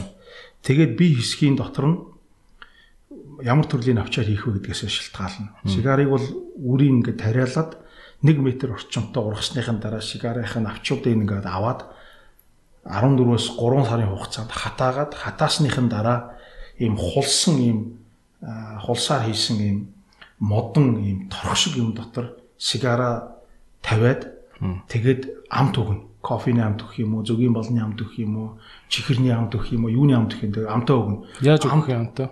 Тэр нөгөө сигарынхаа навчийг ингээд тэр амтаараа амталж байхгүй. Тэгээ ингээд ингээд тэр чинь ингээд сигарын навчууд ингээд үйлээд үйлээд ингээд тавьчих штэ. Тэр дотроо амтлагчудаа тавиад тэгээд 3-аас 6 сар ингээд дарчин. Зарим нь бол 2 жил дарна. Тэгээд задлаад сигарын авчаа сигар ихт бэлэн болж байгаа байхгүй юу. Тэгээд дотроо гурван хэсэгтэй. Энэ гадналын хэсгийг нь бол coating буюу wrapping хэсэг гэж байгаа. За. Тэрний доторх нь бол inner body буюу дотоод хэсэг гэж байгаа тийм. Inner coating буюу дотоод одоо бүр бүрэн хөл. Тэгээд хамгийн сүүлд нь болохоор body гэж. Тэгээд body-га ихдээ дотроо гурван хувааж чинь. чи ямар амтыг эхлээд өгөх үү, дунд нь ямар амтыг хийх үү, төгсгөлд нь ямар амтыг хийх үү гэж. Оо за. Тэгээд сигарыг чинь ороогоод үндсэндээ хоёр давхар ороогоод хамгийн сүүл бэлэн болонгот нь лейблийн буюу одоо энэ логог тавьж байгаа. Жишээлбэл Koiba өөрийнхөө логог энэ бол Siglo 6 гэдэг төрлийн тамхи. Siglo үндсэндээ 6 төрлийн брэнд үүсгэснээ а Siglo дотроо 6 гэдэг. Koiba гэсэн Kohiba гэж бичсэн юм байна. Koiba гэж бичээд Koiba гэж хэлнэ те. Тэгээд энэний толгой хэсгийг юу гэж байгаа одоо кап гэж байгаа малгай гэж. Тийм ээ. Тэгээ малгайг бол хоёр янзаар хийж байгаа. Одоо ийм төрлийн тамхиг бол панч буюу оройг нь цоолж татуулгоё. За. А одоо шилбэл энэ бол Romeo Juliet номер одоо 1 гэдэг төрлийн тамхи л да. Энэ болохоор арай өөр төрлийн. Энийг болохоор энэ толгойг нь хабана гэж тий. Толгойг нь бол шилбэл капин тасалж авна. Таслахын тулд одоо шилбэл энэ таслах та таслан үгүйг нь яаж мэдэж байгаа? А таслах таслах хэрэгтэй үгүйг нь яаж мэдэж байгаа? А үгүй яг ийм төрлийн тамхиг панч буюу цоолоо татвал гоё үдээ. Аа за. А ийм төрлийн тамхиг болохоор ингээд таслагчаар ингээд оройг нь агуугүй. Тийм ийм төрлийн гэдэг нь юугаараа тэр төрлийн ялгаа ийм өргөн баггүй. А өргөн төрлийн. Өргөн төрлийн. Хэмжээгээр нь ялгаж байна. Хэмжээгээр нь ялгаж байна. Тэнгүүт чи одоо миний сав биш үү те. Энэ савны орой дээр ингээд панч буюу ингээд ингээд цоолдог юм байна. Үу за. Тэгээ энэ түрүүний яддаг те. Тийм. Тэнгүүт чи ингээд цоолно шүү дээ одоо ингээд оройг нь ингээд цоолно гэсэн үг. Би камер руу харуулж харуулж болж байна уу? Тийм. За ингээд харуулж те. Ингэж барьж яад энийг ингээд сайхан цоолно. Одоо ингээд оройг нь ингээд цоолонгууд одоо ингээд харангууд харж байна. Ингээд цорч байгааз. Оо тийм байна. Тийм ингээд цорч байгаа гэсэн үг те. Уяа сайхтар. Ингээд сороход бол их гоё сорогддог гэсэн үг те. Тийм ээ. А наадах чинь бол авахтаа бол нарийнхан суугаар сорт юм те. Тийм буцаагаад авахтаа бол ингээд энийг ингээд хийчихэж байгаа байхгүй. Харж байна те. Оо ингээд авчиж байгаа те. А энийг бол энийг бол яаж авах вэ гэхээр яг одоо толгой шүү дээ. Тийм ээ. Кап гэдэг байгаа те. Тийм. Капны оройг ингээ яг ийм байдлаар ингээд өөрөөр хэлбэл ингээд тасалчиж байгаа. Тийм ээ. Одоо жишээлбэл ингээд ийм толгойг нь тасаад авчна гэсэн үг шүү дээ. Одоо малгайг нь гэсэн үг те. Тийм ээ. Ингээд тасалчихна гэсэн үг те. А тэгэхээр энэ хоёр янзаар хийж болно шүү дээ. Нэг нь болохоор ингээд тасалж болт юм байна. Нөгөөх нь ингээд нүх гаргаж татаж болт юм байна гэсэн үг. Тийм. А ашаахтаа бол янз а пропан буюу ийм газар зажигалкаар асаахгүй. Тэгэх юм бол яадаг вэ гэхээр зажигалкны үнэр шүү дээ. Тийм. Тэр чинь нэг газ нь хий шатаад тэр чинь энэ тамхи дортогтой тий мух болгоч чинь дортог үсэг. Тэнгүүд энэ одоо энэ өөрийн тюб гэж байгаа тий энэ одоо хайрцаг. Энэ дотор биш тийм алюминий модоор юм шигарн дотор чи өөртний жижигхэн чинь хийгдсэн ба. Энийг ингээд цуулна. Өөх цуулна за чүдэн шиг. Нарийн юм бид. Тэнгүүтээ энийг яадаг вэ гэхээр одоо шууд асаа асаа.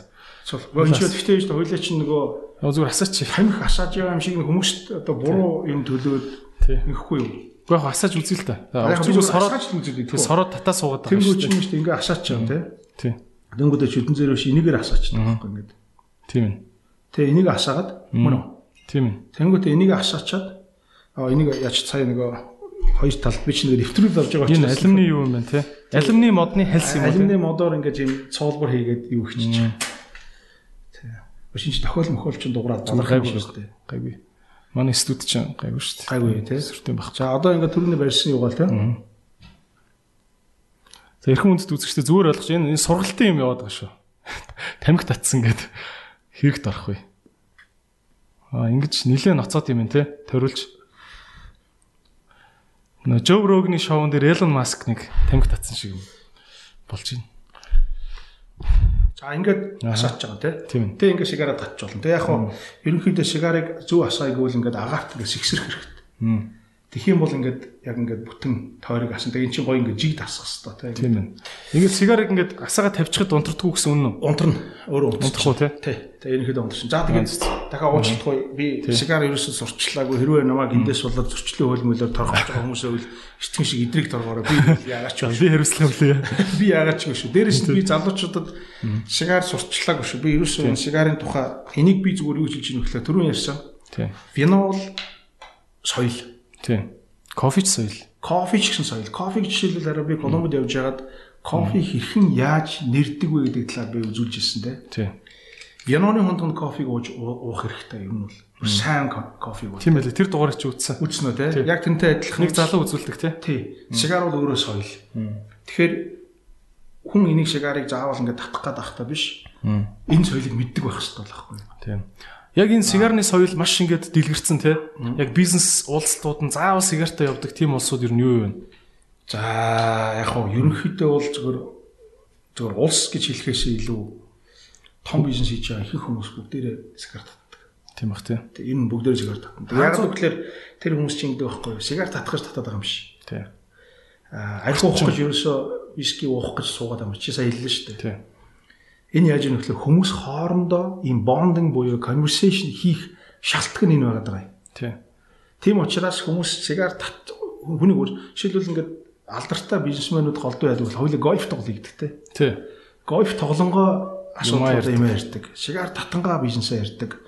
Аа гой виски юм уу? Тэгээ виски хилцлийг өөрийг нь зөөлж яадаг те. Өөрөөр хэлбэл нэг сонирхол ижил энэ төвшин дээр юм ярих гэж оролж байгаа гэсэн үг шүү дээ. Тэгэхээр яг бизнес дээр бол энэ байдаг зайлшгүй зүйл гэсэн. Тэгэхээр энийг тэр зүйлийн хэсэг гэж ойлгол болно. Тэрнээс биш арх тамхи гэдэг утгаараа арах юм бол тэгэл туйлшил бол авчиж байгаа. Тийм. Тэгэхээр би залуучуудыг буюу хүмүүсийг зүгээр ийм соёл байдаг энийг мэдээсэй гэж хүсэж байгаа. За баярлалаа тэгээд Бабир бах маань тэгээд одоо тий Сигар асаж үзүүлсэн шүү дээ. Юу юу ч юм да сая. Одоо баг хоёлоо хамгийн өргөн сэдвээр ярьсан дугаар боллоо. Миний бодлоор тий. Камерны ард сигар татсан хэрэгээр хэрэгт орчихо залуучууд үнэхээр наваг уучлаарай. Би дахин дахин уучлахгүй. Наваг нандид байт юм байна тий. Ямар гоё хийц мэдтэй тийм ээ. Яг өрг Кохиба юуных юм те. Коиба гэж унших юм уу те. Коибагийн 50 жилийн яваар хийсэн таслагч. Тэгээ би чи хараа хөрх энэ минь аяга хайртай нь ягаад гэхээр энэ миний дээр ингээд скотч наацсан байгаа юм шүү дээ. Халцарч малцарсан. Ягаад их ланс халцраагүй нь халцраад ахаар нь скотчсон юм байна. Айгу удаан жил хэрэгжилж байна. Би баг 5 6 жил хэрэгжилж байгаа хаа. Тийм бах. За 9 олон соёлоодыг мэдж авлаа. Тэгэд өнөөдрийн нэвтрүүлгээ одоо ингээд энэ хүрээд өндөрлөе. Баярлалаа чам. Эрх мөндөд үзэгчтэй. Тэгээд өнөөдрийн нэвтрүүлгийн спонсор Ecos ус байлаа. Тэгээд маш зөөлөн гоё амттай шүлтлэг ус байгаа.